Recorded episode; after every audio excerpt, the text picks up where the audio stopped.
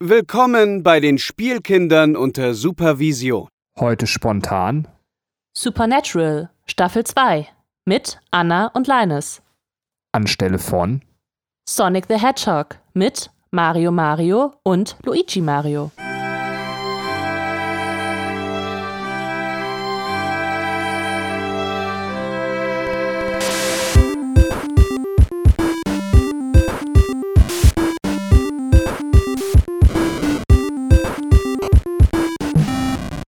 Hallo und herzlich willkommen zu den Spielkindern unter Supervision. Heute geht es um die zweite Staffel von Supernatural und leider sind Mario und Luigi nicht dabei, weil sie ja auf Pilzen hängen geblieben sind. Dafür haben wir aber sehr guten Ersatz bekommen und zwar Anna und Linus. Hallo und willkommen. Hallo. Moin. Und natürlich wie immer auch dabei der liebe Benny. Hallo Benny. Hallo, ich muss mal sagen, ich finde das asozial. Das hast du schon beim letzten Supernatural Podcast gemacht. Dass Anna und Linus sind die einzigen Gäste, die als eine Person angesprochen werden. Wie überfordert das ist. Die sitzen in zwei verschiedenen Räumen, da weiß gar nicht, wer zuerst Hallo sagen soll. Aber also beim nächsten eine Mal Person. ordentlich der Reihenfolge nach, bitte. Äh, wusstet ihr, ich habe irgendwie mal voll das Problem, weil Anna und Linus sind ja ein Pärchen und äh, da habe ich immer voll das Problem, wenn man sowas dann also ich, ich kann das dann total selten ansprechen. Das hat mich jetzt auch gerade wieder Überwindung gekostet, weil ich dann Angst, also eine, so eine soziale Phobie davor habe, dass das jetzt nicht mehr der Fall ist und das dann zum total unangenehmen Gespräch kommt. Wisst ihr, was ich meine? Dass man so, ähm, ja, nee, aber Katrin, das ist nicht mehr so. Und ja, Du bist komisch. Das ist meine Phobie. Aber es ist, äh, weiß ich nicht, auch über, über irgendwas Schönes, irgendwie, wenn man über Urlaub reden will oder keine Ahnung, über Kinder oder so, dass, oder dass, dass irgendwer tot ist oder dass Urlaub abgesagt wurde, das ist immer meine Phobie. Habe ich immer Angst vor, dass das irgendwer dann was Negatives sagt. Das ist übrigens auch der Grund, liebe Hörerinnen und Hörer, warum wir seit Jahren verschweigen müssen, dass wir uns eigentlich schon längst haben scheiden lassen, weil wir es einfach nicht im Podcast aussprechen dürfen. Ja, wunderbar, aber so zum, zum Thema Podcast. Ähm, wir können eigentlich sofort ins Thema reinspringen, denn wir haben viel vor. Wir wollen die komplette Staffel, zweite Staffel von Supernatural besprechen und das sind sage und schreibe 22 Folgen. Das heißt, wir haben einiges vor. Ähm, bevor wir jetzt aber zu der einzelnen Besprechung, also der Besprechung der einzelnen Folgen kommen, würde ich gerne so ein Blitzlicht, heißt das in der Schule nicht so? Ach so, mal bevor, nee, bevor wir zum Blitzlicht kommen, muss Benny noch was sagen. Genau, ganz kurz zur Technik. Also es ist so, dass beim letzten Supernatural Podcast äh, tatsächlich äh, die Lautstärken sehr unterschiedlich waren. Darauf versuche ich diesmal besser zu achten. Das war meine Schuld. Und generell muss man sagen, äh, Anna und Linus werden am Ende nochmal des Podcasts Werbung für ihre Projekte machen. Ähm, die beiden kommen nicht aus der Podcast-Schiene. Wir sind uns aber sehr, sehr froh, dass sie mit uns Supernatural bepodcasten, weil die eben das fette Supernatural-Wissen haben, weswegen der letzte Podcast auch so schön geworden ist. Es kann also mal sein, dass äh, tatsächlich es vom Hörerlebnis nicht ganz so ideal ist wie äh, die Mikrofone, die wir haben. Äh, dann bitte jetzt, äh, finde ich auch als Hörer und Hörerin, kann man mal einen Abstrich machen und sagen, das passt schon, ähm, dass man da irgendwie mal einen Daumen drüber setzt. Ähm, das ist dann halt einfach so. Ähm, man kann sich jetzt einfach nicht ein eine Milliarden Euro Equipment holen für einen Podcast, mit dem man kein Geld verdient. Wir haben das tatsächlich irgendwann mal gemacht. Äh, sinn, sinnhaft ist das auch nicht. Ähm, aber von daher bitte äh, finde, dass auch der letzte Podcast eine ganz, ganz schöne Audioqualität war. Aber da da eben Zuschriften kamen, ich gebe mir etwas mehr Mühe, den jetzt ordentlich abzumischen. Aber wenn es mal nicht ganz ideal ist, ähm, bitte ich darüber quasi hinwegzusehen und einfach mal zu gucken, dass da eben ganz viel Tolles eben passiert inhaltlich. Wir haben hierfür eine Million Euro ausgegeben? Das. Naja, egal. Ähm, und Spotify hat die unangenehme Angewohnheit, unsere Podcasts, zumindest wenn sie sehr lang sind, abzuschneiden, warum auch immer. Ähm, wenn ihr also bei Spotify hört und wir mittendrin aufhören, ähm, könnt ihr tatsächlich auf anderen Plattformen dann per Download unseren Podcast zu Ende hören. Ja, das wollte ich nur sagen. Okay, dann kommen wir jetzt zum Blitzlicht, also einer kurzen Abfrage in die Runde, wie ihr die zweite Staffel im Allgemeinen Anne, fandet. Und ich würde einfach mal bei der Anna anfangen. Ja, ich fand die zweite Staffel sehr gut. Mir hat sie sogar besser gefallen als die erste Staffel, jetzt auch beim, beim Rewatch. Es waren sehr viele starke Folgen dabei und nur wenige, wo ich jetzt gesagt habe, hm, ja, die gefällt mir gar nicht. Also insgesamt Daumen hoch auf jeden Fall. Sehr gut. Linus, du darfst. Ja, mir geht's genauso. Ich habe ähm, den direkten Vergleich ja jetzt zur ersten Staffel, weil wir die ja vor kurzem, was heißt vor kurzem erst gemacht haben. Ähm, die steigert sich auf jeden Fall zur ersten und ähm, es sind wirklich viele Folgen dabei, an die ich mich erinnern konnte, obwohl das jetzt auch schon ein paar Jahre her ist, dass ich sie gesehen habe, die erste, zweite Staffel. Ähm, das heißt ja eigentlich, dass, äh, dass es gute Folgen gewesen sein müssen, wenn sie mir so in Erinnerung geblieben sind. Also echt top. Ja. Super. Und Benny? Ja, für uns ist das der erste Watch, also für die, die jetzt tatsächlich einsteigen. Ähm, ich bin aber tatsächlich äh, begeistert gewesen von der Staffel. Also sie ist deutlich besser als die erste Staffel. Sie hat sehr, sehr vieles, was der ersten Staffel fehlt. Äh, die Selbstironie ähm, vom Storywriting können wir bei den einzelnen Folgen nochmal drüber sprechen, dass vieles intelligenter gemacht ist, als das in Staffel 1 passiert. Ähm, Deswegen, ich bin sehr, sehr begeistert. Und wenn wir, eine, also es ist mir auch mal aufgefallen, wenn wir eine mittelmäßige Folge in der Staffel haben, wäre das in Staffel 1 eine wirklich gute Folge gewesen. Also, wo man sagt, die Qualität hat sich insgesamt gesteigert. Allerdings, jetzt kommt der kleine Wermutstropfen. Dazu komme ich dann am Ende des Podcasts nochmal. Das Staffelfinale finde ich unfassbar dämlich. Also, ähm, ich finde, man kann es kaum an Dämlichkeit übertreffen oder ich bin sehr dämlich. Äh, darüber müssen wir dann reden, wenn wir da angekommen sind. Äh, das hat mir gar nicht gefallen. Also, tatsächlich. Ähm, da war ich richtig, richtig, richtig krass enttäuscht. Ähm, ich hoffe auch, dass der Gesamtbogen immer bei Supernatural da besser wird. Ähm, reden wir aber drüber, wenn wir soweit sind. Ja, dann zum Schluss äh, ich noch. Ich schließe mich eurer Meinungen an. äh, ich fand die auch sehr gut, die Staffel. Es ist ein Riesenschritt nach vorn zur ersten äh, Staffel, gerade was äh, die so Folgenkonzipierung angeht, dass man ähm, echt überraschende Wendungen hat, äh, dass es spannender aufgebaut ist ähm, und sowieso die Themen fand ich sehr gut gewählt. Ähm, auch, dass wir ähm, mit Dean äh, jetzt jemanden haben, der sich charakterlich weiterentwickelt, wo nicht mehr dieser Sexismus irgendwie vorne steht, sondern ähm, der dann auch mehr Tiefe gewinnt. Und äh, was ich allerdings noch immer schwach finde, ist, ähm, dass die ja nicht so das Gespür dafür haben, so emotionale äh, Gespräche gut aufzubauen. Also es klingt immer ein bisschen zu verkitscht, äh, zu übertrieben. Äh, man fühlt sich nicht so wohl und es fühlt sich nicht so authentisch an, äh, wenn es gerade mal so um emotionale Themen gibt, geht. Ähm, so ein, zwei Lichtblicke gibt es da doch noch, ähm, aber da können wir dann in den einzelnen Folgen nochmal drauf eingehen. Okay, also unterm Strich sagen wir alle, uns hat die zweite Staffel besser gefallen als die erste. Und jetzt wollen wir uns mal im Detail angucken, warum das so ist. Ich fange mal direkt an mit der ersten Folge. Wir gehen nach dem berühmten Kalb-Prinzip vor. also ich mit Katrin fange äh, an bei der ersten, Anna macht dann die zweite, Linus die dritte und Benny die vierte, also Kalb. Und zu spoilern, also jetzt äh, ist das Ganze innerhalb der Staffel, nehmen wir keine Spoiler mehr vor den Mund. Äh, wer also Staffel 2 noch nicht gesehen hat und sie sich nicht kaputt machen möchte, sollte erst Staffel 2 gucken, weil jetzt gibt es ausführliche Zusammenfassungen. Dann viel Spaß mit Katrin. Ja, und weiter spoilern können wir eh noch nicht, weil Benny und ich es noch nicht wissen und Anna und Leines haben da äh, ein Schweigegebot. okay, also die erste Folge der zweiten Staffel heißt Während ich starb, beziehungsweise In My Time of Dying. Sie wurde geschrieben von Eric Kripke und äh, Regie hat Kim Manners geführt.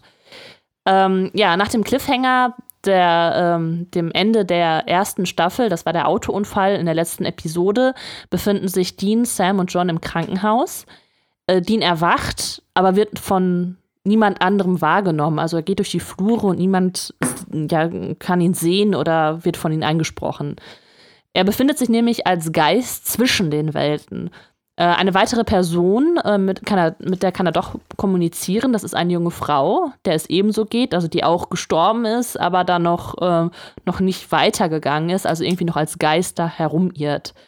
Die stellt sich dann aber im Laufe der Folge als der Tod höchstpersönlich heraus und erklärt ihm, er müsse jetzt vom Dasein loslassen und quasi in die, das unbekannte Nächste gehen. Ähm, wenn er sich dagegen wehrt und weigert, dann wird er ein böser Geist in der jetzigen äh, Welt. Äh, zeitgleich beschwört John den Gelbaugendämon, also den Endgegner der ersten Staffel, um einen Deal vorzuschlagen. Er gibt ihm den Wundercold, den wir auch aus der ersten Staffel kennen, der mit ähm, seinen Patronen halt, egal was er trifft, töten kann, also auch eben den Gelbaugendämon. Und ähm, er gibt, also John gibt nicht nur diesen Wundercolt, sondern auch sein Leben im Austausch für Deans Leben. Denn Dean ist unwiederbringlich von seinem Körper gelöst. Also der kann nicht mehr zurück erwachen. Ähm, es kommt dann zum Gespräch zwischen dem Tod und Dean. Und Dean ist eigentlich jetzt bereit, weiterzugehen. Dann wird allerdings der Tod, also der personifizierte Tod von dem Gelbaugendämon besetzt. Also ne, der ist dann besessen von ihm und schickt Deans Geist zurück in seinen Körper. John hat dann noch die Möglichkeit, sich von seinen Söhnen zu verabschieden. und ähm, ja, muss dann seine Schuld begleichen und er stirbt dann quasi noch im Krankenhaus, direkt nachdem er nochmal ein letztes Gespräch mit seinen beiden Söhnen geführt hat. Das ähm, ja zur ersten Folge.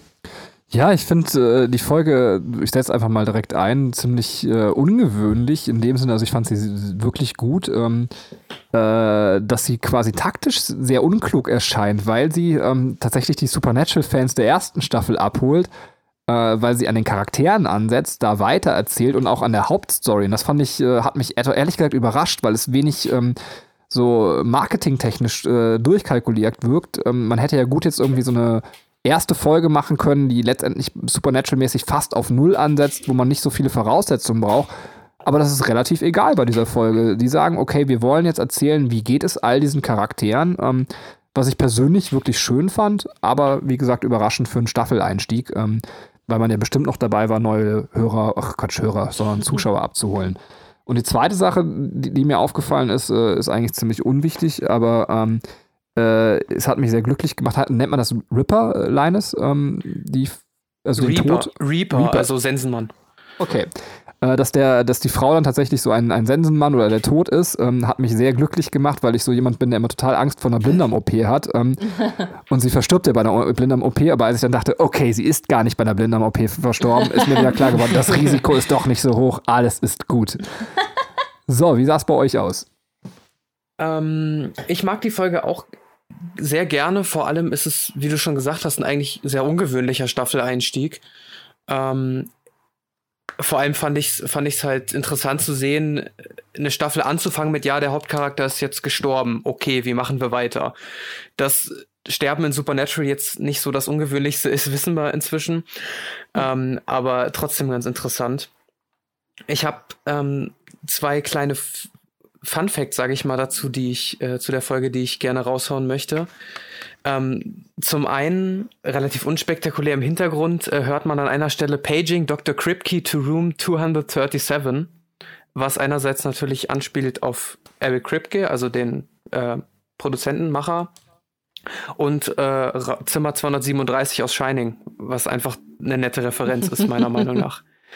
Ja. Ähm, und das zweite, da bin ich ja am Hadern. Ich habe in meinen Podcast-Notizen an manchen Stellen mir Fett Spoiler reingeschrieben, weil ich an diesen Stellen fragen möchte, ob das okay ist. Ähm, es hat was mit Deans Kette zu tun. Das ist aber ein, ein Detail, was erst in der dritten Staffel erzählt wird. Ist das cool für euch oder?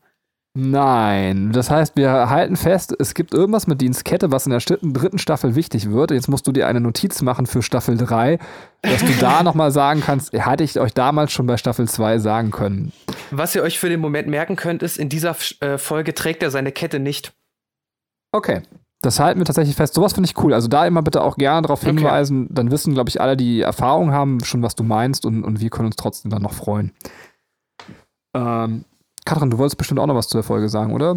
Äh, ja, genau. Also ich äh, schließe mich erstmal eurer Meinung an. Ich fand ähm, sie äh, also relativ ruhig für eine ähm, Einstiegsfolge.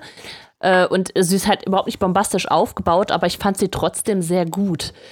Ähm, ich mochte das Symbol, dass der Tod eine junge Frau ist. Und äh, fand auch interessant, dass es äh, sich dabei nicht um einen Dämon handelt, sondern, also sie ist ja kein richtiger Dämon, sondern sie, war, ich glaube, sie ist der Tod selber. Sie ist jetzt nicht wie, wie die Reaper, oder? Also ähm, jedenfalls habe ich das so verstanden. Da kann ich kurz reingrätschen, sie ist nicht der Tod in dem Sinne, sie ist ein Reaper wie in, ähm, in der ah, Folge okay. in der ersten Staffel mit dem Wunderheiler. Nur, dass äh, in der Wunderheiler-Folge der, der Reaper ja eher so triebgesteuert bzw. kontrolliert wurde und mhm. äh, sie jetzt in der Folge ähm, quasi selbst handelt beziehungsweise für irgendjemand höher gestelltes handelt. Aber sie ist nicht der Tod selbst. Okay. Aber trotzdem fand ich sehr interessant, dass sie halt von einem Dämon besetzt werden kann, weil das ist, äh, also ich fand das sehr erstaunlich, so, weil, weil, weil man sie ja eher halt auch als Dämon so wahrgenommen hat und also das wäre ja so, als würde ein Dämon einen anderen Dämon besetzen. Und äh, genau, deswegen, also irgendwie scheint sie eine besondere Rolle zu haben oder die Reaper an sich, ähm, da äh, nochmal vielleicht eine andere Art von Dämon zu sein. Oder Dämonen können sich gegenseitig besetzen. Das weiß man an der Stelle noch nicht. Ähm, ich finde Deans Entwicklung hier ganz interessant. Also ich finde, da, da startet es so, dass er dann auf einmal weicher wird und nicht mehr dieses, ähm, ja, diese, diese, diese harte Schale. Also er hat schon, äh, ist, dieses nach außen äh, ist immer noch bei ihm äh, gleich geblieben, aber er ist halt zum Beispiel dieses, dieses ganze Sexistische, was so in der ersten Staffel ähm, so war, mit der ich knutsche jetzt in jeder Folge mit irgendeiner anderen Frau rum, ähm, das bricht ja schon auf. Also er wird, äh, also er verändert sich auf jeden Fall an der Stelle. Ähm, auch interessant fand ich noch, dass die Härte vom Vater, so, also von John, so ein bisschen aufbricht. Wir haben am Anfang noch ähm, äh, zum Beispiel gegenüber Sam so einen kleinen Streit, äh, also die sind sich irgendwie nicht einig und ähm, er ist äh, Dean gegenüber noch recht stolz. Ähm, also was so auch so ein bisschen Sinnbild für die einzelnen Beziehungen ist. Das, also, das ergibt halt am Ende, als er, ähm, als er weiß, er muss halt bald sterben, weil er das halt aus, äh, ähm, ausgehandelt hat mit diesem Gelbaugendämon, ähm, ist er immer noch so, ja, okay, Dean, äh, Sam darf noch nicht die Wahrheit erfahren, er ist immer noch der Kleine, er muss noch beschützt werden. Und ähm, da hebt er halt auch die Fehler seiner Vergangenheit auf, indem er sich, äh, indem er auch irgendwie mit, mit ihm Frieden schließt. Dean muss allerdings quasi die Wahrheit noch ertragen. Also er ist halt der Starke, der Große, ähm, der dann äh, alles abbekommt, während Sam halt äh, da noch irgendwie so ja in Watte gepackt wird und noch so ja noch nicht mit der Wahrheit wirklich konfrontiert wird. Ich möchte nur ganz kurz da eingrätschen. Ich fand das als äh, Newcomer dann auch ganz interessant, dass ich dem Vater der stand bei mir immer lange Zeit äh, mit Cole Sporten aus dem Highschools Musical quasi auf einer Hohensohnlichkeitsstufe. Und ich habe ihm das auch zugetraut, dass der jagen würde. Also der will ja in der Folge die ganze Zeit jagen und, und, und fetzt sich darüber mit Sam. Mhm. Und ich habe ihm bis dahin auch zugetraut, dass er das jetzt durchzieht und, und, war tatsächlich selber auch als Zuschauer überrascht, dass er diese emotionale Seite hat, die aber meiner Meinung nach äh, glaubhaft in der Folge verkauft wurde. Also es war nicht so, dass es so, oh, jetzt habt ihr euch das aber einfach ins Skript geschrieben, sondern tatsächlich ähm, konnte ich mir umgekehrt aus irgendeinem Grund äh, vorstellen, dass er wirklich diese weiche Seite ja. hat, die er einfach nach außen nicht so zeigt. Ähm, ja, ja. Muss ja auch, weil, also, dann bin ich fertig, dass dieses riesige Ereignis mit dem Tod seiner Frau hat sein Leben ja auch so krass geändert, äh, dass er erst so geworden ist, wie er ist. Also muss er ja irgendwie diese weiche Seite haben. Ja, und was, was ich mir noch so ein bisschen erklärt habe, ähm, weswegen er gegen, also mit Sam immer so auf Kriegsfuß steht, ist, dass, also vielleicht ist es noch so eine unverarbeitete ähm, Sache, weil im Grunde Sam der Grund ist, warum seine Frau gestorben ist. Und dass, dass man, dass er deswegen irgendwie noch so eine Wut ihm gegenüber äh, spürt oder dass er irgendwie da ähm, auf jeden Fall mit ihm noch nicht so ganz im Reinen ist. Ähm, ja, äh, und äh, was mir auch aufgefallen ist, was jetzt irgendwie in der zweiten Staffel neu ist, ist, äh, wenn der Vorspann kommt und das Supernatural steht, dass das äh, A von Supernatural äh, jetzt so ein, ähm, wie heißt das? So ein Pentagramm, Pentagramm. Pent Pentagramm ist, ja. Fand ich eigentlich eine nette Idee. Da kann ich dir aber auch was zu sagen was total witzig ist. Die haben nämlich, äh, es gibt ja immer diesen Supernatural-Schriftzug zu Beginn jeder Folge, äh, jeder, mhm. genau, jeder Folge. Und der ist von Staffel zu Staffel, ist der Effekt oder das whatever um dieses Wort rum immer ein bisschen anders auf die Staffel ah. bezogen. In der Staffel ist es halt äh, dieses Feuer, dieses gelbe Feuer, was kommt, mhm. weil das ja eines der Hauptthemen ist, das in dieser Staffel sich so durch diese Staffel zieht. Ah, okay. Also das ist in ja. jedes Mal immer auf die Staffel angepasst. Total nett. Kleines Detail, was, worauf man gar nicht so achtet, aber einfach ja. schön. Ja, cool. Sehr cool. Äh, noch zwei Hintergrundinformationen, äh, die ich rausgesucht habe, ist einmal, dass der Titel ein Led Zeppelin-Song ist, ähm, darauf referiert. Und äh, dass Tessa, also die, die Frau, die ähm, also ein Reaper ist, also den Tod quasi versinnbildlicht, äh, eine Referenz sein soll auf ähm, auf Death von Neil Gaiman. Das ist ein sehr, sehr schöner Comic. Da ist nämlich auch der Tod dargestellt durch ein junges Mädchen. Also ich glaube, äh, die ist halt noch ein bisschen jung, ich glaube, die ist 16, aber ähm, äh, ja, auch ganz nett die Idee, äh, das nochmal so als Referenz ranzuziehen. Das wäre es zu ähm, Folge 1. Dann Kaltprinzip, Anna darf Folge 2 sich vornehmen.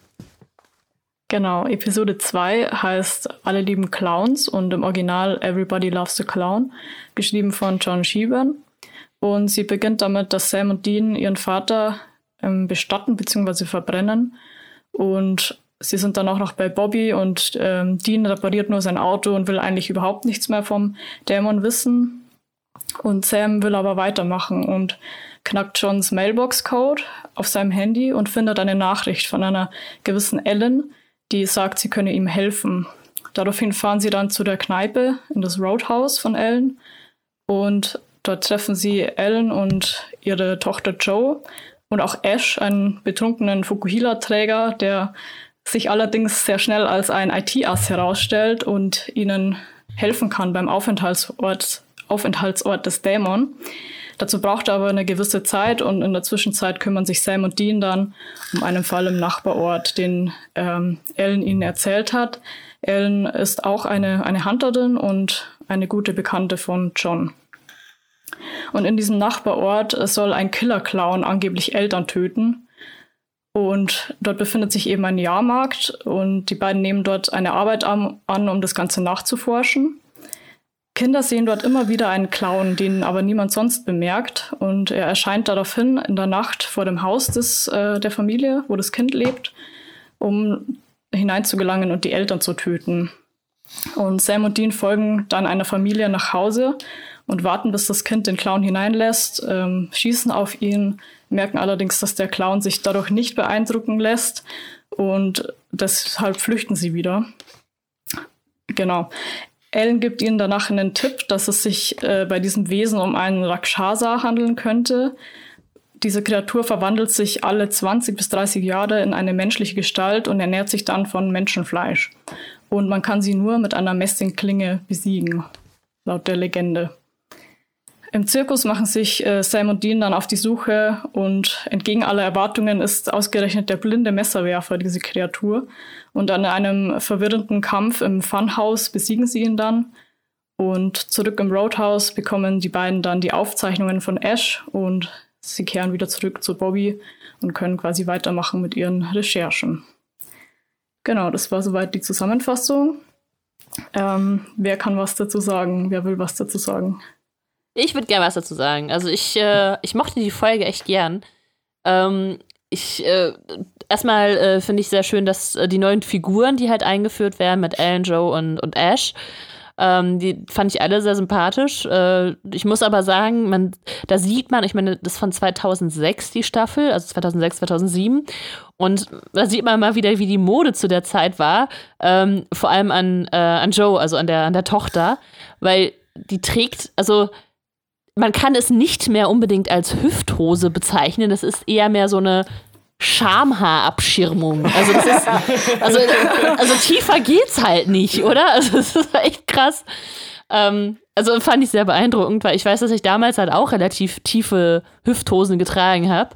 Da konnte ich das auch noch. Und äh, ja, also wie gesagt, ne, also relativ krass. Ähm, Ash, auch wunder, wundervoller Charakter. Wäre der jetzt noch blondiert, dann wäre es wirklich der Tiger King. Ja, ähm, ähm, und auch sehr schön, dass halt äh, das Äußere irgendwie so widersprüchlich ist zu dem, was er eigentlich drauf hat. Also, dass er halt aussieht wie so ein Hillbilly-Typ, so ein übelster Loser und dann aber einfach so das krasseste Computergenie aller Zeiten ist. Ähm, zu der äh, Folge selber, der der Clown, äh, der da auftritt, ich finde den mega unheimlich. Also ich bin jetzt nicht, ich habe keine Angst vor Clowns, ähm, aber der ist halt so mega spooky und was das Einzige, was mich verwundert hat, ist, warum die Kinder keine Angst vor diesem Clown hatten. Die fanden den ja immer alle toll. Aber ich dachte so, boah. Das sind alle extrem dumm. oh, ein Clown, der ist lustig. Ähm, ja, dann ähm, das, was ich jetzt gerade schon gesagt hatte mit Dean, ne, dass der jetzt nicht mehr, mehr mit, je, mit jeder Frau rumknutscht, so, äh, er flirtet jetzt auch mit Joe nicht mehr so, so, so krass. Also es kommt immer so ein bisschen dazu, aber er blockt dann halt wieder ab. Ähm, ich hatte so die Überlegung, vielleicht ist es so, weil, weil Ellen jetzt ja John kannte, dass ich dachte nicht, dass nachher Joe vielleicht die Schwester sogar von den beiden ist oder die Halbschwester von den beiden und dass auch Dean sich das überlegt hat und dass das deswegen so, aber ja, das ist vielleicht auch ein bisschen zu absurd oder zu konstruiert. Jedenfalls, wenn man die Staffel dann geguckt hat, weiß man, dass das jetzt irgendwie auch nicht passen würde. Und äh, beim, weiß nicht, beim anderen Mal, als die so miteinander reden, ist halt Ellen da in der Nähe und dann ist ja auch doof, mit der Tochter zu flirten. Ähm, ja, und was halt auch noch äh, drin vorkommt, ist halt so ein bisschen auch die Verarbeitung von Johns Tod. Der ist halt kurz davor ja gestorben und äh, die ja noch beide ihre Probleme damit haben, das irgendwie auszudrücken. Also Sam gibt das noch so äh, offen zu und Dean äh, redet halt weniger darüber, sondern macht dann einfach sein Auto kaputt. Ja, also, dass der halt einfach eine andere Art hat, das auszudrücken. Ja, du hast jetzt super viel schon gesagt von dem, was ich sagen wollte. Wir machen uns unabhängig Notizen. Ich habe mir die Hose übrigens auch aufgeschrieben, das äh, nur mal ganz kurz als Randnotiz. Weil du hast eben gesagt, Supernatural wäre hier nicht mehr ganz so sexistisch, aber ich finde, dass es immer wieder mal in diese Falle des äh, Sexismus irgendwie tappt. Äh, ich glaube auch Dean, ich weiß nicht, ob es Dean ist, ich habe es mir nicht aufgeschrieben, irgendjemand bezeichnet ein Auto als Hausfrauenkutsche. Das fand ich auch schon echt äh, unter aller Kanone. Das war natürlich jetzt deutsche Übersetzung. Ich weiß nicht, ob es im Englischen genauso war, ähm, aber wo man sagt so, Leute, Leute. Äh, das Einzige, was ich eigentlich ergänzen würde, ist, äh, dass der Clown sehr passend ist zu dem, was wir bei Staffel 1 hatten, dass die so die Horror-Tropes einfach einmal durchgehen und äh, Clown hatten wir noch nicht und äh, wird jetzt eben abgearbeitet als weiterer Trope. Und ich mag das mittlerweile auch sehr, sehr gerne, dass man irgendwie sagt, äh, irgendwie ist das das Schöne an der Serie, dass die sich einmal durch äh, alles, was man dazugehört, quasi wegarbeiten. Ähm, ja. Mochte ich. Ich glaube, Anna wollte noch was zur Folge sagen. Ja, genau. Also ihr habt schon relativ viel gesagt, was ich äh, so unterschreiben kann. Ich habe mir die Hose nicht aufgeschrieben, aber äh, im Nachhinein, ja, ist mir auch aufgefallen. Auf jeden Fall finde ich äh, Ellen und Joe und auch Ash natürlich super Charaktere. Ähm, ich freue mich immer wieder, wenn sie vorkommen. Und äh, ich habe noch ein paar Hintergrundfacts. Und äh, zum einen mal, dass Johns Beerdigung ja so eine kleine Star Wars-Referenz ist, weil Luke ja auch seinen Vater so verbrennt Stimmt. Ähm, das ist von der Machart relativ ähnlich äh, gefilmt. Genau. Dann am Anfang, wenn Dean und Sam ins Roadhouse kommen, werden sie erstmal von Ellen und Joe bedroht, weil sie wissen ja nicht, wer die, wer die beiden sind. Und die Waffe, mit der Joe Dean bedroht, ist eine Winchester. Ah, nice. ja, ja. Also ist mir natürlich als waffennah sofort aufgefallen. Ähm, Habe ich nicht nachgeschaut im Internet. ähm, ja, dann noch weitere Referenzen. Also ich finde, ich weiß nicht, ob es direkt eine Referenz ist, aber diese Jahrmarkt-Szene mit den roten Luftballons und dem Clown, die äh, schreit ja direkt nach Stephen Kings S. Ja. Weil stimmt. es kommt ja auch, dieser Killer-Clown kommt ja auch alle 20 Jahre wieder in der Folge und ähm, das ist schon sehr offensichtlich. Ja. Und dann noch zum Thema Clownphobie, weil äh, Katrin ja vorher gesagt hat, warum die Kinder eigentlich keine Angst vor dem Clown haben. Lustigerweise ist es eigentlich andersrum. Bei der Clownphobie ähm, haben eigentlich eher die Kinder Angst vor Clowns, weil Clowns anders aussehen als normale Menschen und sich anders verhalten und auch ein aufgemaltes Lächeln haben. Und bei Erwachsenen verwechselt sich das dann quasi, weil die wissen, ah ja, das sind Clowns, die sollen lustig sein. Und bei Kindern ist es halt auch so, dass die total ausflippen, wenn sie Clowns sehen. Also Zuerst, Entschuldigung, zuerst habe ich gedacht, als du gesagt hast, es ist andersrum, dass Clowns äh, Kindern ah, genau, Angst vor Kindern haben, was super witzig wäre, ja. aber auch irgendwie total tragisch. ja, und äh, abschließend wollte ich noch sagen, dass ich es auch interessant finde, dass Sam und Dean mal über ihre Ängste sprechen. Ähm, das ist auch so eine weitere Entwicklung, weil die beiden sind ja immer so, ja, die sind die Badass äh, Hunter und was weiß ich. Und dabei hat Dean Flugangst und Sam hat halt eine scheiß Clownphobie. und das ist sehr sympathisch. Stimmt. Ja, cool. Ja, dann gehen wir weiter. Ja. Ja. Genau. Dann müsste eigentlich, wenn ich Kalb richtig buchstabieren kann, Leines. Ähm ja, vollkommen richtig. Ähm, Folge 3, Blattlust. Ähm, beginnt damit, dass äh, Sam und Dean einen Job annehmen, wo eine Frau geköpft wurde und, untersuchen das halt. Ähm, als sie die Leiche untersuchen, entdecken sie ähm, Bissspuren, die vermuten, äh, stimmt nicht. An der Leiche entdecken sie Fangzähne schon, wo sie denken, ja, das Fangzähne ist ein Vampir, genau. Ähm, machen sich also auf die Suche nach diesen Vampiren und treffen dabei einen anderen Jäger, Hunter namens Gordon, ähm, der, mit dem sie dann quasi zusammenarbeiten und diese Vampire suchen. Ähm, Sam wird daraufhin von den Vampiren gefangen genommen, die ihm erklären, ja, pass auf, ähm, wir sind zwar Vampire, aber wir töten keine Menschen, wir trinken eigentlich nur Tierblut, damit wir uns irgendwie ernähren können. Äh, wir sind gar nicht so böse. Ähm, und sie lassen Sam auch wieder frei. Daraufhin gibt's halt dann Streit zwischen Sam und Dean, weil äh, Dean meint, das sind trotzdem Monster, wir müssen die umbringen. Und Sam meint halt, ja, aber die tun niemandem was, lass die doch sein, so. Ähm, als sie dann Gordon sehen, wie er die Anführerin der Vampire foltert, erzählt Gordon ihnen, ähm, dass diese Vampire seine Schwester verwandelt hätten und er sie deswegen jagt. Ähm, da kommt es dann halt auch, da baut sich dieser Konflikt halt weiter auf zwischen lassen wir, töten wir sie jetzt, lassen wir sie laufen, wie auch immer. Ähm, letzten Endes kommt es dann zum großen Finale, Schusswechselkampf ähm, im Unterschlupf der Vampire. Gordon wird von Sam und Dean überwältigt ähm, und äh, sie lassen die Vampire laufen. Damit hat quasi Sam Dean bewiesen, dass ähm, nur weil es jetzt keine Menschen sind, muss man sie nicht unbedingt gleich abschlachten. Ja, ich finde die Folge ziemlich gut, weil ähm, mir gerade dieses Konfliktding gefällt. Von wegen, müssen wir das jetzt töten, weil es von sich aus böse ist oder gibt es da vielleicht doch noch irgendwie ein Annähern Menschlichkeit oder, oder, oder Empathie in diesen Monstern? Ähm, total interessanter Gedankengang. So, dann bitte Anna. Ja, da würde ich gleich anknüpfen.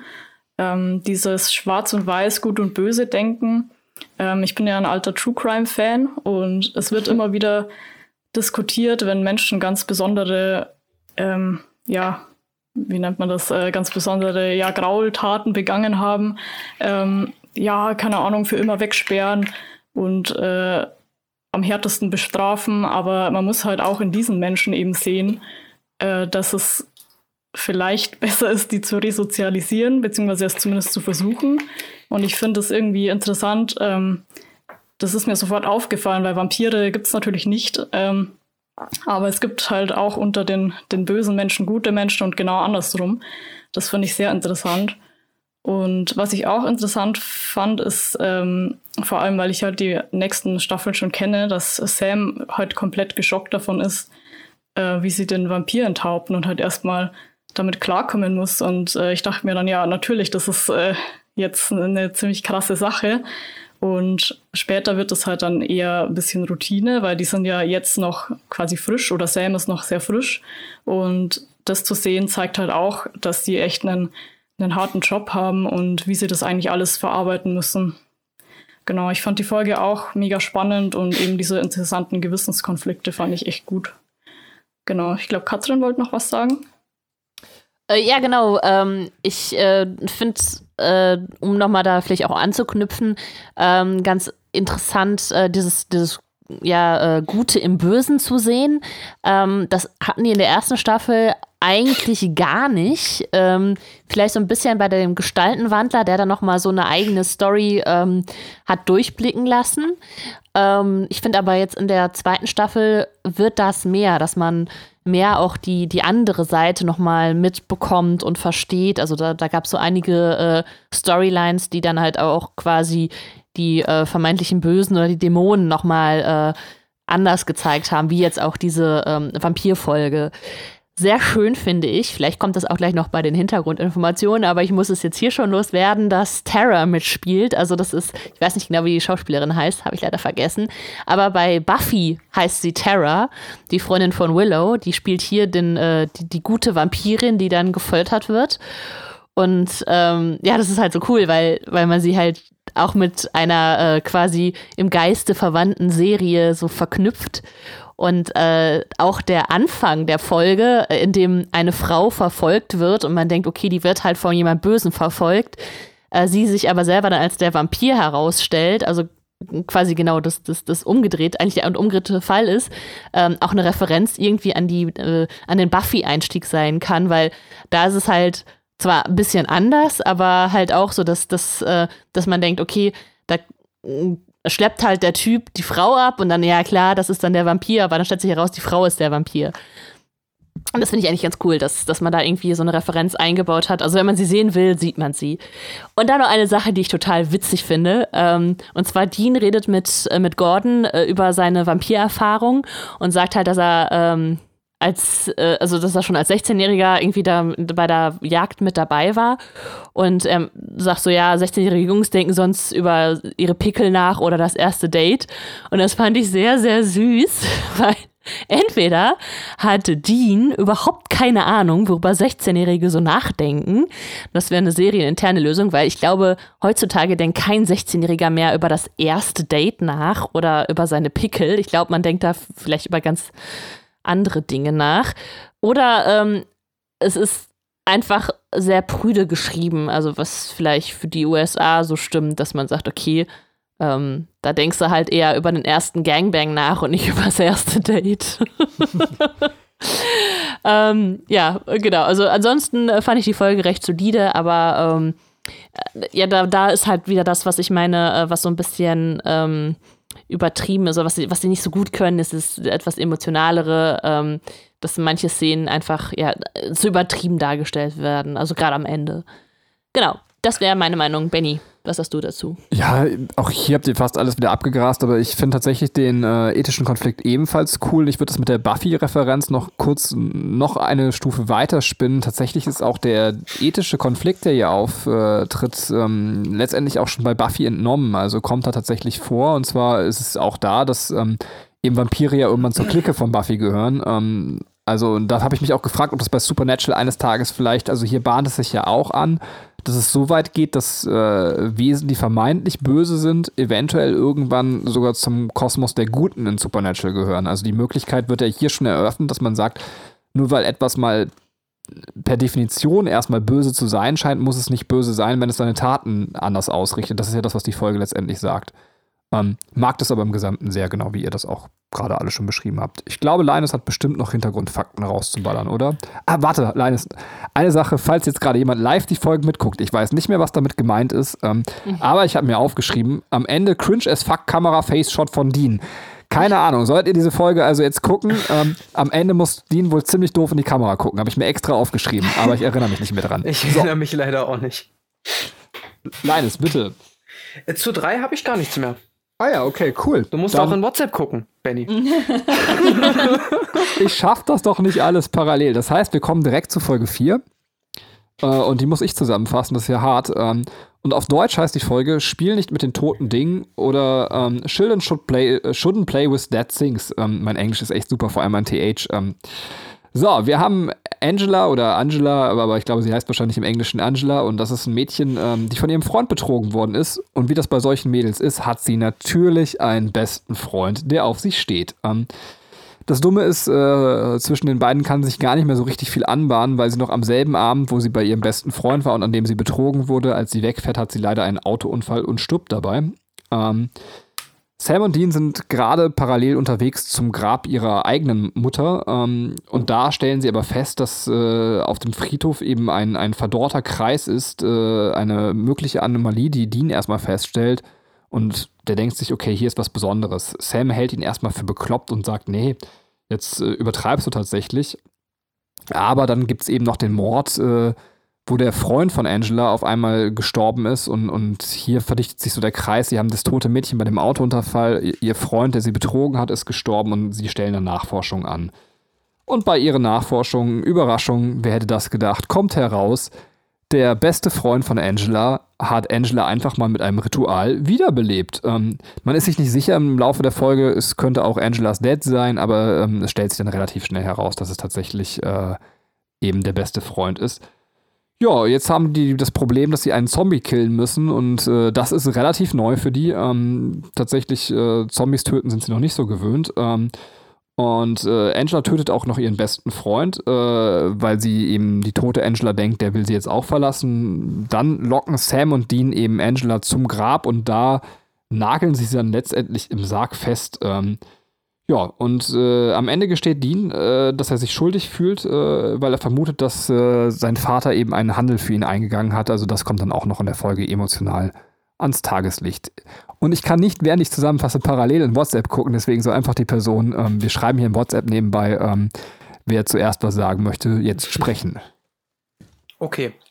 Ähm, ich fand Folge 4 sehr, sehr wenig Eindruck hinterlassend. Ähm, aber ich habe ein, kleine, ein klein, äh, kleines Ding, was ich dazu unbedingt loswerden muss, weil in dieser Folge das allererste Mal Casa Erotica erwähnt wird.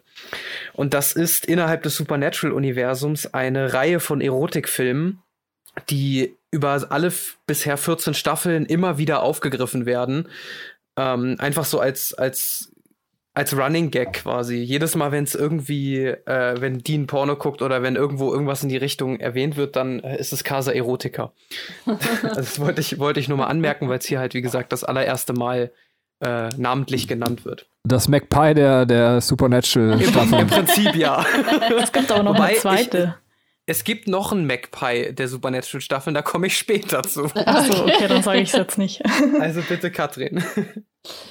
Ja, ich, ähm, ich weiß, was du meinst, äh, Linus, mit äh, dieses wenig Eindruck hinterlassen, diese Folge. Das stimmt. Also ich fand, als ich sie geguckt habe, dass sie ganz spannend aufgebaut ist. Allerdings so im Nachhinein habe ich echt wenig Erinnerung an die Folge. Ähm, ich, äh, aber also aus meinen Notizen entnehme ich äh, erstmal, dass, äh, dass es am Anfang sehr gut konzipiert ist, dass man nach zwei Sekunden sofort wusste, dass ähm, Neil, der, der Freund von Angela, also der Best Friend von Angela, tatsächlich in der Friendzone ist, also dass das äh, und dass er in sie verknallt ist. Also ne, das wusste man beides, dass, dass sie keine Gefühle für ihn hat, aber er in sie verknallt ist. Das ist äh, sehr schön so aufgebaut und wirklich sehr sehr schnell äh, klar ge gemacht. Ähm, dann ist noch Angelas Tod.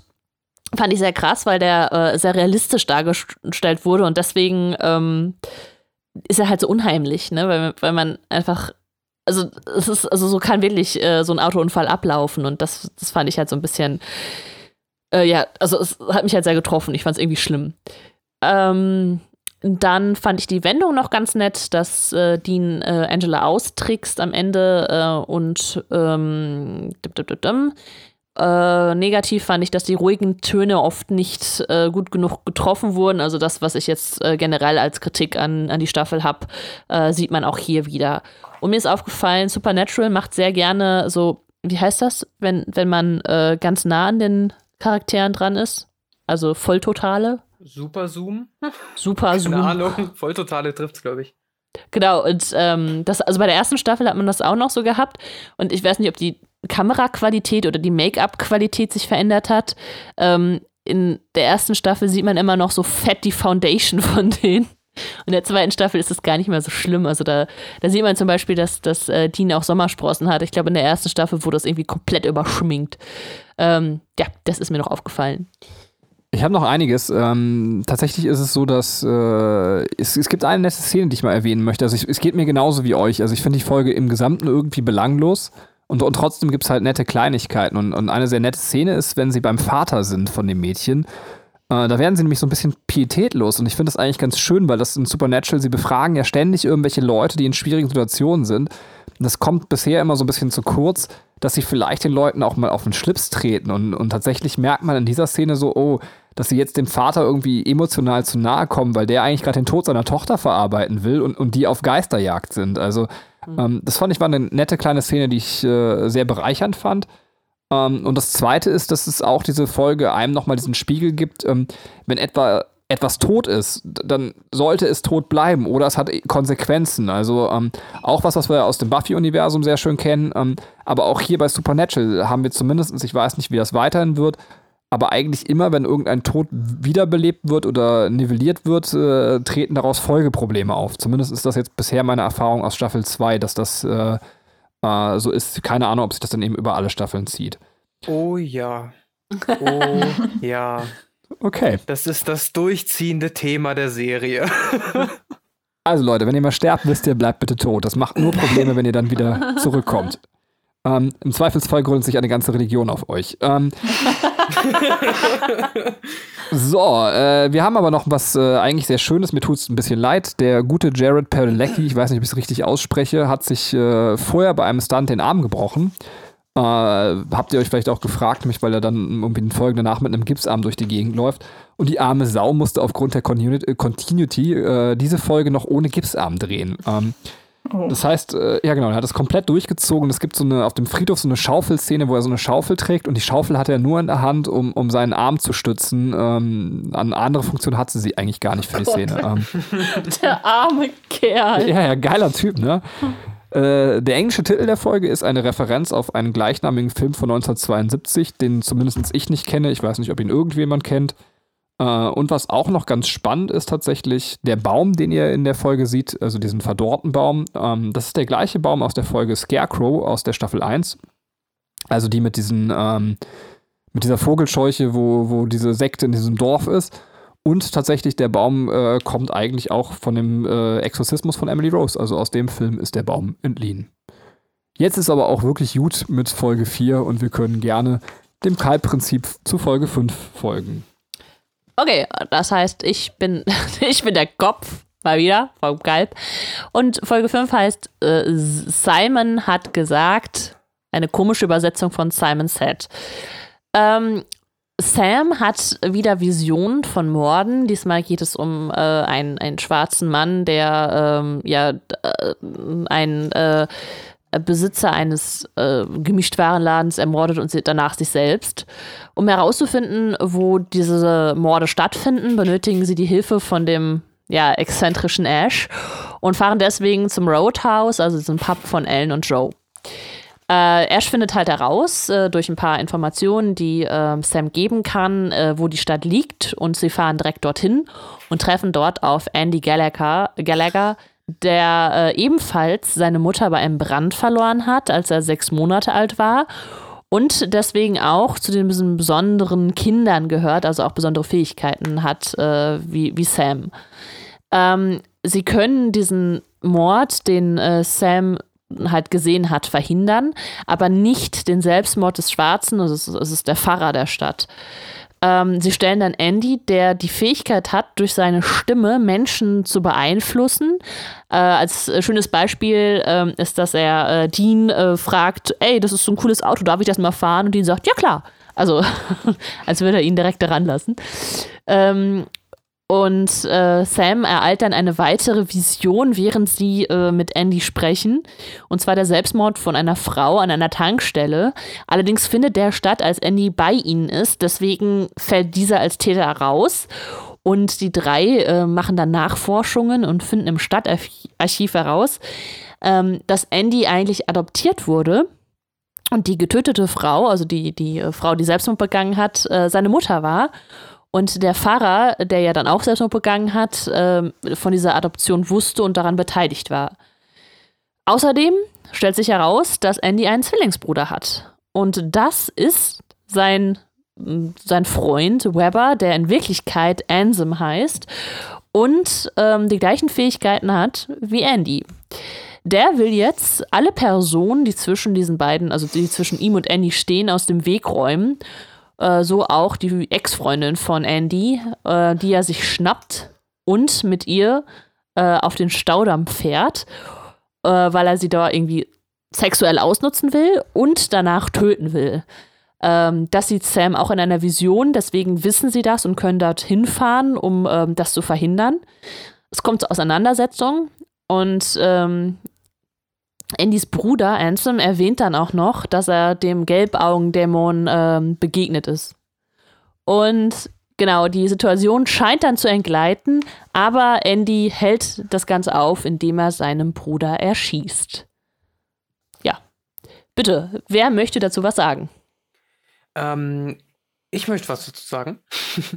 ich mag Andy als Charakter total gerne.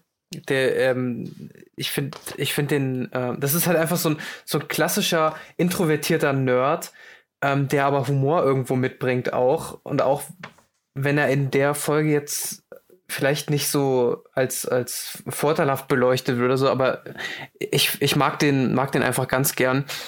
Ähm, und man merkt bei der Folge, dass er ein Star Wars-Nerd ist. Ja. Zum Beispiel sagt er an einer Stelle, These aren't the droids you're looking for, was halt ein direktes Zitat ist.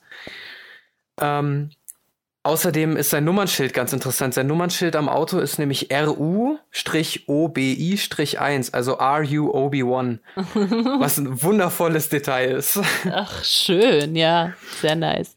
Ansonsten mag ich die Folge einfach, weil sie jetzt, äh, weil sie die Story voranbringt, ähm, was in Staffel 1 ja erst sehr, sehr spät passiert ist mit so Folgen, die die Story voranbringen. Da, da ist Folge 2 schon ähm, ein bisschen besser und streut die auch ein bisschen früher mal ein. Ja.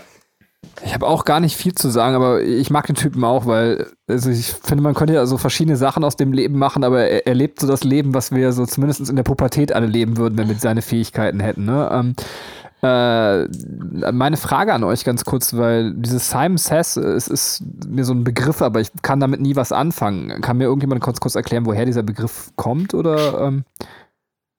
Ja, äh, das ist, glaube ich, ein Spiel. Also, äh, ich meine, das habe ich mal im Englischunterricht gespielt, dass äh, man äh, Simon Says und dann, äh, weiß ich nicht, Jump und dann äh, muss man halt springen. Und dann gibt es halt diese Anweisungen im Hintereinander.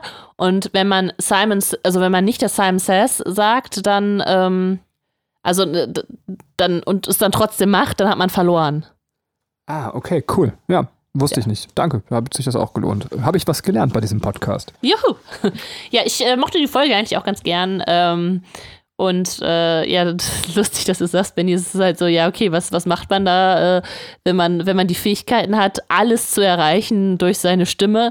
Man knallt eine Menge Frauen und äh, kifft sich die Rübe weg, weil man einfach vor der Polizei gefreit ist. Wow.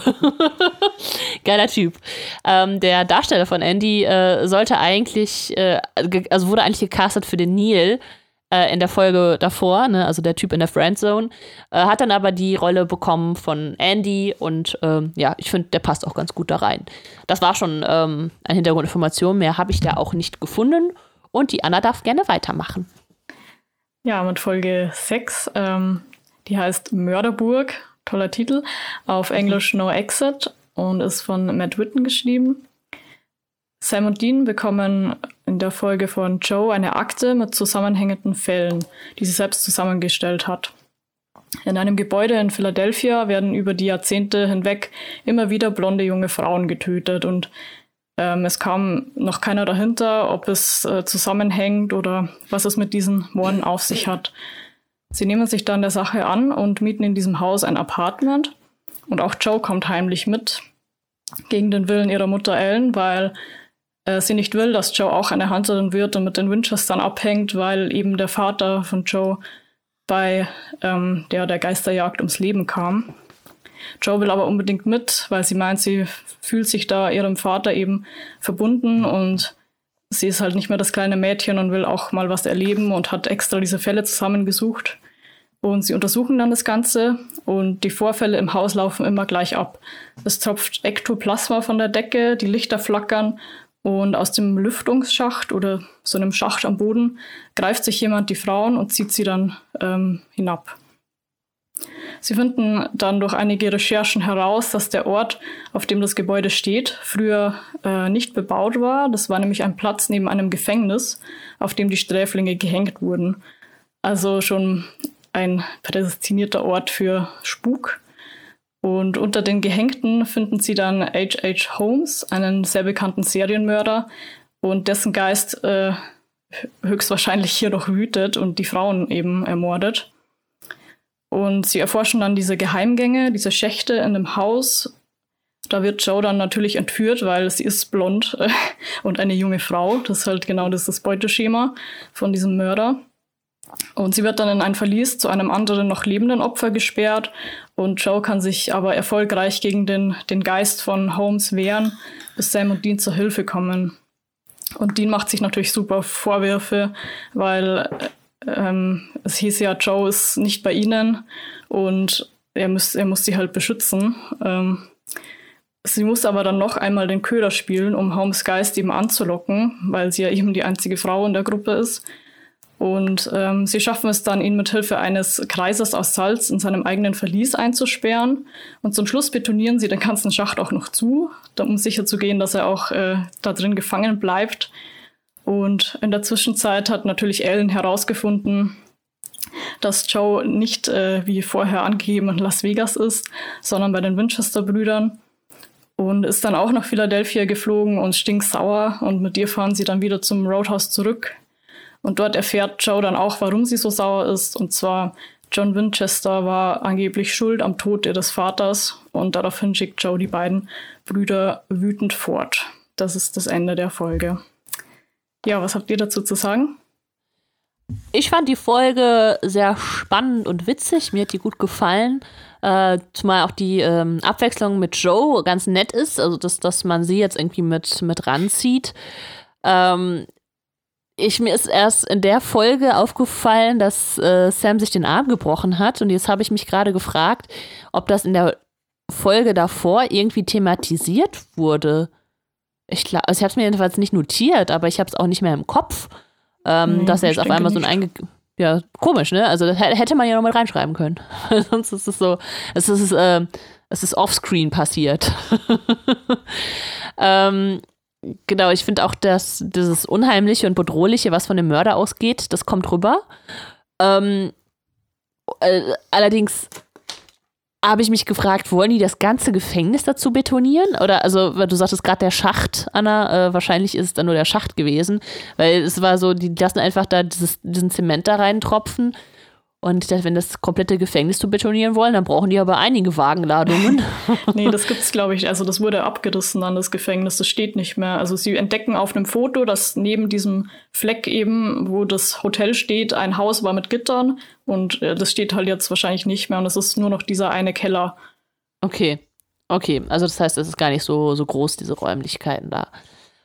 Ähm, und es ist, es ist jetzt ja eigentlich nur ein Verschieben der Probleme, die von diesem Geist ausgehen, ne? Wenn, äh, wenn da irgendwie in dem Bereich nochmal, äh, weiß nicht, wenn der nochmal aufgebrochen wird, dann, ähm, also die Leiche von, äh, von Holmes ist ja nicht verbrannt worden.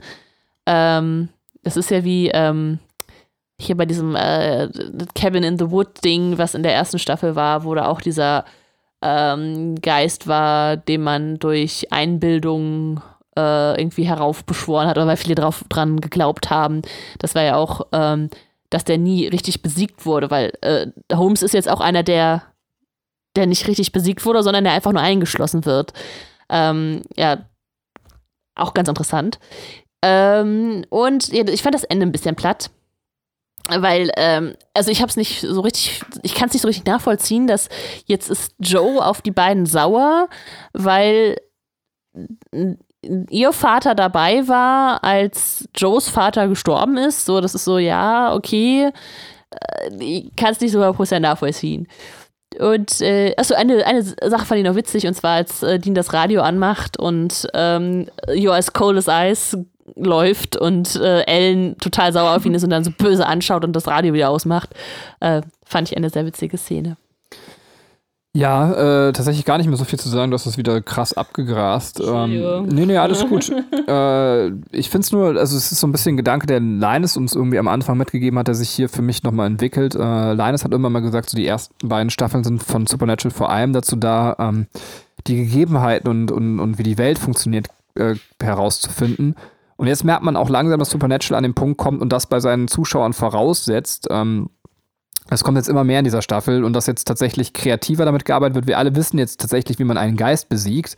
Aber das Problem ist ja jetzt, dass man nicht an die Knochen von dem Geist äh, an der Stelle kommt, äh, was die Sache so schwierig macht, weswegen wir hier am Ende betonieren müssen. Und das ist sehr, sehr schön, dass äh, Supernatural irgendwie ein Regelwerk aufgebaut hat und jetzt äh, eben nicht da stehen bleibt, uns jetzt eine Million Mal dieselbe Story präsentiert, sondern eben anfängt kreativ mit seinem eigenen Regelwerk zu spielen. Und das, äh, da blüht tatsächlich das erste Mal so, also nicht bei der Folge, aber generell, dass man jetzt merkt, das passiert, das, das spricht mich sehr an der zweiten Staffel auch durchgehend an. Und die zweite Sache, die ich noch habe, ist eigentlich eine Frage an Anna. Ich weiß nicht, ob sie das äh, eventuell rausgesucht hat, weil es ihre Folge war.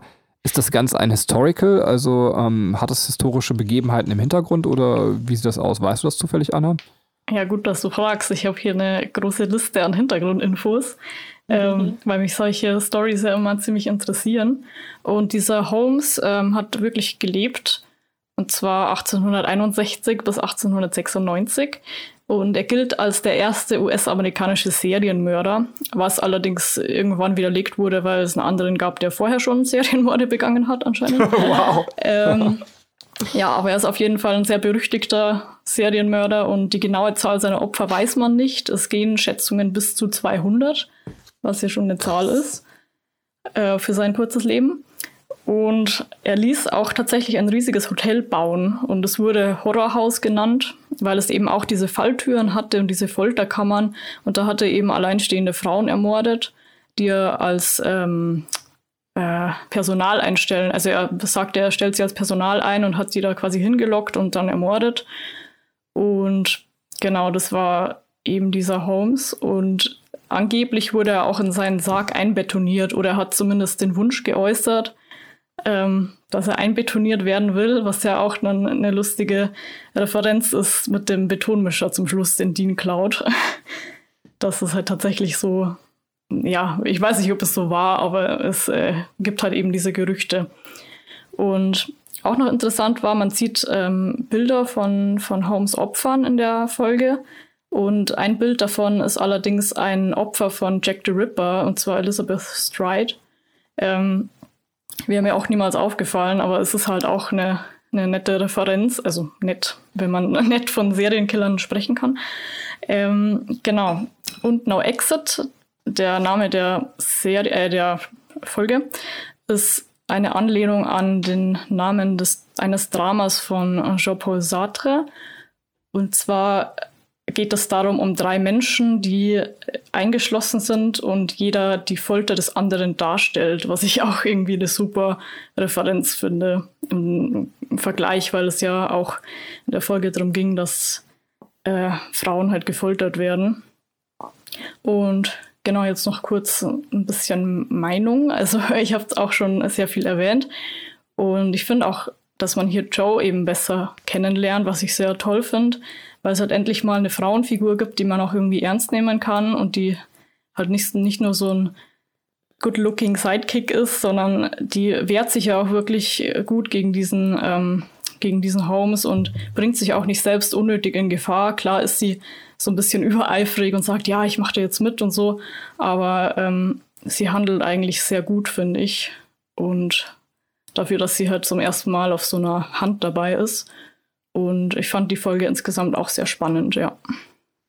Ja, genau. da gebe ich dir komplett recht, muss ich so unterstreichen. Also, aber wie gesagt, der Umgang mit Frauenfiguren ist äh, leider, ich weiß nicht, ob sich das über Supernatural, vielleicht könnte da so ein kleinen Spoiler, bessert sich das über die, die Staffeln oder ist das, bleibt das schwierig einfach bis zum Ende der Serie? Ähm.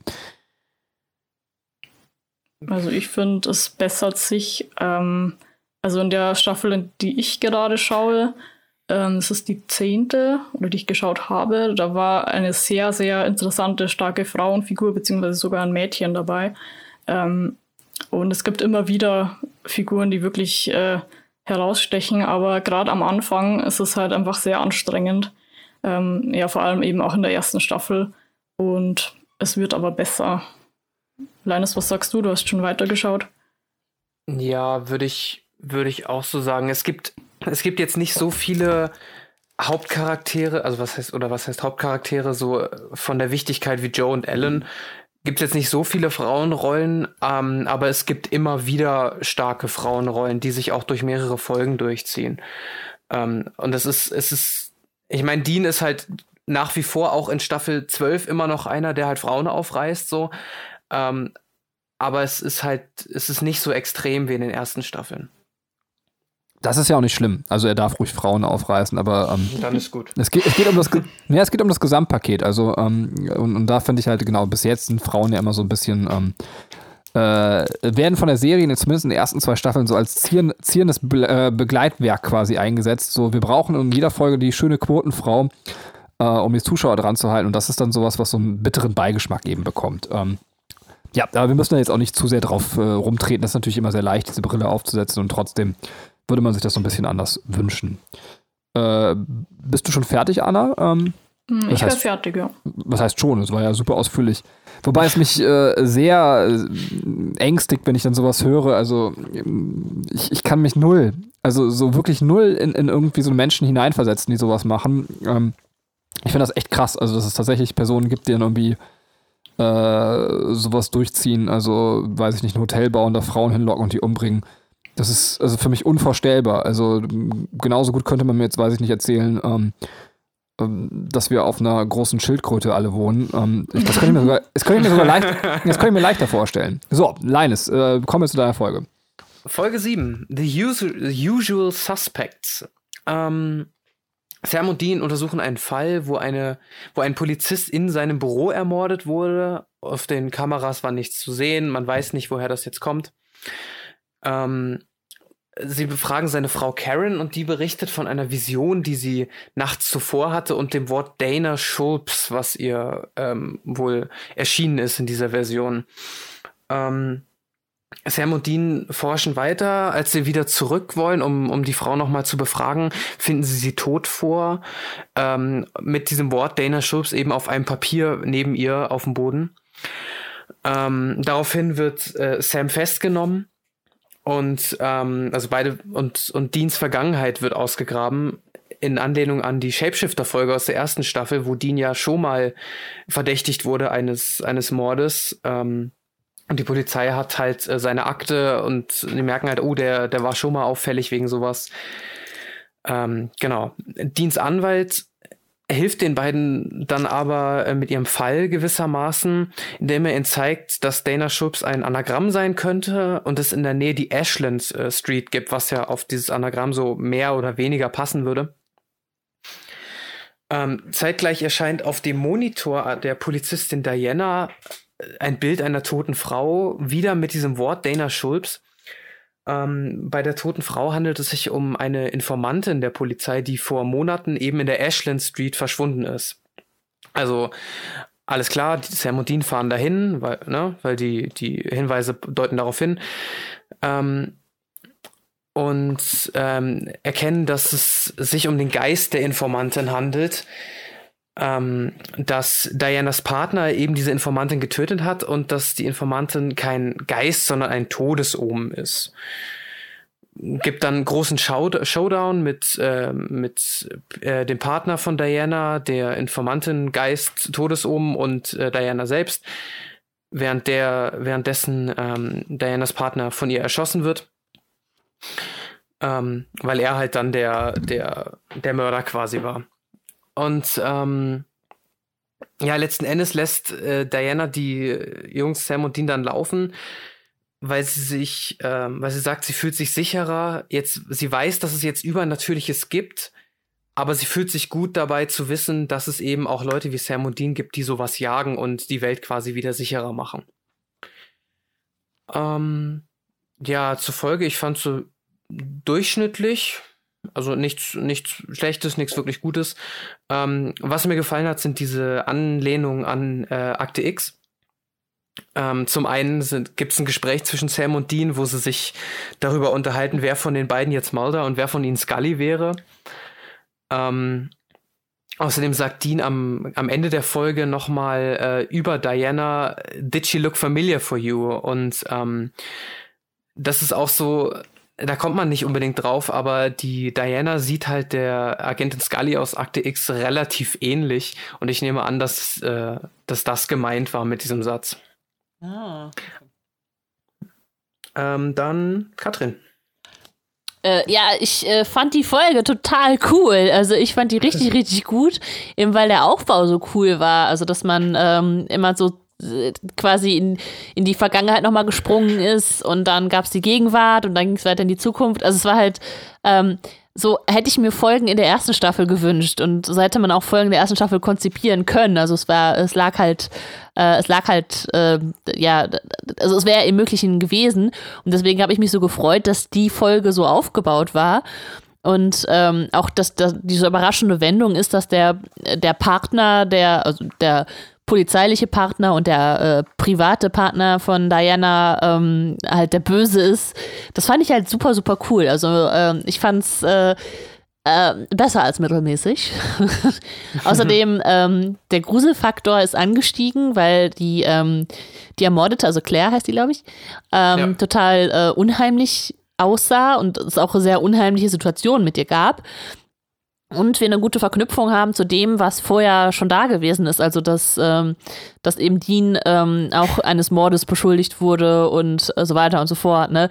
Dass, ähm, das war auf, also, dass diese Folge nicht allein da steht, sondern dass da eine Verbindung äh, ist, ohne jetzt wirklich auf den großen Story-Arc anzuspielen. Und äh, ich mochte Dean unglaublich gern, weil er so eine total abgefuckte Einstellung hat. So, ja, sitze ich halt hier, ja gut, ähm, da wird mir halt Mord vorgeworfen, aber jetzt muss ich erstmal herausfinden, äh, was Dana Sculp Sculps heißt. Und äh, das fand ich, also ich total geil, dass er einfach da so total abgebrüht ist. Und die beiden Polizisten, die zusammen sind, das ist jetzt äh, eine total doofe Frage, aber ist sie nicht wesentlich älter als er?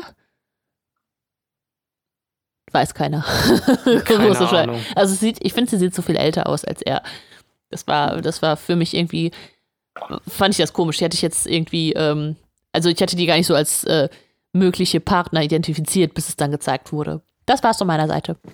Ja, du hast tatsächlich ich, wieder alles weggenommen. Ich kann das so unterschreiben. Das ist sogar bisher eine meiner Lieblingsfolgen. Also bis zu dem Zeitpunkt äh, vielleicht mh, die stärkste Supernatural-Folge äh, bis dato. Deswegen ich finde sie auch deutlich besser als mittelmäßig. Ich mag auch genau das gleiche mit der Erzählweise. Möchte es einfach nochmal unterstreichen. Ähm, und äh, den Rest brauche ich jetzt tatsächlich nicht mehr wiederholen, weil du das alles gesagt hast. Außer ich konnte eine von meinen Notizen nicht mehr lesen. Da steht, ähm, jetzt kann ich es nämlich wieder lesen, die kratzt das Null eingesperrt zu sein. Das finde ich echt richtig geil bei Supernatural.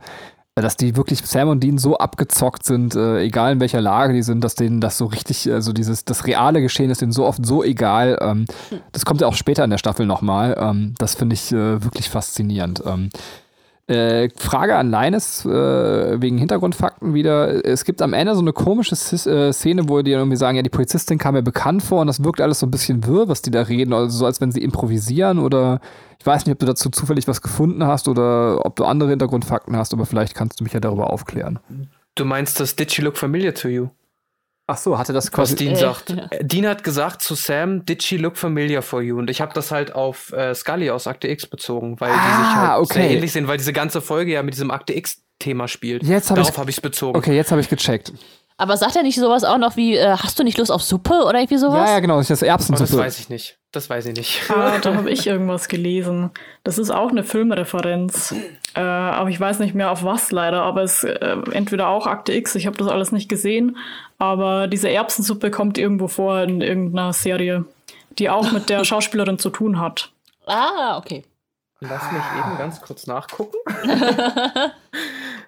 Hier so Schwarmwissen, das sich gegenseitig ansteckt. So der eine hat was gemerkt und der andere hat mal was dazu gehört und der nächste meint dann auch wieder dazu. Und dann so kommen wir hier auf unser Wissen.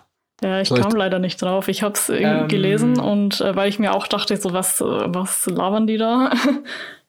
Dean's comment on looking familiar and mention of pea soup are references in homage to guest stars Linda Blair and The Exorcist, the film she's best Ah. known for, in which her character, a possessed teenager, at one point vomits pea soup. Oh, Ah, schön. okay. Okay. Haben wir das doch geklärt. Ähm, äh, War es das dann schon und sollen wir zur Folge 8 kommen?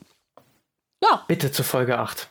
die ich völlig ohne Druck jetzt zusammenfassen darf, weil Leines mir quasi so einen Tag nach meiner Geburt geschrieben hat, so Folge 8 ist eine meiner Lieblingsfolgen der Staffel, bitte reiß dich zusammen, fass sie ordentlich zusammen. Ähm, ich gebe mir mal Mühe. Ähm, mal gucken, oder vielleicht wird es auch ganz traurig. Also, Kreuzung zur Hölle oder Crossroad Blues. Äh, die Folge startet quasi im Jahr 1938 mit dem Jazzmusiker Robert Johnson oder Robert Johnson. Ähm, und der wird von etwas geholt, und zwar einem schwarzen Hund. Ähm, und äh, also geholt heißt, er wird getötet. Und dann springt die Folge tatsächlich in die äh, Sam und Dean Zeit. Ähm, weiß jemand zufällig eigentlich, wann die Sam und Dean Zeit spielt? Äh, ist das einfach 2000er oder? Das ist 2000er, das ist da, wo die Staffel rauskommt. Ich glaube, 2006, 2007 ist es bei Staffel 2. Ah, okay. Ähm, und auch da ist es so, dass äh, Menschen auf einmal einen schwarzen Hund sehen, äh, der sie holen soll. Ähm, beziehungsweise einer wurde auch schon getötet. Und äh, Sam und Dean kriegen dann raus, dass es äh, hier um Personen geht, insgesamt vier Stück, die an einer Kreuzung einen Pakt mit einem Dämon geschlossen haben.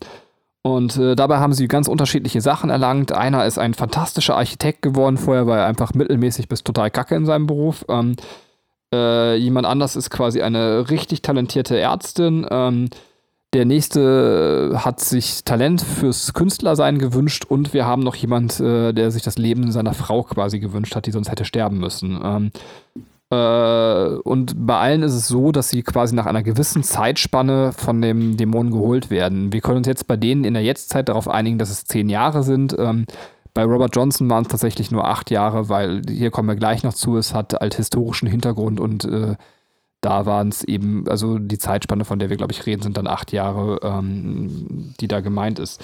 Naja, auf jeden Fall, Sam und Dean versuchen, die Leben zu retten. Ähm, sowohl den Architekt als die auch Ärztin können sie nicht retten ähm, und versuchen dann eben äh, es beim Maler. Ähm, Der allerdings äh, hat gar keinen Bock, sich retten zu lassen, weil er gibt sich irgendwie Schuld daran, dass der Pakt mit dem Teufel geschlossen wird. Also können sie ihn auch nicht überzeugen, ähm, dass sie sein Leben retten. Und sie kümmern sich zuletzt um den Mann, der das Leben seiner Frau gewünscht hat. Äh, Sam beschützt diesen Mann, während Dean hingeht und äh, den Dämon nochmal beschwört an der Kreuzung. Und dabei erfährt Dean, ähm, dass John, also sein Vater, in der Hölle ist äh, und äh, wie es zu seinem Tod kam und also warum er überhaupt in der Hölle ist. Und der Dämon bietet ihm jetzt auch einen Pakt an und sagt, hey, ich kann deinen Dad aus der Hölle holen, ähm, äh, du musst einfach nur tauschen, äh, du kannst dann quasi deinen Dad haben und nochmal zehn Jahre extra, denk mal darüber nach. Aber Dean ist tatsächlich eisern und äh, lockt den Dämon stattdessen unter einen, einen Bannenkreis und äh, dort äh, verhandelt er dann mit dem Dämon und sorgt dafür, dass äh, das Leben des Mannes gerettet wird, ähm, der damals den Pakt geschlossen hat um das Leben seiner Frau. Äh, ja, und da ist Ende und jetzt äh, können wir gleich Leines fragen, der diese Folge sehr liebt. Ich habe nicht gesehen, wer zuerst was sagen möchte, aber jetzt muss ich Leines erstmal fragen. Habe ich das halbwegs deinen Wünschen entsprechend zusammengefasst? Hast du sehr gut gemacht. Dankeschön. So, und jetzt darf die Person gerne reden, die sich von der Rede was äh, Seele reden möchte. Ja, fange ich doch gleich an. ähm, nee, ich mag, ich mag die Folge sehr, sehr, sehr gerne. Ähm, einerseits, weil ich dieses, ähm, ja, dieses, dieses Aufgreifen von Robert Johnson total cool finde, weil es ja ein realer Musiker war, dem ja nachgesagt wird, dass er sich seine, sein Musiktalent erkauft hat äh, im Austausch für seine Seele. Und dass das halt in so einer Serie aufgegriffen wird, ist total cool. Mag ich ganz gerne. Ähm, generell finde ich die Crossroad-Dämonen eigentlich mit die, die interessantesten und, und coolsten Wesen in, in dem ganzen Kosmos, weil das halt so dieses, so ein klassisches ähm, Feeling hat. Immer wenn man, wenn man irgendwo popkulturell irgendwas hört oder liest von wegen Pakt mit dem Teufel, dann sind das halt diese Crossroad-Dämonen, die sagen, okay, ich schenk dir was, dafür kommst du in zehn Jahren in die Hölle runter oder so. Total interessant. Ähm, Ansonsten gibt's noch ein kleines, äh, kleines Easter Egg in der Folge. Und zwar sind Sam und Dean ähm, in dieser Folge im Baskerville Hotel. In Anlehnung an Sherlock Holmes natürlich. Ähm, was sehr passend ist, weil sie ja auch einen schwarzen Hund suchen, also quasi den Hund von Baskerville. Mhm. Ja. Ähm, ansonsten habe ich so viel gar nicht zu der Folge zu sagen. Ich nerd halt nur krass über diese Folge ab. Ich mag die einfach ganz, ganz gern. ähm, nächster, Anna? Ja. Ja, ich fand sie auch sehr gut, vor allem weil sie ja auch mit dem Thema Musik irgendwie was zu tun hat und mit Talent. Und äh, ich finde das Thema sehr spannend, weil ich habe mir dazu aufgeschrieben, was tut man nicht alles für Talent, ähm, weil sich ja hier mehrere Leute einfach ihre Seele verkaufen, äh, nur um eben Talent oder Erfolg zu bekommen. Und ich finde das immer so, das wird immer so hoch äh, gehalten, so Talent, oh, du kannst so gut zeichnen, du kannst so gut Musik spielen. Aber wenn man halt das macht und das kann, weiß man halt, wie viele Jahre an Übung dahinter äh, stecken und das halt eben nicht einfach nur immer Talent ist. Und das ist halt so was, was komplett überschätzt ist. Klar, man braucht eine gewisse, ein gewisses Grundtalent, aber was hilft einem das, wenn man nicht übt? Ich meine, ähm, das ist eben das Ding. Und sich das einfach zu kaufen dann von so einem Dämon und dann zehn Jahre später in die Hölle zu gehen, ist halt so ein Weg, wo ich mir denke, ja, äh, such halt dein Talent und üb und äh, kauf dir nicht irgendwas. Äh, fand ich sehr spannend. Und auch, dass dieser, ähm, dieser Musiker eben real war und man ihm das eben nachsagt, das ist für mich wieder so, eine, so, ein, klassischer, so ein klassisches Zeichen von Neid von wegen, oh, der kann was gut, da ist bestimmt was nicht mit rechten Dingen zugegangen. Mhm. Ähm, das ist, äh, finde ich, auch sehr weit verbreitet in der Musikerszene. Ja, das mhm. was von mir. Ja, ich ähm, finde das witzig, dass du es so ansprichst, weil ähm, also die sagen in der Serie, ich glaube, die geben auch Beispiele mit Van Gogh und Mozart. Ich weiß nicht, ob die das nur, also ob das wirklich, ähm, also quasi so nahegelegt wird, dass das wirklich so war oder nur das Gedanken waren. Äh, ich muss an äh, den ähm, Club 27 denken. Kennt, kennt ihr den? Ja. Mhm. Das, es ist halt auch, äh, dass viele Musiker oder auch sehr talentierte Musiker sehr früh gestorben sind, also mit, äh, mit 27 halt. Äh, unter anderem Janis Joplin, äh, Jimi Hendrix, ähm, Kurt Cobain in, in, der neueren Zeit und Amy Winehouse gehört auch dazu. Und äh, da musste ich auch dran denken, so das, okay, das könnte man jetzt auch denen unterstellen, dass sie ihre Seele verkauft haben, nur um dann berühmt zu werden und deswegen dann so früh gestorben sind. Ähm, zur Serie, also zur Folge an sich, ich fand die auch super spannend. Ich fand die aber auch sehr unheimlich und gruselig, weil ähm, gerade wenn die irgendwie dieses, ähm, also wenn die jemanden sehen, der dann irgendwie so besessen ist, also äh, irgendwie, weiß nicht, der Mann, der halt dann seine Frau sieht, die noch ihm was sagen will und dann auf einmal ist sie dann so rollt sie dann so mit den Augen und sieht halt voll unheimlich aus.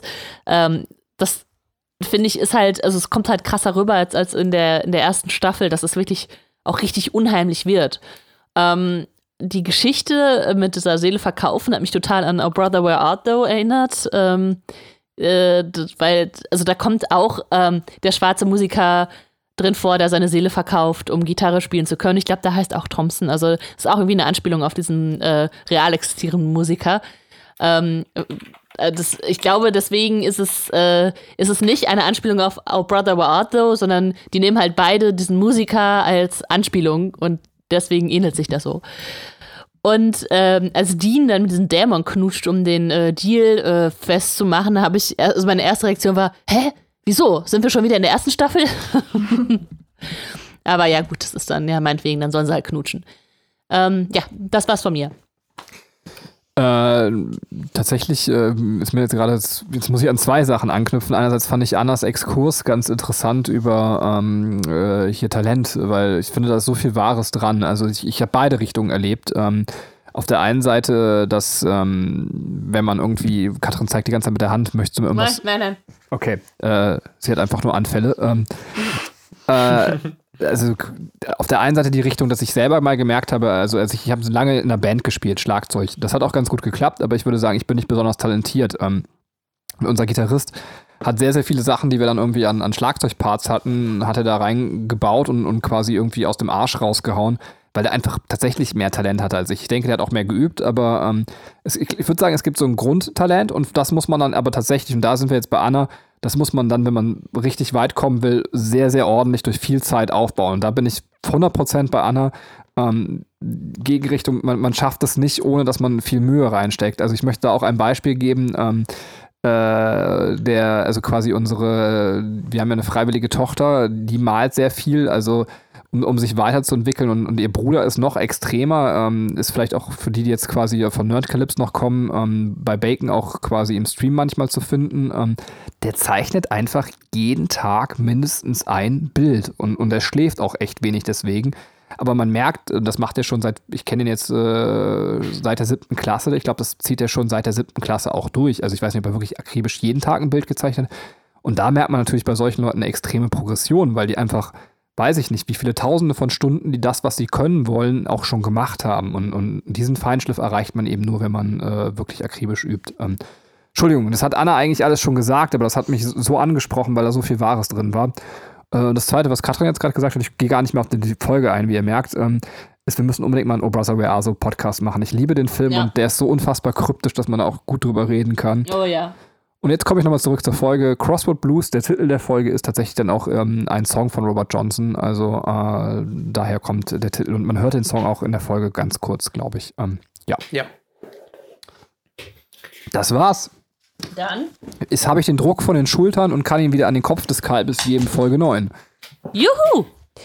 Folge 9. Ähm, oh Gott, ich ich bin ja mal so furchtbar, Sachen auf Englisch auszusprechen. Also es ist gerade im Podcast, so im Normalleben geht's, aber Croat, Cro, Cro, helft mir.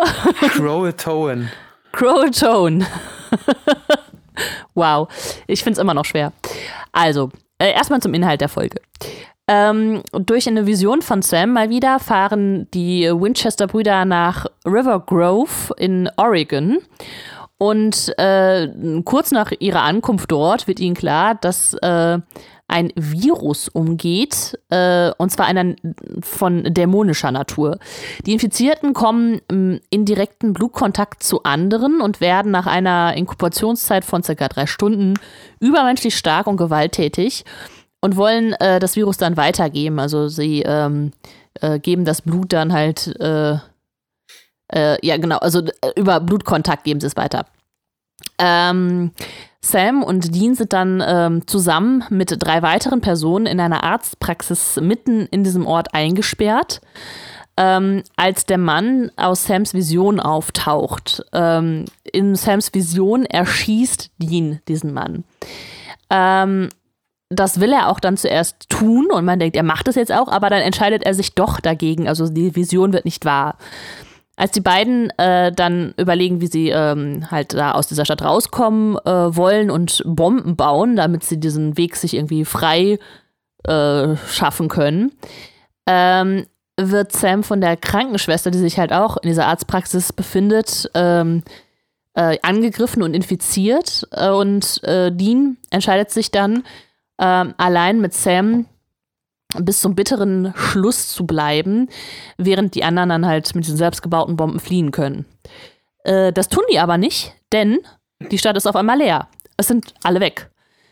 Ähm, genau wie in ähm, dieser ähm, Stadt, dessen Namen ich nicht aussprechen kann, ähm, die nämlich eine der ersten amerikanischen äh, Siedlungen waren. Ähm, da sind nämlich auf einmal alle, ähm, äh, alle Bewohner spurlos verschwunden und genau das passiert auch hier.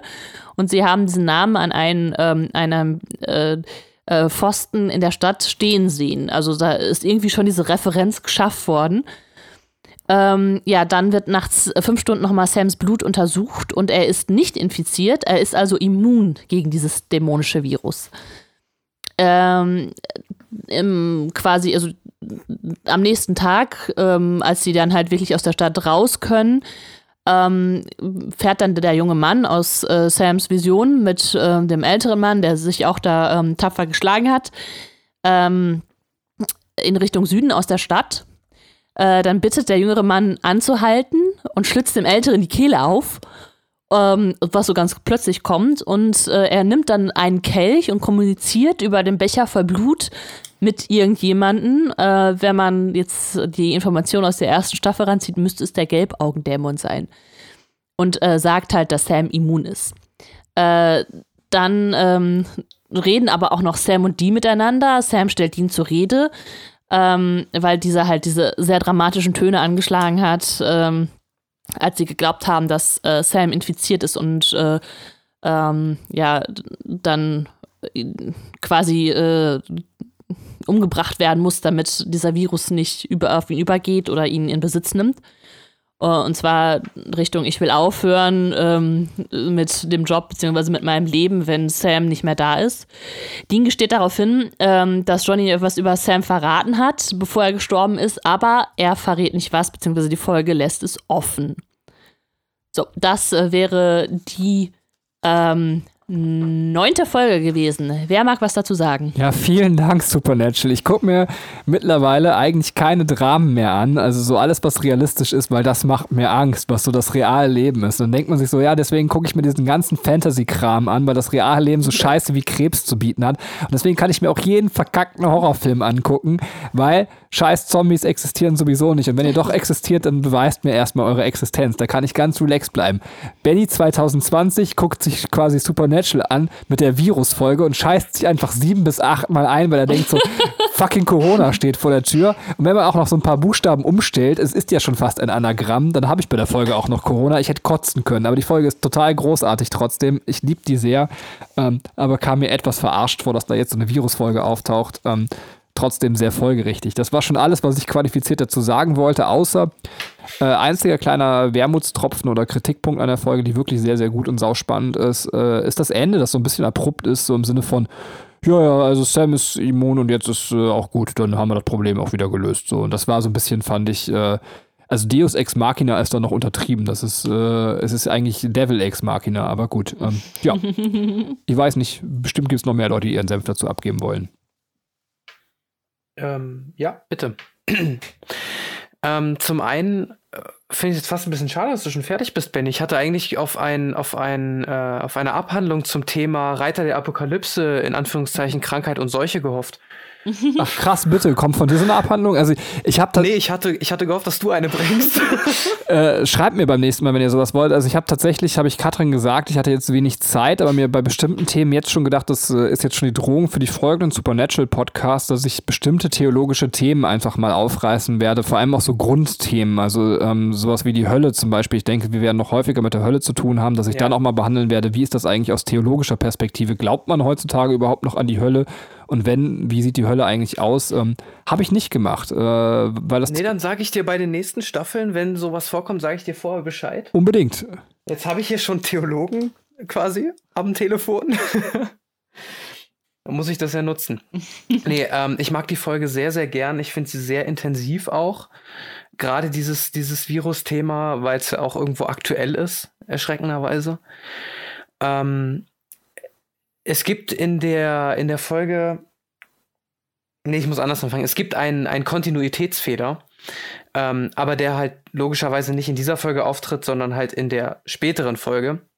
In dieser Folge ist es nämlich so, dass, äh, dass Sam ja sagt, äh, äh, dass, dass, ähm, doch, dass, dass Sam sich erinnert, das ist, ist nochmal, dass Sam sagt, er wird gern irgendwie, ähm, die würden gern irgendwie Grand Canyon angucken und so irgendwie mal eine Pause machen, so, ähm, und in der achten Staffel erinnert sich Sam daran, mit seinem Vater einen Ausflug an den Grand Canyon gemacht zu haben.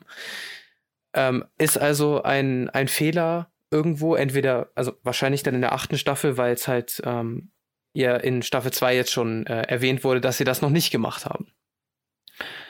Ähm, das wäre es aber auch soweit zu der Folge. Einfach, ich finde es einfach krass intensiv. Ja, also da kann ich mich anschließen. Ich finde die auch sehr gut, weil sie sehr spannend ist und eben auch so, so auf eine seltsame Art real und ähm, hat auch eben so ein bisschen Zombie-Feeling, weil wenn man sich ansteckt, dann äh, hat man quasi keine Chance und man sieht hier sehr schön, wie Dean, ähm, wie sehr Dean eigentlich an Sam hängt, weil er halt niemals ihn erschießen würde und was ja wieder einen Bogen schließt zum Anfang, weil es hieß ja, wenn er wenn Sam halt sich verändert und er ihn nicht retten kann, muss er ihn erschießen. Und äh, Dean würde bei wenigen Leuten äh, zögern, sie zu erschießen, aber das zeigt dann auch wieder, wie, dass er doch sehr menschlich ist, weil er halt eben ähm, sein Bruder ist halt seine Familie und ähm, selbst wenn er irgendein Zombie-Virus hat, der kann es nicht übers Herz bringen. Mhm. Und genau, irgendwas wollte ich noch sagen, aber ich habe es vergessen leider. also Katrin, du kannst gern weitermachen. Okay, kannst mich unterbrechen, wenn es dir wieder einfällt. Ähm, äh, das wollte ich dir noch sagen. Also, ihr- was du jetzt gerade gesagt hast, ähm, ich finde, dass es krass ist, dass, dass Dean einfach auch so kaltblütig äh, töten kann. Also, weil ähm, da ist ja auch diese, diese Frau, ähm, die dann sagt so, nein, nein, ich bin ganz normal und er, er schießt sie einfach. Ähm, und also das äh, geht ja so weit, äh, bis es dann an Sam eigentlich geht. Und äh, da macht er dann Stopp. Also es ist, ähm, es ist schon ein bisschen äh, krass, wie Dean da drauf ist. Ähm, dann, äh, also generell zur Folge, ich finde die auch super spannend ähm, und dieses Gefühl, eingekesselt zu sein, dieses, okay, wir können nicht raus, wir haben hier diese paar Quadratmeter, auf denen wir uns jetzt irgendwie vorbereiten müssen, uns da frei zu kämpfen. Ähm, so ein bisschen From Dusk Till Dawn eigentlich, ähm, was man, also so vom, vom Feeling her. Ähm, und äh, ja, ich hätte das Ende nicht vorhersagen können. Also es äh, ähm, ist halt, also für mich kam das sehr überraschend. Äh, klar, so ein bisschen Deus Ex Machina, was Benny gerade sagte, aber ähm, trotzdem, es ist so, ähm, es ist halt noch offen. Also es ist, es ist ja nicht, das ist jetzt das Ende, sondern ähm, da passiert ja noch mehr, also noch mehr im Hintergrund.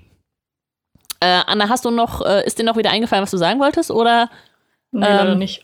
Okay, dann gebe ich noch kurz Hintergrundinformationen, ähm, die ich herausgesucht habe. Ähm, die äh, Ärztin Dr. Lee nennt den nächsten Ort äh, Sidewinder und das ist auch ähm, der Ort, wo Shining spielt. Also wieder eine Referenz auf Shining, wie wir es auch mit dem, ähm, mit dem Raum 237 hatten. Ähm, dann haben wir äh, die Namen, die Dean benutzt, als er sagt, dass die irgendwie Marshalls sind, ist äh, Billy Gibson und Frank Beard. Das sind äh, ZZ Top-Mitglieder. das fand ich sehr schön. ähm, der Soundtrack von der Folge ist äh, stark angelehnt, ähm, beziehungsweise eigentlich fast identisch zu den Stücken von Ennio Morricone. Ist das richtig ausgesprochen? Ja. Ja, ja. Ich, Ja. ich weiß nicht, wie man ihn ausspricht, aber ja. äh, Okay, du weißt aber, wer das ist. Das ist der, äh, der hat auch zu äh, The Thing den ähm, Soundtrack gemacht. Ähm, ich glaube, mehr bekannt halt äh, durch seine Western-Songs, die, also für Western-Filme, äh, die Lieder, die er gemacht hat.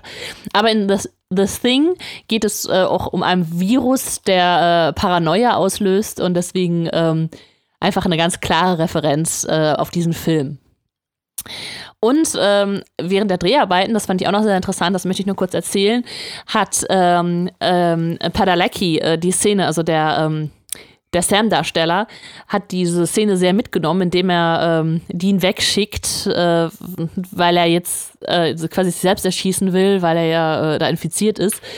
Und ähm, der Darsteller hat das einfach so fertig gemacht, dass er zu emotional geworden ist, als er geschauspielert hat. Und deswegen mussten sie diese Szene ein paar Mal drehen, ähm, weil der, ähm, weil, weil Sam nicht so emotional sein sollte, wie Padalecki ihn dargestellt hat.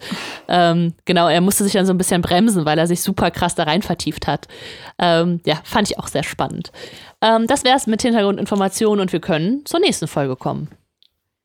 Genau, Episode 10 ähm, heißt Gejagt bzw. Hunted und ist von Rael Tucker geschrieben.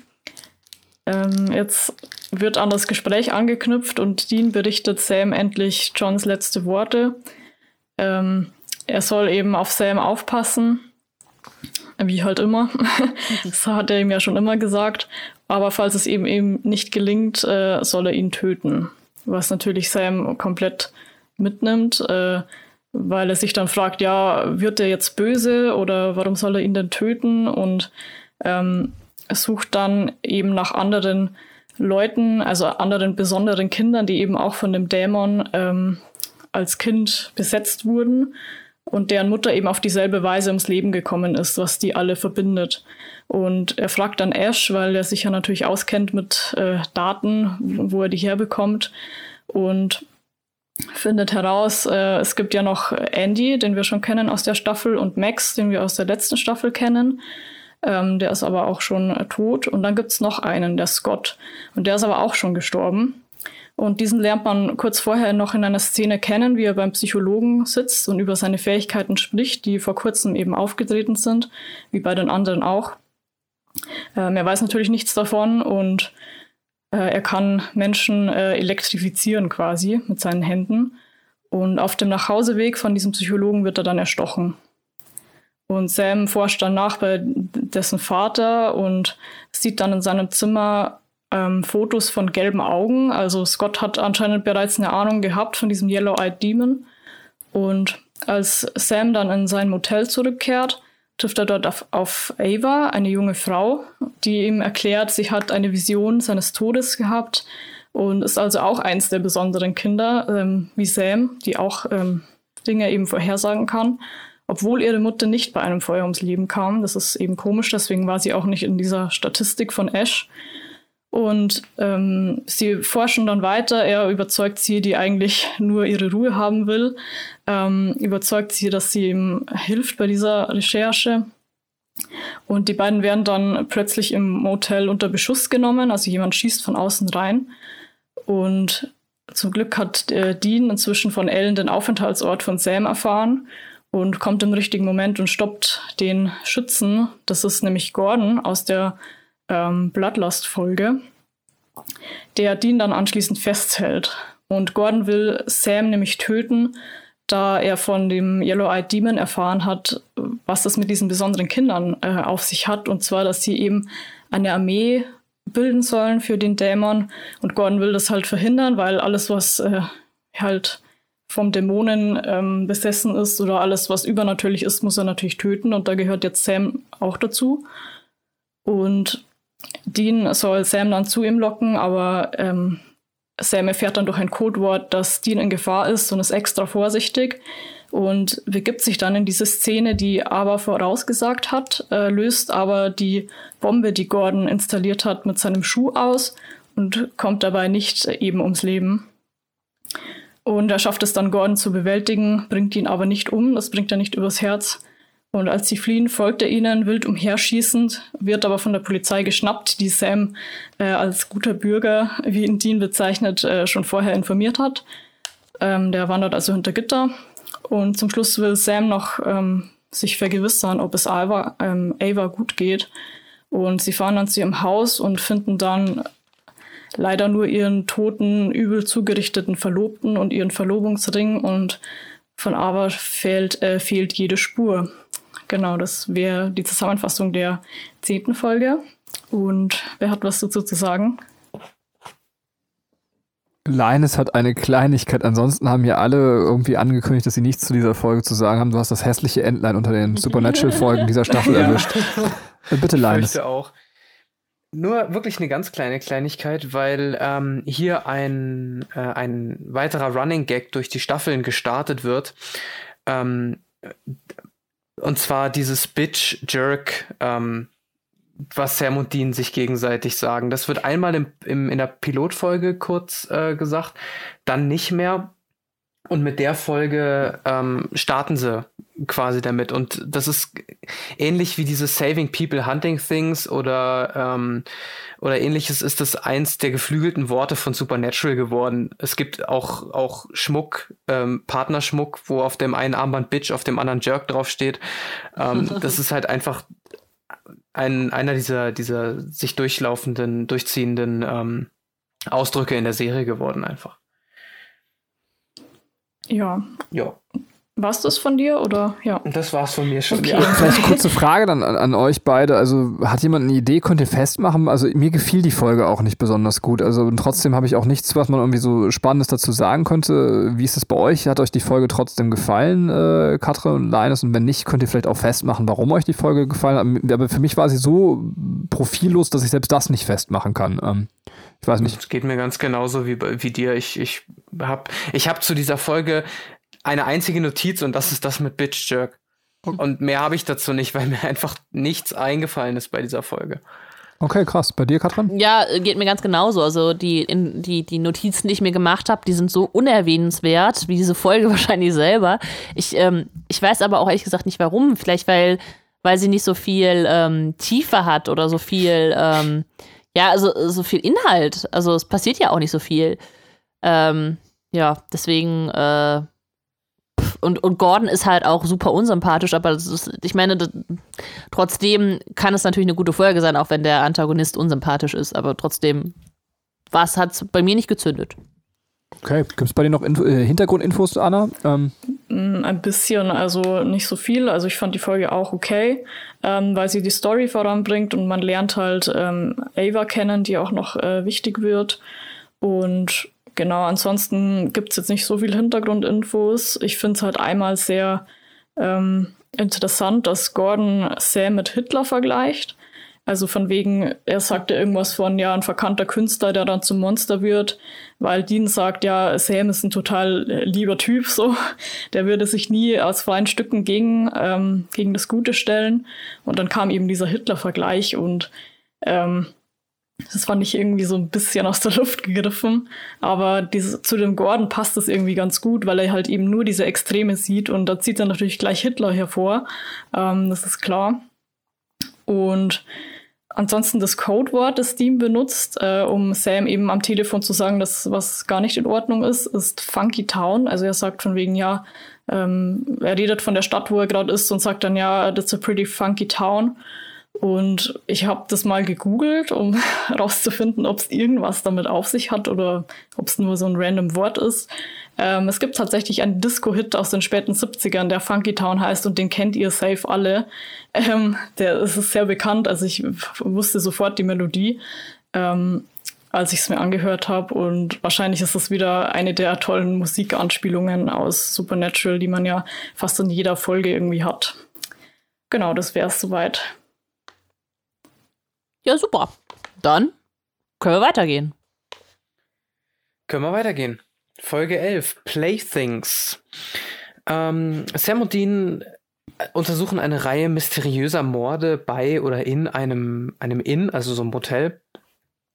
Ähm, Tyler ist die Tochter von der Besitzerin Susan und äh, diese Tyler hat ein Puppenhaus, in der eine kleine Puppe liegt, die genauso aussieht wie das letzte Opfer. Ähm, während Sam und Dean das untersuchen, gibt es ein weiteres Opfer und ähm, Sam kriegt eine, kriegt eine Krise, weil er diese Person halt nicht retten konnte. Und er bietet, bittet Dean, ähm, jetzt doch endlich mal Johns letzten Auftrag auszuführen, nämlich äh, ihn zu töten, bevor er böse wird. Ähm, Dean geht da halt nicht weiter drauf ein und sagt, ey, komm, jetzt, wir machen jetzt erstmal hier weiter Auftrag so. Ähm, Sam und Dean verdächtigen erst die, äh, die Mutter von Susan namens Rose, dass sie diese Morde mit Hilfe von Voodoo-Magie äh, durchgeführt hat. Ähm, sie sehen jedoch, dass sie es nicht gewesen sein kann, weil sie einen äh, Schlaganfall gehabt hat und nicht mehr in der Lage ist, irgendwie Magie durchzuführen, nicht mehr zu sprechen, irgendwas. Ähm, sie, die, die Brüder entdecken dann, dass ähm, eine der, also dass eine zweite Tochter erwähnt wird, ähm, namens Maggie, die aber nicht real ist, sondern nur eine imaginäre Freundin von Tyler ist. Und in Wahrheit eben der Geist von Susans Tante ist, Margaret, also deswegen Maggie. Ähm, Genau, die äh, es gibt dann gibt dann am Ende ein großes Finale, wo wo Maggie eben versucht ähm, Tyler zu ertränken als als weiteres Opfer, aber ähm, Rose opfert sich für Tyler und ähm, möchte als ähm, möchte dann äh, als Spielkameradin für Tyler ein Geist bleiben. Ähm, und das, das Ende von der Folge finde ich dann sehr schön, weil man in der letzten, in einer letzten Einstellungen dann Rose als, als Geist und jetzt als Kind ähm, zusammen mit Tyler Springseil äh, spielen sieht. Also sie hat es dann in Anführungszeichen geschafft. Sie ist dann ein Geist geworden und ähm, Tyler hat weiterhin eine Spielkameradin, ohne dass jetzt ähm, noch groß jemand zu Schaden gekommen ist. Ähm, ich mache einfach gleich mal weiter, wenn es keinen stört. Ja, ich tu's. Ma ich, mag die, ich mag die Folge ganz gern. Ähm, ich finde allerdings Puppen immer recht schwierig für mich persönlich, ähm, weil es einfach ein Horrormotiv ist, mit dem ich nicht so gut kann.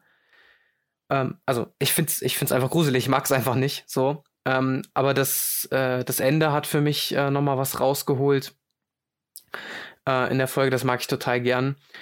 Ansonsten haben wir bei der Folge gleich eine ganze Handvoll ähm, kleine Referenzen. Und zwar haben wir wieder Sam und Dean, die im Zimmer 237 sind, wie Anfang des Podcasts schon erwähnt, eine Shining-Referenz. Ähm, äh, Sam und Dean werden mal wieder für ein schwules Pärchen gehalten, als sie äh, einchecken wollen, was sich ja auch durch die ganze Serie irgendwie immer mal wieder zieht. Ähm, des Weiteren erwähnt Dean äh, an einer Stelle Daphne aus Scooby-Doo äh, ja. mit dem Zusatz I love her. Ähm, was ganz interessant ist, weil ähm, da muss ich jetzt weitergreifen, aber ich, es ist kein zu krasser Story-Spoiler. Es gibt in einer, einer, der späteren Staffeln, 13 oder 14 oder so, gibt es eine Folge, wo ähm, die beiden tatsächlich in der Welt von Scooby-Doo sind. Mhm. Und da macht sich Dean halt auch an Daphne ran in dieser Welt. Wie was, geil. Halt, was halt total klasse ist, weil das wieder was ist, was aus Staffel 2 zwölf Staffeln später wieder aufgegriffen wird und einfach nur so ein kleines Detail ist, es einfach, trägt viel zur Charakterentwicklung bei, finde ich. Jetzt habe ich so Bock auf die Folge, ich liebe Scooby-Doo, aber weiter. Ähm. Ja, da musst du auch ein bisschen weiter gucken. ähm, und ansonsten, ähm, was, was ganz interessant ist, Jared und Jensen, also die beiden Schauspieler von Sam und Dean, ähm, spielen sich immer auch am Set regelmäßig Streiche, was halt auch in einer der Folgen später aufgegriffen wird, aber sie machen das auch in, in der Realität. Die machen halt die ganze Zeit Blödsinn am Set. Und ähm, es ist so, dass, dass beide Schauspieler auch in dieser, beim Dreh dieser Folge mit diesen ganzen Puppen nicht klarkommen, weil überall am Set halt diese, diese Porzellanpuppen rumstehen und die, die beiden da nicht drauf klarkamen und haben sich dann ähm, immer auch damit weiter erschreckt oder geprankt, in Anführungszeichen, ähm, bis irgendwann äh, Jared, also Dean, eine Handvoll davon geklaut hat und einfach bei Jensen ins, ähm, in die Unterkunft gestellt hat, wo der schläft. Ja. Und als der nach dem Dreh heimkam, also in, in die Unterkunft gegangen ist, kam er halt überhaupt nicht mehr drauf klar. Und das war dann so der Zeitpunkt, wo wir gesagt haben, ey, wir müssen das jetzt mal langsam wieder ein bisschen runterfahren mit unseren Pranks, das geht so nicht weiter. ähm, ja, ganz lustig auf jeden Fall. Super niedlich, äh, wirklich krass. Und äh, eins habe ich noch, und zwar den vorhin erwähnten Magpie, der Supernatural. Ähm, der zieht sich durch die ersten fünf Staffeln mehr oder weniger. Später aber auch, es gibt nämlich ein, äh, eine Requisite, die in allen möglichen Folgen immer mal wieder auftritt. Und zwar ist das ein äh, Hirschkopf, der an der Wand hängt. Der ist in der Folge in deren Hotelzimmer zu sehen, relativ prominent im Hintergrund, sage ich mal. Ähm, den gab es auch in Staffel 1 schon, da ist es mir aber nicht so krass aufgefallen und in Staffel 2, 3 sind's, kommt der ein paar Mal häufiger vor. Also einfach eine Requisite, wo die, wo die Macher sich gedacht haben, ja, äh, wir haben die hier und die nehmen wir jetzt einfach mit und ach, die können wir in das Hotelzimmer reinpacken, ach, und die, in die gruselige Hütte passt die auch noch ganz gut rein. ähm, da muss ihr mal drauf achten. Das ist, taucht immer mal wieder auf, dieser Fischkopf. Ja. Witzig, also genau, er ist mir aufgefallen, wir kommen noch dazu, aber in der Hüttenfolge ist es ja so ein Evil Dead-Zitat äh, mit dem Hirschkopf, aber das in der Folge ist er mir zum Beispiel gar nicht aufgefallen. Das ist äh, abgefahren.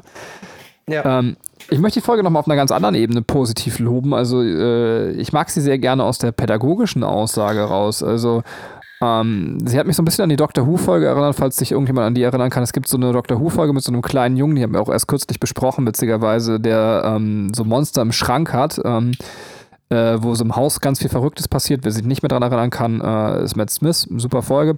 Aber auf jeden Fall diese Aussage, ähm, hinter jedem Fehlverhalten eines Menschen bzw. eines Kindes äh, steckt in den meisten Fällen tatsächlich vielleicht auch etwas anderes. Ähm, in dem Fall ist es ja ein sehr gravierendes Fehlverhalten, weil das Kind neigt dazu, eben Leute umzubringen. Ähm, aber eigentlich ist es ja der Wunsch, dass sie eine Freundin haben möchte. Und, und, und nur weil dieser Wunsch nicht verstanden wird, äh, passieren diese schlimmen Dinge. Und, und auch wenn man, finde ich, die Folge auf dieser Basis liest, ähm, finde ich, hat sie eine sehr, sehr interessante Aussage zu sagen, so Obacht, äh, es ist ein bisschen wie bei dieser Vampir-Folge.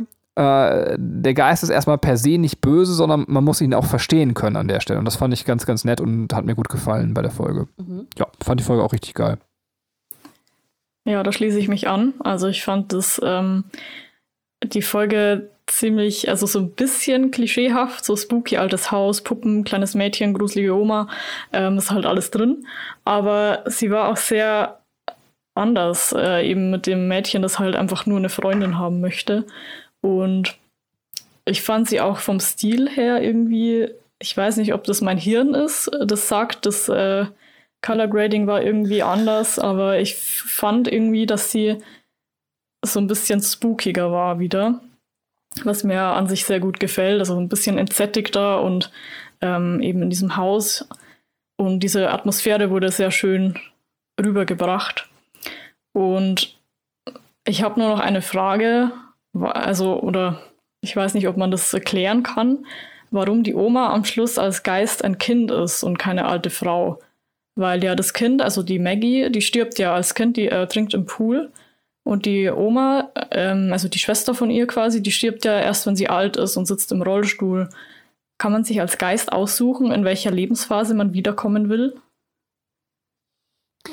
Also, ich kann dir keine Antwort geben. Ich finde die Frage vollkommen berechtigt. Also, für mich war es so, äh, einfach als Auflösung, ähm, um, um quasi ein Happy End zu schaffen aber empfinde das auch als, als problematisch, diese Art von Happy End. Genau das gleiche habe ich mich auch gefragt. Also ich kann das tatsächlich total nachvollziehen, was du sagst. Ich weiß nicht, ob das in der Welt von Supernatural irgendwie mal geklärt wurde. Ähm, andererseits gibt es ja auch immer mal wieder Geister, die ihr Aussehen verändern. Zum Beispiel, wenn sie irgendwie eigentlich eine, eine Wunde haben, eine relativ prominente Bauchwunde, sage ich mal, dass die dann nicht zu sehen ist. Das gibt es immer mal wieder, Woman in White oder so. Ähm, ich nehme einfach mal an, dass es gerade halt, um auf das Ende jetzt einzugehen, dieses Ende so abzurunden, dass, dass sie gesagt haben, ja, die kann halt als Kind aussehen, weil sie das möchte und weil das für, für die Tochter ist einfach. Ja. Ja, vielleicht um es ein bisschen schön auch zu reden, Geister sind ja auch oft mit dem verbunden, was sie als Geist hält. Äh, und, und da ist ja eben gerade damit vielleicht, also so, dass ihr Wunsch ist, ist das vielleicht möglich. So kann man das sich so vielleicht so ein bisschen glatt reden. Wobei es auch witzig gewesen wäre, wenn sie dann mit so einer Omi quasi auf dem äh, Bett rumgesprungen wäre. Hätte ich fast schöner gefunden, glaube ich. Ich äh, fand die Folge auch äh, sehr gruselig. Also ich schließe mich da euch an. Also vor allem das mit den Puppen, äh, generell das Setting, äh, das Color Grading äh, kann ich auch nachvollziehen, Anna, was du sagst, dass äh, so ein bisschen farbloser war alles, ne? Also was irgendwie auch dieses Haus so ein bisschen unheimlicher macht. Ähm, allerdings, was mir nicht so gut gefallen hat, ist, dass die Auflösung relativ lame ist, eigentlich, weil ich meine, wie, äh, wie kriegen wir das hin, dass dieses Mädchen, äh, dieser Mädchengeist, der da irgendwelche Leute killt, damit aufhört? Die Omi, die schon unter den Folgen eines Schlaganfalls leidet und äh, sowieso kom fast komplett hinüber ist, die opfert sich dann. Also das ist so, ja, okay. Also die Kosten könnten höher sein. ja, lass die Oma sterben. ich meine, ist auch eh nichts mehr, oder? Ja, Katrin hätte lieber die Mutter sterben sehen. Und unsere 86-jährigen Hörerinnen und Hörer atmen jetzt gerade auf, dass du keine Corona-Politik machst. Also, ähm. jetzt einen Herzinfarkt. äh, nein, aber es ist, ähm, ja. Ach, ihr wisst, was ich meine, ne? Es ist so. Ähm, also es ist jetzt nicht das, das, das, ach egal, ich höre auf zu reden. Das Tragischste, was du je quasi ja, im Film genau, und Fernsehen genau, gesehen genau. und gehört hast. Richtig. Äh, und was ich noch lustig fand, was jetzt in eine komplett andere Richtung geht, ist halt der, äh, das, äh, der Pornokonsum von Sam, der da halt angesprochen wird, wie auch in der Folge davor äh, schon, ähm, wo er irgendwie äh, im äh, Pay-TV sich irgendwelche Sachen anguckt und ich glaube, die ihn erwischt. Also, ähm, das ja, ist mir da irgendwie extremer aufgefallen in der Folge. Deswegen ähm, wollte ich das nicht unerwähnt lassen. Ähm, ja, das war's schon von, von mir. Ähm, weil ihr, ihr habt alles schon so gut ausgeführt, dass ich jetzt gar nicht mehr so viel zu erwähnen habe. Dann können wir gerne zur nächsten Folge kommen. Folge 12 heißt Der Mandroid oder Mandroid, ähm, noch ein bisschen deutscher, oder der Mandalorian. Ähm. und zwar geht es hier wieder um einen äh, Gestaltenwandler oder, jetzt muss mich äh, Linus oder Anna wieder korrigieren, falls es falsch ist. Ich glaube, wie der Experte sagen würde, ein Shapeshifter, ist das richtig? Völlig ähm, korrekt.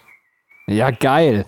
Ich kenne mich mittlerweile richtig mit Supernatural aus und äh, dieser hat diesmal eine Bank und ein Juwelier ausgeraubt. Ähm, es dauert einen Moment, bis äh, Sam und Dean natürlich peilen, dass es sich um einen äh, Shapeshifter geht äh, oder handelt. Und zwar kommen sie dabei bei einer Zeugenbefragung darauf, dass es äh, dies der Fall ist. Und zwar befragen sie den guten Ron äh, und der Ron glaubt aufgrund eines Videos, äh, was eben diesen Shapeshifter zeigt, äh, dass es sich um einen Androiden halt, handelt. Und äh, er ist so cool, er hält auch so, ein, so ein ähm, Cyberman-Bild hoch und sagt, da, so ein Android muss es sein. Ähm, und äh, ja, Sam sagt quasi, nein, das ist völliger Quatsch. Äh, Androiden es nicht. Er ist halt relativ hart zu ähm, Ron, der sich dann auch irgendwie sehr krass abgebügelt fühlt und irgendwie ein bisschen fertig ist. Und Sam und Dean wollen ihn eben aus dem Spiel nehmen, damit er sich selber schützt. Und dann machen sie sich auf, den Jagd, äh, auf die Jagd nach dem Gestaltenwandler. Dazu gehen sie in eine der nächstgelegenen Banken, um ihn dort zu suchen und gucken sich dort eben Überwachungsvideos an. Und Überraschung, Überraschung, der Gestaltenwandler ist tatsächlich in dieser Bank.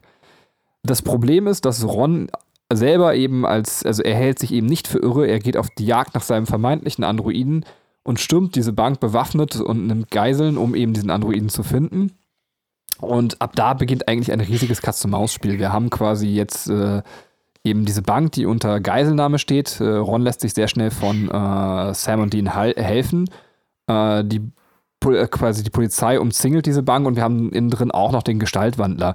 Und ab da kann man eigentlich sehr gut von der Story vorspulen. Es ist so, dass es tatsächlich äh, Sam und Dean am Ende gelingt, diesen Gestaltwandler zu überlisten.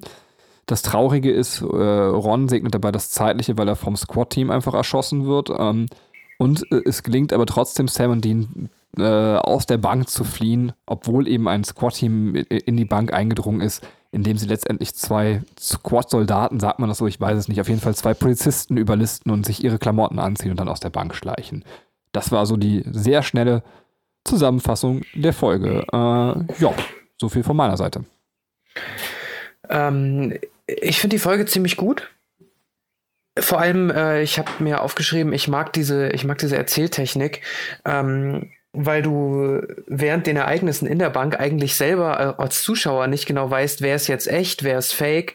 Ähm, und auch dieses Ende mit den, wo sie als, als Squad-Team-Mitglieder quasi wieder rauskommen, hat äh, für mich ein bisschen was Oceans-mäßiges, ähm, weil du halt während des Showdowns nicht siehst, wie sie entkommen und erst danach quasi diese Auflösung hast. Äh, Finde ich, finde ich total cool.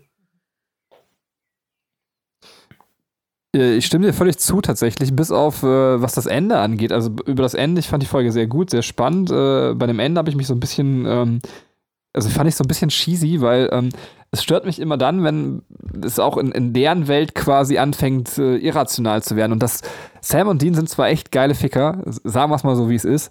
Aber dass die dann schaffen, wenn so eine Bank von so einem ganzen Squad-Team besetzt ist, da noch rauszukommen, so, das war so ein bisschen für mich, wo ich dachte so, nee, das wollen die jetzt wirklich nicht mehr schaffen. Also ich kann zwar jetzt deine Begeisterung nachvollziehen, äh, wie es erzählt wurde, weil das ist wirklich cool.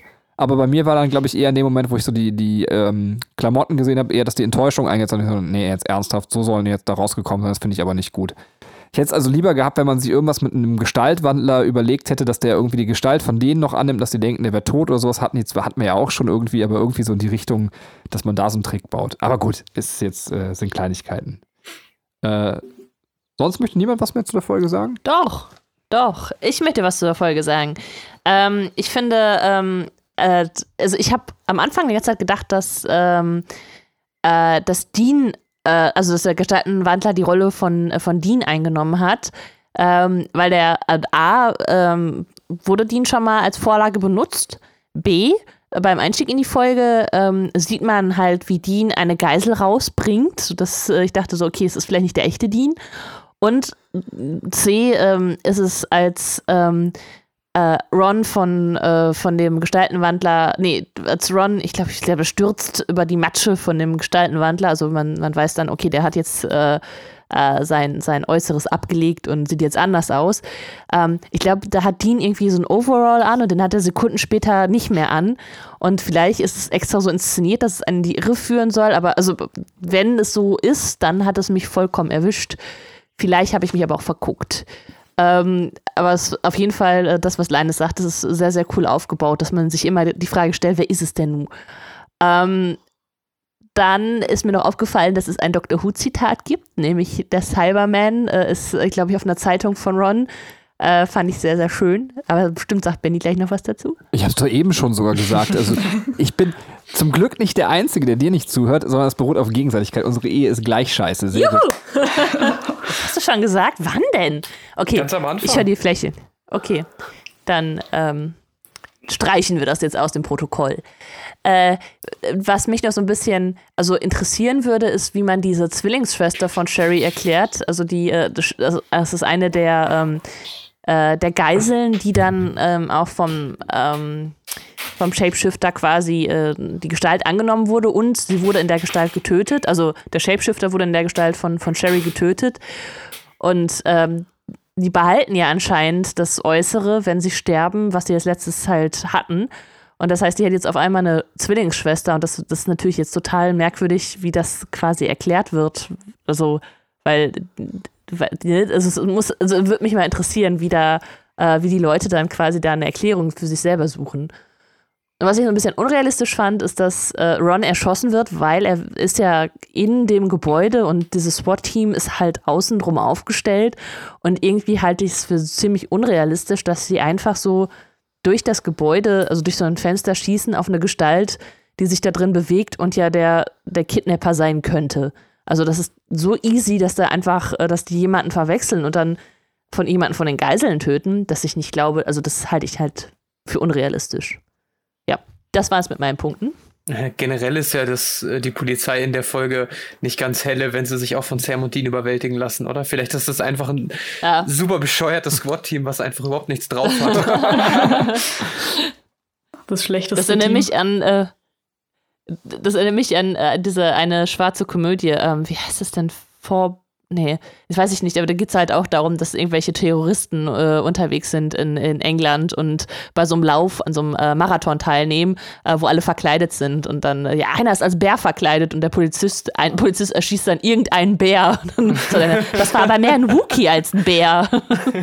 Heißt der For Lions vielleicht, der Film? Ich weiß ja, es nicht mehr. Aber das ist, auch, das ist so eine schwarze Krähe jedenfalls auf dem Coverbild. Ich, ich suche das raus, okay. während Anna noch was äh, sagt. ähm, ja, auch noch zu dem, zu dem SWAT-Team, weil sie klauen ja dann die, ähm, die Uniformen und irgendwie nehmen die die nicht mehr her. Also die haben ja jetzt quasi beide eine Garnitur SWAT-Team-Uniformen und also da könnte man ja alles Mögliche damit anstellen, aber ich glaube, es kommt nie wieder vor. Ich kann mich nicht ja. erinnern. Nee. Das habe ich tatsächlich auch gelesen, dass das irgendwo, genau, ich, äh, habe ich das auch tatsächlich gelesen, dass das die ganzen Supernatural-Staffeln, die das, das, die Klamotten nicht mehr rausholen. Ja. Ich hätte gerne aber auch mit, mit Sam und Dean so eine, so eine Zauberer-Umziehshow. Ähm, Fände ich super. Also, wo sie einfach so ruckzuck, die müssen ja richtig schnell ihre Klamotten wechseln können. Ähm, würde ich voll feiern. Ich wollte noch fürs Protokoll, ähm, einfach nur um zu zeigen, was für ein geiler Typ ich bin. Ähm, Dass Dr. Who Cyberman-Zitat drin vorkommt?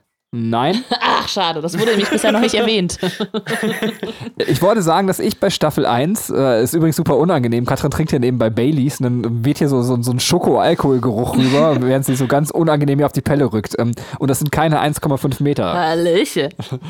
ähm, was ich eigentlich sagen wollte, jetzt äh, lass mich doch mal zum Punkt kommen, dass ich schon bei Staffel 1 gesagt habe, bei der allerersten Folge kann man im Podcast nachhören, dass Sam und Dean quasi irgendwann wahrscheinlich die meistgesuchtesten Schwerverbrecher überhaupt sein müssen. Und das hat sich tatsächlich so entwickelt. Das finde ich sehr, sehr cool. Ähm, muss man jetzt nochmal äh, sagen, das ist ja tatsächlich dann irgendwann auch äh, gängiges äh, Thema in Staffel 2, dass sie einfach gesuchte Schwerverbrecher sind. Ähm, was ich sehr nett an der Serie finde, mag ich wirklich gerne. Äh, der Mandroid ist äh, noch ein Zitat aus äh, den X-Files. Ähm, so viel zum Thema.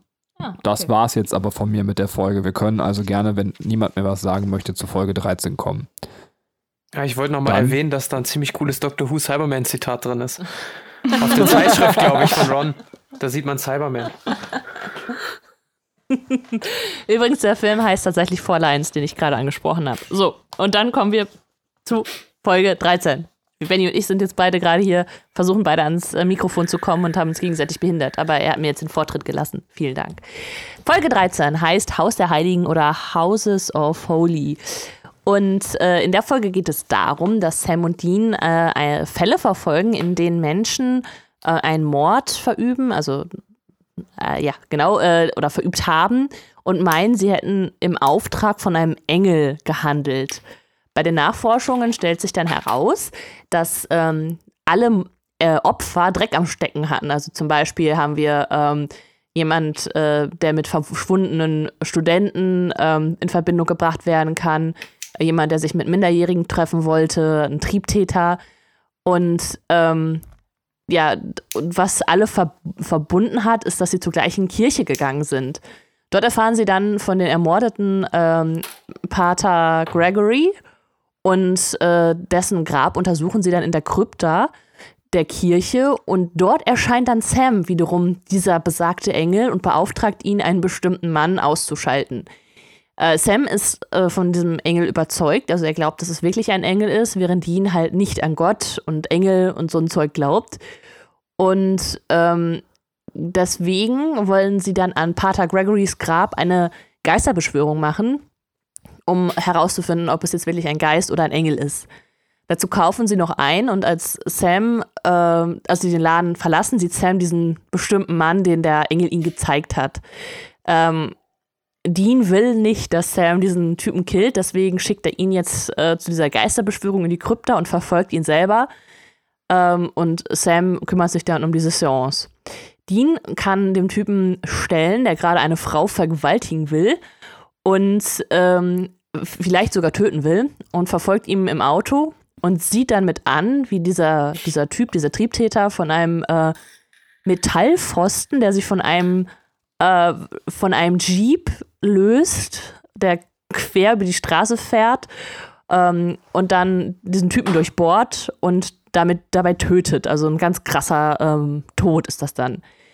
Ähm, währenddessen wird Sam äh, von diesem, äh, von einem anderen Pater, der der Kirche angehört, ähm, bei der Seance unterbrochen, aber dennoch erscheint der Geist des ermordeten Pater Gregory, ähm, der sich für einen Engel selber hält, aber äh, von Dean und, ach Quatsch, von Sam und dem anderen Pater dann überzeugt wird, dass er das nicht ist, sondern halt als Geist noch in der äh, realen Welt rumspukt. Äh, Sam und dieser andere Pater äh, machen ihm das dann klar und äh, entlassen ihn dann mit äh, gelesenen Sakramenten von der Erde. So, das wäre die Folge. Bitteschön. Ja, zuallererst, was ist das eigentlich für eine abgefuckte Stadt, in der die da leben? Also so, dass dieser Engel offensichtlich so jeden zweiten rauspicken kann, quasi um Leute umzubringen, ist schon krass, weil da einfach jeder irgendwie Gräueltaten begeht. Ähm, dagegen ist Salzgitter und Sodom und Gomorra nichts. Ähm.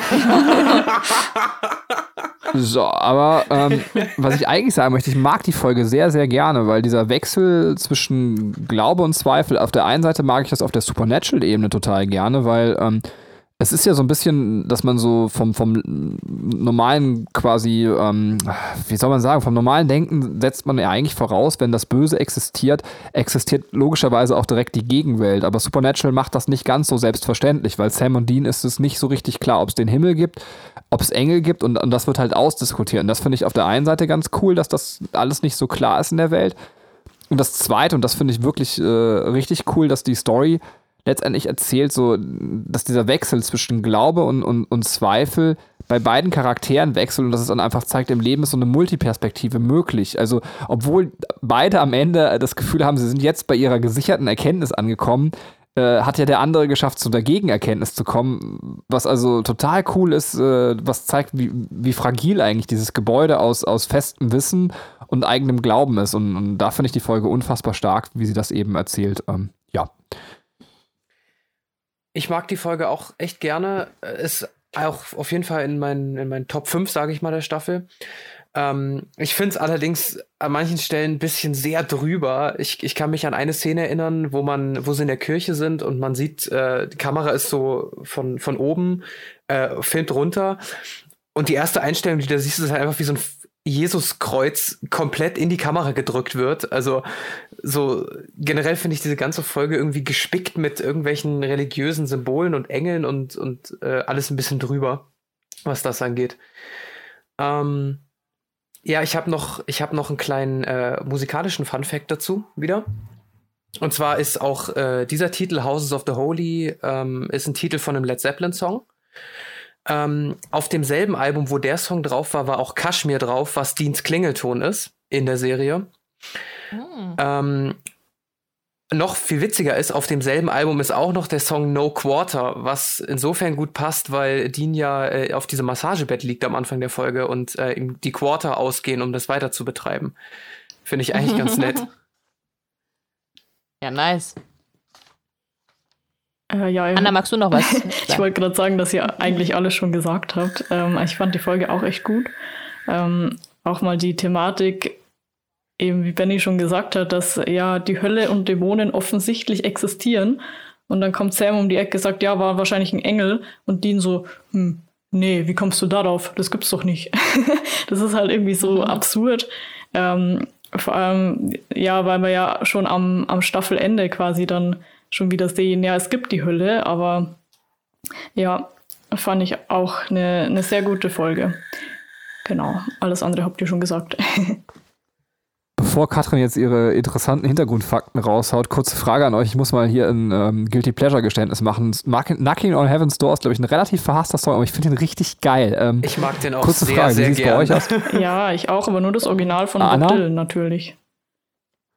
Okay, ich mag tatsächlich auch die ganzen Roses-Versionen sehr, sehr gerne. Ähm, Mhm. Ich mag äh, beide Versionen. Okay, nee, die kann ich mir nicht anhören. Obwohl ich Guns N' Roses eigentlich mag, aber äh, noch genau in Heaven's Door haben sie irgendwie nicht so. Äh, Doch, ich finde die schon Ja. ziemlich geil. Ähm, okay. Katrin.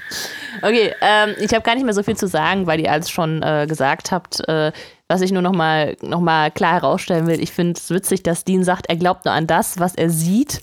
Und er hat noch nie einen Engel gesehen. Und äh, die bekämpfen halt Dinge, die, die kein Mensch quasi gesehen hat. Also irgendwelche Dämonen und Teufel und so. Ne? Und äh, Das äh, findet ja Sam auch, also stellt er auch selber heraus, dass das sehr lustig findet. Und ähm, ja, was, äh, was da nochmal, um das klar zu sagen, ganz schön ist, das Böse ist halt nachweisbar und anschaubar und das Gute, also, oder auch das Göttliche, also Gott, ist dann halt nur deutbar und zu vermuten, dass, dass er da ist. Äh, jedenfalls äh, bis hierhin. Also ich bin mal gespannt, was und ob da noch was in die Richtung kommt, weil man hat jetzt ja da schon so einen Gedankenanstoß gegeben, dass eben da noch was anderes sein könnte. Allerdings ähm, ja, macht die Folge es nicht genau klar. Also weil ähm, Dean jetzt ja äh, sagt, so dieser, dieser Tod war so krass, das, das müsste jetzt von göttlicher Hand geschehen sein. Aber es könnte natürlich einfach nur ein Zufall sein. Hintergrundfakten habe ich äh, tatsächlich keine und wir können direkt zur nächsten Folge kommen. Genau, das ist Folge 14 unter einem schlechten Stern oder auf Englisch Born Under a Bad Sign von Catherine Humphreys geschrieben. Und ähm, da wird man so reingeschmissen. Also Dean, man sieht Dean telefonieren, telefoniert herum. Er sucht schon eine Weile nach Sam, der verschwunden ist. Und er bekommt dann schließlich aber auch einen Anruf von Sam, der sich an die letzte Woche nicht mehr erinnern kann. Und der sitzt in einem Hotelzimmer und hat Blut auf seiner Kleidung und weiß überhaupt nicht, woher das kommt. Und Dean und er wollen jetzt nachforschen, ähm, was er eigentlich in dieser Woche getan hat. Und kommen dann zu einer Tankstelle, wo der Tankwart äh, Sam sofort wieder rausschmeißt, weil er angeblich oder weil er offensichtlich äh, die, den Abend davor drin randaliert hat und sich total daneben benommen hat. Und er weist ihnen dann eine Straße, die Sam danach genommen haben soll. Und sie kommen dann zu einem Haus. Und hier erinnert sich Sam, dass er dort war auf jeden Fall. Und sie finden den Hausbewohner tot am Boden liegen. Und auf der Überwachungskamera sehen sie, dass Sam ihn brutal niedergestochen hat. Äh, was ihn natürlich komplett schockiert. Und Dean will aber Sams Verhalten noch entschuldigen. Er sagt, ja, vielleicht war es ja ein, äh, irgendeine Kreatur, ein böser Mensch oder was auch immer. Sie finden dann aber heraus, dass es äh, Steve Wandell ist. Und es ist ein Hunter. Deswegen verwischen sie ihre Spuren, ähm, um da nichts zu riskieren. Und Sam ist natürlich dann außer sich, dass er diesen Mann getötet hat und befürchtet dann wieder, dass er böse wird und verlangt dann auch von Dean, äh, ihn zu erschießen, weil er halt eben wieder sagt, er ist eine Gefahr und John hat es ähm, eben beauftragt, falls er böse wird, ihn zu töten eben. Ähm, Dean sagt aber nee, auf keinen Fall. Und dann schlägt Sam ihn nieder. Er fährt dann zu Joe, die in einer Bar arbeitet, also nicht zum Roadhouse, und überwältigt sie, fesselt sie und bevor aber äh, er sie umbringen kann, schafft es Dean noch dazwischen zu gehen, der ihn dann per Handyortung doch gefunden hat. Und Sam schießt ihn bei der Verfolgungsjagd an und flieht wieder. Joe kann Dean dann verarzten und dieser macht sich dann sofort auf den Weg zu Bobby, weil er schon ahnt, dass Sam eben den nächsten Hunter ähm, töten will. Und Bobby hat Sam aber sofort durchschaut, der plötzlich eben vor seiner Tür stand und hat ihm dann äh, Weihwasser ins Bier gemixt. Und äh, damit kann er ihn quasi überwältigen. Und Dean und Bobby versuchen dann eine Dämonenaustreibung durchzuführen, weil sie feststellen, äh, in ihm ist quasi ähm, Mac, die kennen wir ja schon aus Staffel 1. Und diese Dämonenaustreibung funktioniert aber nicht, weil er ein Brandmal eben an seinem Arm hat, was ähm, das Ganze verhindert, weil es den, es ist quasi so ein Schloss, das den Dämon im Körper hält.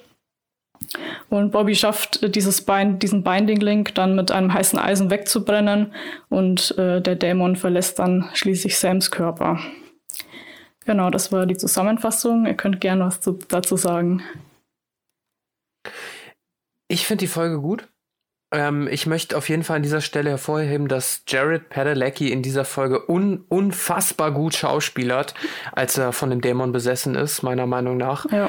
Ähm, weil ich, ich stelle mir das immer, immer schwierig vor, wenn du, ähm, wenn du Schauspieler bist und du bist, du hast halt deine Rolle schon, jetzt seit anderthalb Staffeln, bist da voll drin und dann sagt, äh, sagt ein Produzent, ja, du bist jetzt aber besessen, du musst jetzt spielen wie Mac. Also, ähm, finde ich, finde ich ziemlich krass, was der da für eine Leistung gebracht hat. Ähm, außerdem habe ich noch zwei kleine ähm, Facts zu der Folge. Zum einen sieht man in Steves Haus wieder den Hirschkopf, den ich äh, vor ein paar Folgen angesprochen habe. Ah ja. Und ähm, es wird im, zumindest im Englischen, ich weiß nicht, wie sie es im Deutschen sagen, äh, im Englischen sagt äh, der Dämon den Ausdruck Meat Puppet, also Fleisch, äh, wie heißt das Puppet? Äh, Marionette. Ja. Marionette. Genau, und in den späteren ähm, Folgen und Staffeln wird dann äh, von den Dämonen äh, immer der Ausdruck Meat Suit, also Fleischanzug, benutzt. Ähm, Finde ich ganz interessant. Könnt ihr mir sagen, wie es im Deutschen gesagt wird? Das ist witzigerweise eine der wenigen Folgen, die wir auf Englisch geguckt haben. Also, okay. ja. Okay, habt, Also, habt ihr noch was zu sagen? sonst, sonst würde ich weitermachen mit Nee. meinen Facts. Gerne, hau raus, Anna. Okay, also ich habe noch ein paar so kleine Hintergrundsachen. Äh, Born Under a Bad Sign ist wieder äh, ein Musikstück. Diesmal ist es ein Blues-Song von Albert King, der meiner Meinung nach ziemlich gut ist. Also kann man sich mal anhören. Und ähm, Sam hat sich im, im Motel, wo er ähm, war am Anfang, unter dem Namen Richie Zambora eingetragen. Und das ist der Gitarrist von Bon Jovi. Also sie führen das wirklich, also sie ziehen das wirklich durch mit den Musikernamen. Und es gibt noch einen Fehler, der mir sogar auch äh, beim, beim Schauen aufgefallen ist. Ähm, ähm, Dean schlägt Sam zum Schluss ins Gesicht, wie der sagt, oh, habe ich was verpasst? Und er hätte die halt fast äh, umgebracht. Und da schlägt er ihm halt so ins Gesicht. Und vor dieser Szene ist äh, Sam, Sams Gesicht äh, blutig und nachdem er ihn geschlagen hat, ist er nicht mehr blutig. Das ist halt genau andersrum. Logisch. Ja, Magic. Und ja, also meine Meinung dazu ist, also zu der ganzen Folge ist auch, es ist brutal gut gespielt. Und Sam ist ja normal immer so der, der Nette und äh, der Vernünftige und auf einmal fängt er halt an zu randalieren, dann bringt er wen um und dann will, will er plötzlich alle Hunter töten und ähm, das ist wirklich sehr gut dargestellt. Und genau, das macht es umso gruseliger, finde ich. Das war's soweit. Gut, wenn ihr nichts mehr habt, dann können wir jetzt äh, Folge 15 weitermachen. Die Folge heißt äh, Tall, Tall Tales. Ähm, handelt davon, dass äh, Sam und Dean einen angeblichen Selbstmord eines Professors untersuchen. Ähm, erfahren, dass äh, eine Legende sagt, ja, das war, das war ein Geist und ähm, ein anderer Junge in der Stadt erzählt dann, dass er von Aliens entführt wurde. Ähm, die beiden sind dann schon irgendwie verwirrt, weil äh, irgendwie hängt das zusammen und irgendwie auch nicht. Und dann wird noch eine dritte Legende aus der Gegend wahr, dass ein Wissenschaftler, ähm, der an Tieren experimentiert hat, von diesen Alligatoren getötet wird. Und ähm, die drei denken ja, die beiden denken ja, das äh, irgendwie muss das alles zusammengehören und irgendwie auch nicht. Ähm, sie rufen also äh, Bobby an, damit er ihnen hilft, weil sie wissen, der hat da mehr Erfahrung mit äh, solchen Sachen oder generell mehr Erfahrung. Ähm, und mit seiner Hilfe finden sie heraus, dass es sich um einen Trickster handeln muss, also einen Halbgott, ähm, der mit den Kräften, die er hat, ähm, gerne Streiche spielt an allen möglichen Leuten. Ähm, sie verfolgen dann an dieser, an der Uni des Professors den Hausmeister, weil sie denken, dass der am ehesten ähm, der Trickster sein könnte. Ähm, ja, letzten Endes äh, gibt's dann zum Finale einen Kampf, bei dem, ähm, bei dem Sam und Dean den Trickster vermeintlich töten. In einer spä äh, späteren Einstellung, nachdem die äh, beiden dann abgereist sind, sieht man aber, dass, ähm, dass sie nur eine Illusion quasi des Tricksters getötet haben und der echte Trickster noch unterwegs ist und ähm, quasi weitermachen kann. Ähm, ja, zu der Folge ist, der, Trickster ist der beste Charakter aus den ersten fünf Staffeln. Mit Abstand. Ich sag mal, ich glaube, ich spoiler auch nicht zu viel, wenn ich sage, dass der Trickster wieder vorkommen wird. Und ähm, alle Folgen, wo er vorkommt, sind immer grandios und sind immer aus der Reihe. Und ähm, ich kann mich an jede einzelne Folge erinnern. Und das sind auch die Folgen, die ich mir gerne unabhängig einfach so nochmal angucke, weil ich Bock drauf habe. Ähm, generell hat die, hat die Folge einfach äh, haufenweise witzige Momente und ähm, auch die, die, äh, die filmische Machart passt eigentlich dazu, weil ja ständig aus unterschiedlichen Perspektiven erzählt wird. Also eigentlich genau das, was der Trickster auch macht. Ähm, ja, mag ich ganz gern die Folge. Dann, ähm, Benny, bitte, deine Lieblingsfolge. Ja, absolut. Also leck mich am Arsch, du. Also die ist ja richtig geil. Also tatsächlich ist bisher die beste Supernatural-Folge, quasi auch die stärkste Folge meiner Meinung nach von Staffel 2. Ähm, finde die großartig. Äh, Aber du hast auch schon das meiste tatsächlich gesagt. Ich finde, ähm, das, was ich mir bei Staffel 1 gewünscht habe, dass es so ein bisschen kunstvoller vielleicht auch mal wird, äh, startet hier tatsächlich. Also diese Erzählweise ist sehr klug, es ist super witzig eben.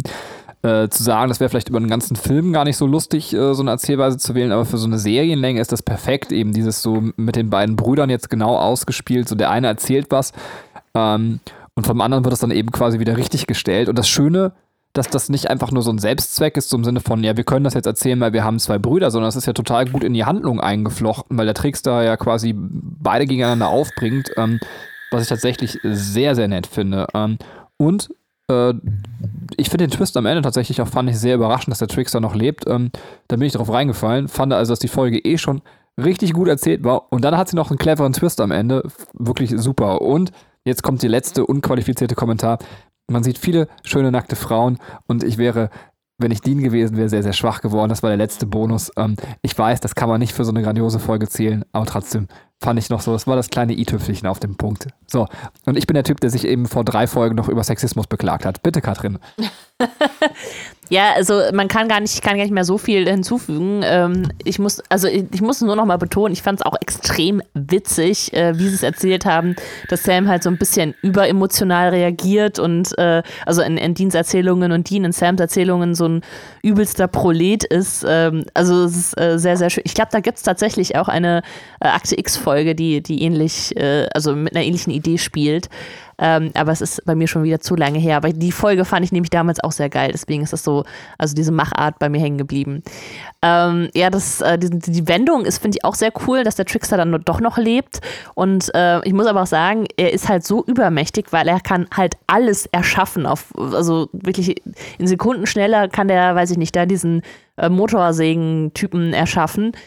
Ähm, deswegen wäre es auch irgendwie komisch, wenn er so schnell überwältigt wird, wie es da halt in der äh, Folge passiert. Ähm, und ja, deswegen äh, eigentlich gut gelöst, dass er dann trotzdem noch äh, weiterlebt. Und noch eine lustige Stelle muss ich kurz erwähnen, äh, weil ich sie einfach sehr geil fand, dass äh, die Stelle, als der, dieser Student äh, oder dieser Tutor erzählt, ähm, dass er von den Aliens entführt wurde und dann befummelt wurde und Blues tanzen musste. Und äh, Sam muss halt so voll krass sein Lachen unterdrücken. Und das ist einfach so eine mega witzige Szene. Fand ich sehr geil. Ähm, ja, das wär's von meiner Seite. Ja, ich glaube äh, tatsächlich, dass niemand mehr was sagen wollte. Dann kommen wir zur Folge 16 oder möchte mich noch jemand unterbrechen? Nein. Dann tue ich es einfach. Ähm, Folge 16, äh, ich habe mir nicht aufgeschrieben, wie Folge 16 heißt. Weiß das jemand? Roadkill. Danke, Roadkill, äh, wusste ich doch. Ich wollte euch nur prüfen. Äh, so ein typischer Lehrerspruch halt, ne? So. Ich sag das aber als Lehrer nicht, wirklich nicht. Ähm, ich schwöre.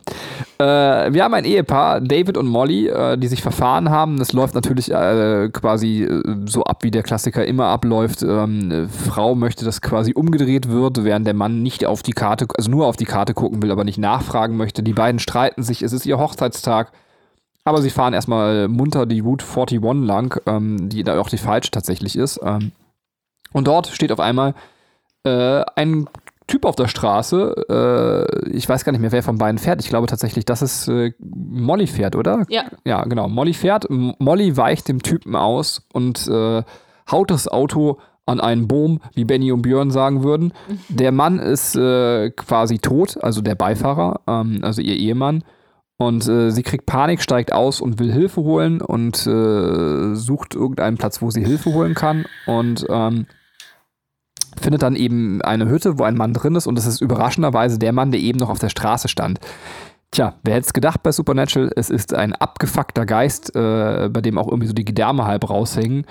Und äh, der verfolgt die Frau dann. Die läuft weg rennt wieder auf die Straße zurück und landet wieder vor einem Auto. Diesmal landet sie vor einem Auto und zwar von dem von Sam und Dean. Ähm, und äh, ja, die beiden scheinen aber nach dem Geist gesucht zu haben ähm, und machen sich mit der Frau letztendlich auf dem Weg auf die Suche nach dem Geist. Die versuchen vorher die Frau wegzubringen, das klappt aber nicht so richtig, weil der Geist sie stoppt. Ähm, ab hier ist es dann erstmal eine 0815 Supernatural Geistergeschichte es stellt sich raus, dass der Geist äh, eigentlich ein liebevoller Ehemann war, der eines Tages mal überfahren wurde äh, und seine Frau hat sich danach erhängt.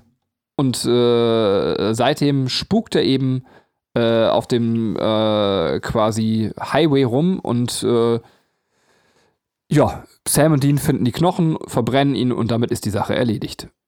Aber, und jetzt hier kommt der Twist, ähm, am Ende sucht Molly immer noch ihren Ehemann David. Ähm, und das habe ich eben nicht erwähnt. Äh, Sam und Tim wollten irgendwann auch mal zu dem Unfallauto zurückkehren. Das Unfallauto ist spurlos verschwunden. Man merkt also schon, irgendwas scheint mit äh, Molly nicht zu stimmen. Und Sam und Dean sagen ihr, dass sie jetzt äh, sie zu David bringen und dass David gar nicht tot ist. Wir haben die ganze Zeit gedacht, David wäre bei dem Autounfall gestorben. Äh, offensichtlich scheint David zu leben. Sie fahren zu ihm und er lebt in einem Haus mit einer Familie und ist wieder glücklich. Und dann kommt eben raus, tatsächlich Poente. Molly ist auch ein Geist. Äh, sie und David haben damals äh, eben diesen Typen überfahren, der quasi dann eben auch als Geist da rumgespuckt hat und dessen Frau sich umgebracht hat. Aber äh, seither ist Molly auch weiterhin Geist geblieben, weil sie ist damals bei dem Autounfall gestorben. Und die beiden jagen sich seitdem jedes Jahr an diesem Tag äh, durch diese Gegend. Ähm, also haben Sam und Dean diesmal, und das wird auch sehr spät dann erzählt, zwei Geister gejagt. Ähm, und einer von denen war eben Molly. Molly erkennt dann die Situation und, und kann dann schweren Herzens loslassen äh, von dem, was sie eben festhält. Das ist natürlich die Suche nach David. Ähm, und äh, dann geht sie in ein weißes Licht und wird weggebeamt. Ja, ich äh, mochte die Folge sehr, sehr gern. Also ich hatte, ich fand den Twist echt gut, dass, ähm, dass Molly äh, eben auch schon tot ist und auch ein Geist ist. Und ähm, diese Folge ist so das, was ich mir auch, ich habe schon schon mal gesagt, ich weiß, aber das ist das, was ich mir für die erste Staffel so gewünscht hatte, dass man dann äh, hier finde ich sehr cool eingebaut diese Rückblenden zu dem, was halt passiert passiert ist, bevor diese Folge eingestiegen ist. Also, dass sie halt vorher schon recherchiert haben, schon mit David gesprochen haben und äh, halt Sachen herausgefunden haben. Und äh, ja, genau, das wird dann erst im Laufe dieser Folge dann äh, gezeigt. Ähm, außerdem fand ich sehr schön, dass wir hier eine Gegenüberstellung von ähm, sozusagen negativen und positiven Geistern haben, also netten und äh, unnetten Geistern. Ähm, der, ähm, der, der getötete Mann will halt leiden lassen und selber töten. Und Molly will einfach nur, dass, dass David sicher ist. Also sie will halt ihren Mann ähm, ja, beschützen. Und ähm, deswegen ist er wahrscheinlich dann, kommt er halt in die Hölle und sie in, äh, in den Himmel. Also irgendwie, ähm, so ist es aufgebaut.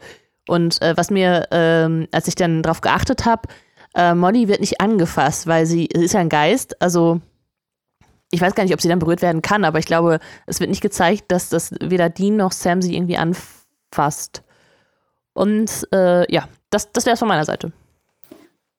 Ja. Ähm, ich würde ich würd nur ein bisschen über die Folge abnörden wollen. Ich finde die nämlich ähm, auch sehr schön und sehr emotional an vielen Stellen. Gerade diese, diese letzte Szene, wo ähm, Molly dann ihren Mann in dem, in dem äh, Haus sieht und, und Sam und Dean erklären, ja, der ist, äh, du bist schon seit ein paar Jahren tot, so, und ähm, der ist halt weitergezogen. Fand ich ein bisschen heartbreaking, ehrlich gesagt. Mhm. Ja. Okay, also ich habe gar nicht mehr viel zu sagen, vielleicht abschließend. Also es waren jetzt keine spannenden Facts mehr, ähm, außer dass halt sehr viele Zitate drin waren oder auch Anspielungen. Es wurde auf Ghostbusters angespielt, also alles so ein bisschen verbale Referenzen. Ähm, auf Ghost Whisperer, ähm, das war diese Szene mit, oh, wie heißt sie jetzt? Juliette Lewis, ne? Ähm, äh. Ich glaube schon. Ähm, The Sixth Sense wurde erwähnt und auch ein Zauberer von Ost Zitat ist anscheinend gefallen. Ähm, ja, also sehr viele Filmreferenzen, die irgendwie drin verborgen waren. Gut, dann können wir auch gerne schon zu Folge 17 springen. 17, äh, die Folge heißt Herz oder im Englischen Heart. Und ähm, diesmal geht es, äh, spielt es in San Francisco. Da ist eine junge, attraktive Frau, sehen wir da, ähm, die in einer Bar sitzt mit ihren Freundinnen und ihr Chef ist, taucht auch dort an, äh, auf und sie wird ein bisschen von ihm angebaggert und ähm, schickt ihn aber weg. Sie sieht noch ihren Ex-Freund und ähm, ja, also wird so ein bisschen gezeigt, äh, so was in ihrem Leben passiert. Am nächsten Tag findet sie dann ihren Chef aufgeschlitzt im Büro liegen, ähm, mausetot und sein Herz fehlt. Ähm, was Sam und Dean darauf bringt, dass es ein Werwolf sein könnte. Und ähm, sie gehen jetzt zu dieser Frau und äh, die heißt übrigens Madison und befragen sie nach, äh, nach dem Mord und ähm, alles, äh, also wollen halt wissen, äh, was, was ist passiert und hatte der vielleicht Feinde und sowas. Und sie hat allerdings ihren Ex in Verdacht, weil sie den auch an dem gleichen Abend gesehen hat. Und äh, Dean sagt dann so, okay, ich suche den jetzt, also Sam und Dean ähm, spielen Schnick, Schnack, Schnuck. und äh, Dean verliert und muss halt äh, den, den Ex-Freund suchen, während Sam ähm, bei Madison bleibt und äh, ja, man auch schon merkt, er ist schon sehr von ihr angetan. Dean findet dann den, äh, den Ex-Freund und will ihn stellen äh, und sieht allerdings, äh, dass Madison selber in Werwolf-Form, also man, man kann sie noch gut erkennen, aber sie ist irgendwie entstellt als Werwolf, ähm, zu ihrem Ex kommt und ihn dann auch tötet. Äh, übers äh, Telefon informiert er, über Handy informiert er dann Sam. Äh, am nächsten Morgen, als, als äh, Dean ähm, ja, aus seiner Ohnmacht wieder aufwacht, weil er von Madison überwältigt wurde. Und äh, äh, Sam schnappt sie sich und fesselt sie. Es stellt sich aber heraus, dass sie gar nichts weiß davon, was in der Nacht davor passiert ist. Und ähm, jetzt muss ich meine Seite umblättern. Ah, es ist anstrengend. ähm, weil aber zwischen den beiden halt so, ähm, ja, schon so positive Gefühle, sich entwickelt haben, will Sam versuchen, sie zu retten, äh, weil es halt äh, diese ähm, Legende gibt, dass äh, wenn man den Werwolf, der, ähm, der sie gebissen hat, findet und tötet, ähm, sie selber von diesem Fluch befreit wird.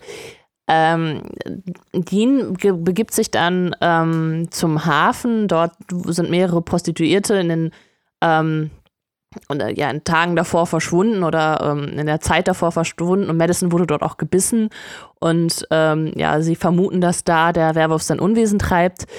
Ähm, Dean kann den Werwolf auch stellen und äh, sieht, dass es Madisons Nachbar ist ähm, in Werwolfform, tötet ihn dann ähm, kurz bevor äh, der Nachbar stirbt, äh, wird aber auch klar, dass er sich nicht erinnern kann, äh, ein Werwolf zu sein. Ähm, um dann noch äh, sicher zu gehen, dass Madison sich nicht wieder zurückverwandelt in einen Werwolf, bleiben Dean und Sam die Nacht, die nächste Nacht bei ihr und sie verwandelt sich tatsächlich nicht. Und ähm, alle sind voll erleichtert. Dean haut ab und Sam und sie leben das Knistern aus, was zwischen den beiden die ganze Zeit im Raum stand und haben jetzt mal richtig schön harten Sex. In der darauffolgenden Nacht, ähm, ich, ich glaube, die haben einfach den ganzen Tag gepimpert, äh, liegen sie dann immer noch nebeneinander und äh, Sam erwacht, als äh, Madison nicht mehr neben ihm liegt und sie springt gerade in Werwolfform aus dem Fenster, sodass klar ist, okay, die Nacht davor, man weiß nicht, warum sie sich nicht verwandelt hat, aber ähm, sie ist dann doch wieder zum Werwolf geworden und äh, der Trick äh, hat nicht funktioniert.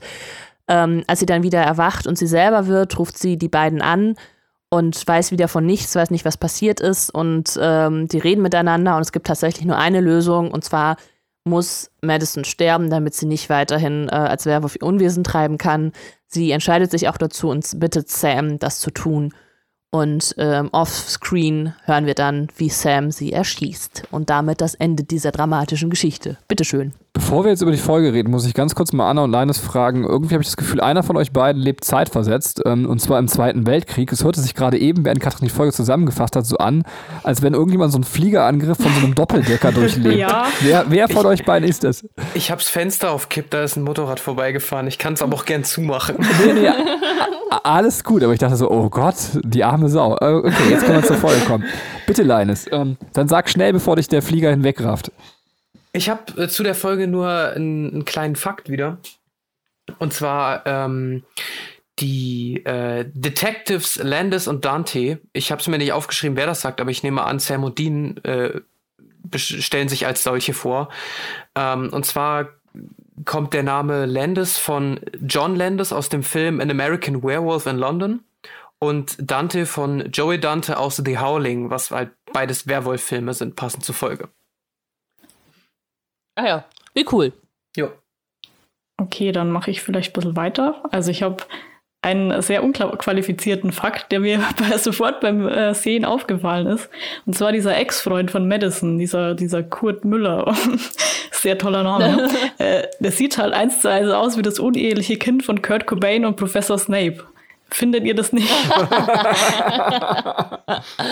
Definitiv, ja, jetzt wo du sagst. Ultra creepy. Ach. Naja, auf jeden Fall ist äh, Madison hingegen, finde ich, sehr sympathisch. Also, das ist mal eine ähm, Frauenfigur, die nicht so ultra klischeehaft ist. Also, sie ist natürlich auch sehr hübsch, natürlich, sonst äh, kann man anscheinend nicht in Supernatural mitspielen. Aber sie hat halt mehr, also Sam redet dann auch mit ihr und äh, ja, sie ist auch sehr belesen und was weiß ich. Und ähm, mir tat es ultra leid zum Schluss, ähm, dass sie eben sterben musste, weil sie kann halt auch wirklich nichts dafür.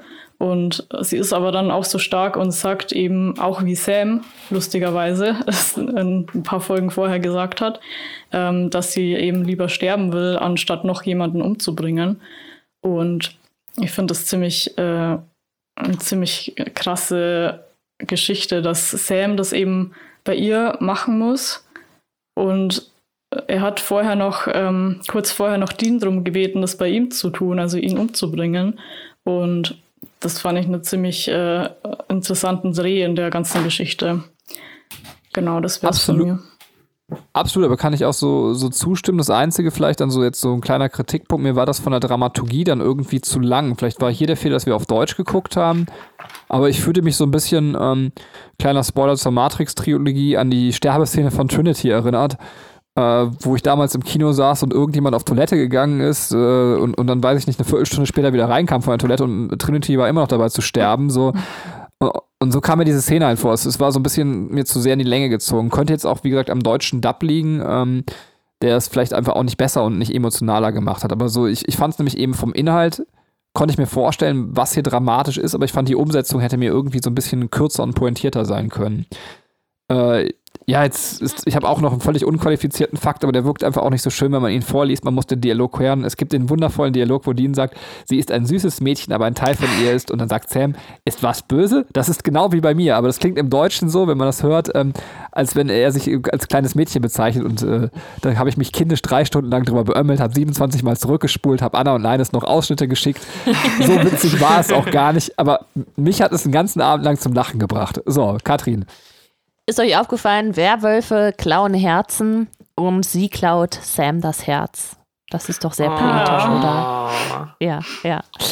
Ähm, äh, ja, weitere Sachen, äh, die mir noch aufgefallen sind. Äh, ich, also jedenfalls das erste Mal, als sie, ähm, da, als man sie sieht, äh, wie sie jemanden tötet, also ihren Ex-Freund, ähm, dann erwacht sie und ist nackt. Also irgendwie scheint sie ihre Klamotten abzulegen als Werwolf.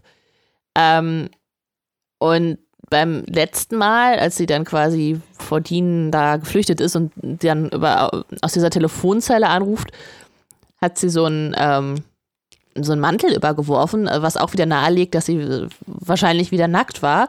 Allerdings, finde ich, erklärt sich das nicht, weil sie ja ihre eigentliche Form ja behält, sondern nur irgendwie so ein paar fiese Zähne und lange Fingernägel kriegt. Oder, also hat, hat irgendwer eine Erklärung dafür? Oder habe ich das irgendwas falsch verstanden? Vielleicht hat sie so eine zweite Krankheit, dass sie sich dann auch noch krampfhaft bei Vollmond ausziehen muss. Das eine hat vielleicht auch nichts mit dem anderen zu tun. Also. Achso, okay. ja, Zauberei. Äh, ja, Zauberei. das finde ich schön. Das könnte man immer erklären, äh, immer als Erklärung nehmen, wenn man nicht weiß, was.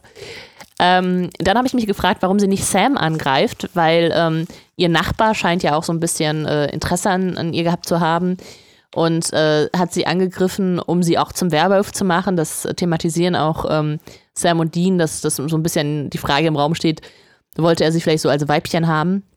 Aber es macht sie halt nicht mit Sam, sondern äh, verschont ihn, obwohl er nackt und wehrlos neben ihr liegt und sie haut dann einfach ab.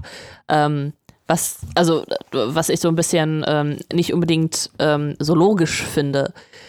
Ähm, was mich ein bisschen gestört hat noch, äh, obwohl ich die Folge eigentlich ganz gut finde, es kommt so viel Kritik hier von mir, ist, dass diese ähm, Liebesszene zwischen äh, Madison und Sam so ein bisschen ähm, hektisch irgendwie war. Also es, es irgendwie kam, finde ich, die Stimmung nicht richtig auf, weil die sich so ganz komisch wild geküsst haben.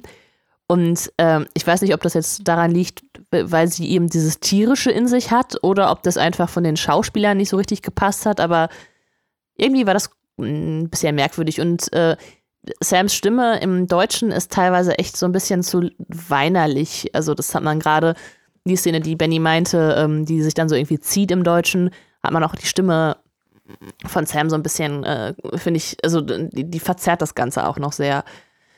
Ähm, ja, äh, und vielleicht noch ein letzter Punkt, dann ähm, komme ich noch zum Hintergrundinfo und dann bin ich auch fertig. Ähm, dass hier nochmal so ein bisschen auch aufgegriffen wird, ähm, das, was wir auch schon jetzt in ein paar Folgen davor hatten, ähm, dass, dass das Böse auch was Gutes in sich haben kann. Also dass äh, wir ähm, Madison, die ja eigentlich nicht weiß, dass sie was Böses ist, äh, sondern, sondern eigentlich ein sehr positiver und freundlicher und guter Charakter ist, ähm, dass wir jetzt auch diese Seite nochmal äh, mehr geschildert bekommen. Hintergrund nur zwei kleine Dinge. Zum einen ähm, die Tränen, die äh, Jared Padalecki da weint, äh, weil er Madison äh, erschießen soll. Da hat der Schauspieler, also hat Padalecki an ähm, seinen toten Hund gedacht. Und da flossen dann die Tränchen. Fand ich sehr schön. Ähm, und äh, die, äh, die Art, die äh, wir hier, die Art vom Werwolf, die wir hier haben, also wie Madison und, und Glenn, also der Nachbar sind, äh, also sehr instinktgesteuert, ähm, gibt es nur in dieser Episode. Es tauchen im Laufe von Supernatural, das stand so in meinem Wiki-Artikel, noch weitere Werwölfe auf. Aber die sind dann irgendwie äh, von der Art her anders. Wie, weiß ich nicht, aber das werden wir dann ähm, zu gegebener Zeit nochmal genauer besprechen können. So, genug gelabert, dann darf jetzt der nächste. Bitteschön. Ja, das bin ich mit der Folge 18.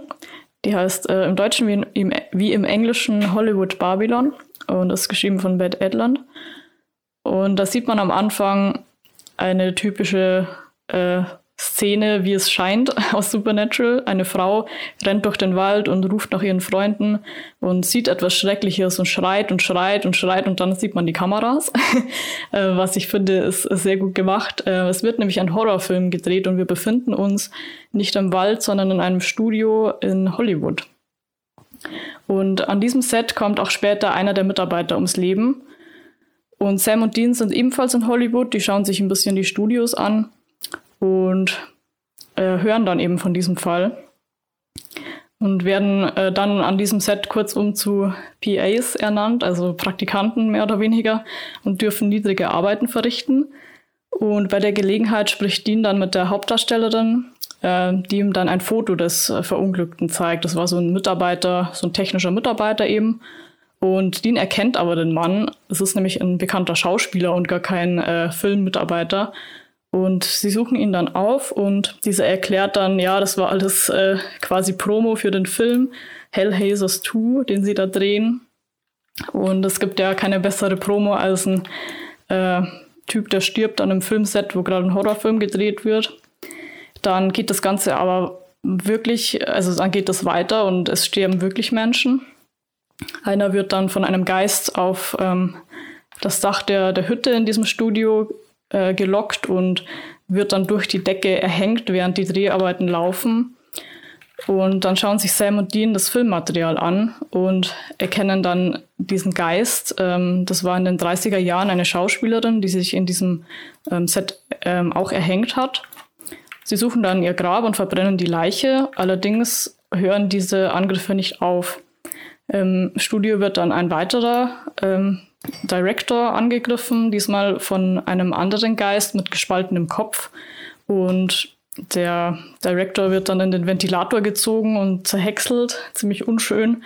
Und es beruht ebenfalls auf einer wahren Geschichte, findet Sam heraus. Ähm, das war ein Elektriker, der in den 60er Jahren auch so getötet wurde. Allerdings wurde dieser eingeäschert und es gibt quasi keine Leiche mehr zum Verbrennen. Deswegen sind sie jetzt ein bisschen ratlos und schauen sich nochmal die Aufnahmen an und stellen dann fest, dass die Beschwörungsformeln, die die Schauspieler in diesem Film aufsagen, echt sind. Also es sind wirklich ähm, diese Dämonenbeschwörungsformeln und suchen dann den Drehbuchschreiber auf, um das Ganze so ein bisschen aufzuklären, wieso der sowas weiß. Und dieser Drehbuchschreiber hat allerdings das Drehbuch von wem anders übernommen, der am Set immer rumläuft und sich aufregt, dass seine Idee ähm, von der Produktionsfirma zunichte gemacht wird. Das ist Walter. Das ist so ein kleiner Freak, der eben diese, diese Geister beschwören wollte und ähm, will sich dann an allen rächen. Es gibt dann einen Kampf, wo er alle Geister wieder hervorruft, mithilfe so einem Talisman. Und im Kampf ähm, zerschmettert er ihn dann, weil er nicht will, dass Sam sich äh, diesen an sich nimmt. Und dann werden die Geister eben sauer und nehmen sich Walter vor und töten ihn dann. Und während dieser Szene war, während dieser Kampfszene war der andere Drehbuchschreiber mit dabei. Und das Drehbuch wird nun so umgeschrieben, äh, wie die Winchester-Brüder und er eben den Geist besiegt haben, mit Hilfe von Handykameras, wo die Geister eben sichtbar waren und einer Schrotflinte. Genau. Und das war jetzt die Zusammenfassung und ich würde gleich ein bisschen weitermachen, weil es eben ziemlich viele Fun Facts gibt zu dieser Folge, weil wir uns ja in Hollywood befinden. Und am Anfang sind Sam und Dean ja eben unterwegs in Hollywood und ähm, machen so eine Führung und da wird halt dann gesagt, ähm, ja, wir fahren hier vorbei an einem Filmset zu Gilmore Girls und dabei wird eben Sam groß gezeigt und das ist eine lustige Referenz, weil ähm, Jared Padalecki in der Serie Gilmore Girls mitgespielt hat, als Dean lustigerweise und das war eben kurz vorher, also vor Supernatural. Aber das Gesicht, was er in der Szene macht, ist einfach Gold wert. Das ja. ist so geil. Das war echt witzig. Das ist mir auch dann sofort aufgefallen. Und genau, Dean redet auch mit Tara, mit dieser Hauptdarstellerin in dem Film über ihre Rolle im Film Boogeyman. Also es ist fiktiv, aber den Film hat es wirklich gegeben. Und sie antwortet dann, ja, das Drehbuch war furchtbar. Und das ist eben so ein Witz in Richtung Eric Kripke, dem ähm, Producer der Serie, weil er die Story für diesen Film geschrieben hat, die ja angeblich so schlecht sein soll. Und der Film ist auch ein bisschen gefloppt, also ähm, der wird wahrscheinlich nicht böse gewesen sein. Ähm, und auch lustig fand ich, dass ähm, diese Terra macht ja Polaroids am Set, um sich eben die Zeit zu vertreiben während der Pausen. Und tatsächlich macht es ähm, Jensen Ackles eben auch, ist der Schauspieler von Dean. Das ist so eine Angewohnheit, dass er mit allen Mitarbeitern eben Fotos macht. Ähm, genau bevor, ich glaube, äh, Linus hat noch ein paar Hintergrundfacts, deswegen höre ich jetzt mal auf. Ich wollte nur ich noch sagen. Sehr viele. ich wollte nur noch kurz meine, meine Meinung zu der Folge sagen. Ich fand die richtig gut. Ich fand diesen Anfang ich wusste zwar, weil ich es ja schon gesehen habe, dass äh, dieser Anfang eben äh, nicht echt ist und das ein Film ist, aber ich musste je jedes Mal wieder lachen, weil es eben so lustig ist, wie sie da steht und schreit, ah, und dann diesen Schrei so lange aushält und man denkt sich so, okay. Und dann sieht man eben diese Kameras. Und ich fand es halt auch so, ähm, wie die Leute am Set mit diesen mit diesen Toten umgehen. So, ja, the show must go on. Und sie hätten sicher gewollt, dass wir Hellhazers 2, den großen, tollen Film, äh, nicht weiterdrehen. Und ähm, ich fand das eben sehr schön parodiert, dieses ganze Filmset-Gehabe. Ähm, genau, deswegen fand ich die Folge wieder mal sehr auflockernd zwischen den ganzen schweren Folgen. Genau. Ich lasse euch den Vortritt, ich ergänze dann den Rest. okay, also weil es noch nicht erwähnt ist, sage ich es einfach der Vollständigkeit halber. Die ganze Folge ist ja eine einzige große ähm, Evil Dead-Referenz. Äh, ich kenne da eine Gruppe, die hat da einen netten Podcast zu allen drei Teilen gemacht. Äh, könnt ihr euch anhören. Ähm, nee, aber das ist äh, super tatsächlich. Also man guckte so die erste Szene und wir haben uns beide angeguckt und klar, wenn man dann eben die Vorlage kennt, das ist so schön umgesetzt auch. Auch, dass der Elchkopf eben hier wieder als Referenz dann drin vorkommt, aber eben dann auch noch diese filmische Referenz hat. Also mir war quasi die, die Serienreferenz nicht bewusst, bevor Linus die im Podcast eben angesprochen hat. Äh, das ist sehr, sehr cool. Äh, das Einzige, was ich mich noch gefragt habe, ist jetzt schon auch ein bisschen zu der Folge, ob es so äh, auch so eine Metakritik äh, an der ganzen Branche eigentlich ist vom Drehbuchschreiber, ob der so ein bisschen angepisst da saß und dachte so, jetzt lasse ich mal raus, was mich an der Branche so stört. Ähm, oder ob es äh, tatsächlich ein fiktives Setting ist, das, das weiß man halt nicht, man kriegt es nicht raus, aber es, es, wirkt ein bisschen so, als äh, wenn vielleicht auch die Drehbuchschreiber selber an der Stelle einfach mal oder der Drehbuchschreiber so, so einen kleinen Seitenhieb in die ganze Filmbranche geben wollte. Mag ich sehr gerne. Ich kann es mir kann, gut vorstellen. Ja, auf jeden Fall. Katrin, schnell, lauf, Katrin, bevor der Leines alles wegnimmt. also ich habe gar nicht mehr so viel zu sagen. Ich wollte, also mir hat die Folge tatsächlich gar nicht so gut gefallen, beziehungsweise eigentlich war sie ganz lustig, aber ich kam irgendwie nicht so so richtig damit klar, weil da so so viele Sachen passiert sind, die ich, ich so ein bisschen Fragezeichen halt äh, vor Augen hatte. Also weil ich, ich habe, warum tauchen jetzt da die Geister auf und äh, also warum denn ausgerechnet Geister? Und äh, dann lässt er die frei und äh, die müssen jetzt nicht wieder eingefangen werden, aber es wird gar nichts in die Richtung erzählt. Also es, es waren halt eher so Kleinigkeiten, ähm, wo ich aber meine Problemchen halt mit hatte.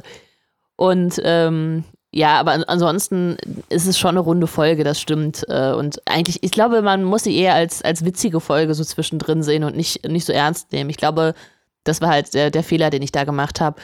Ähm, ja, ähm, nur kannst du mal erwähnt, ich, ich liebe auch diese Szene, wenn, wenn Sam reagiert ähm, auf, auf äh, oder wie Sam auf dieses Gilmore Girls Ding reagiert, weil er echt so schockiert aussieht. Das ist, ja, ich, ich muss es nur noch mal betonen, weil es echt lustig ist.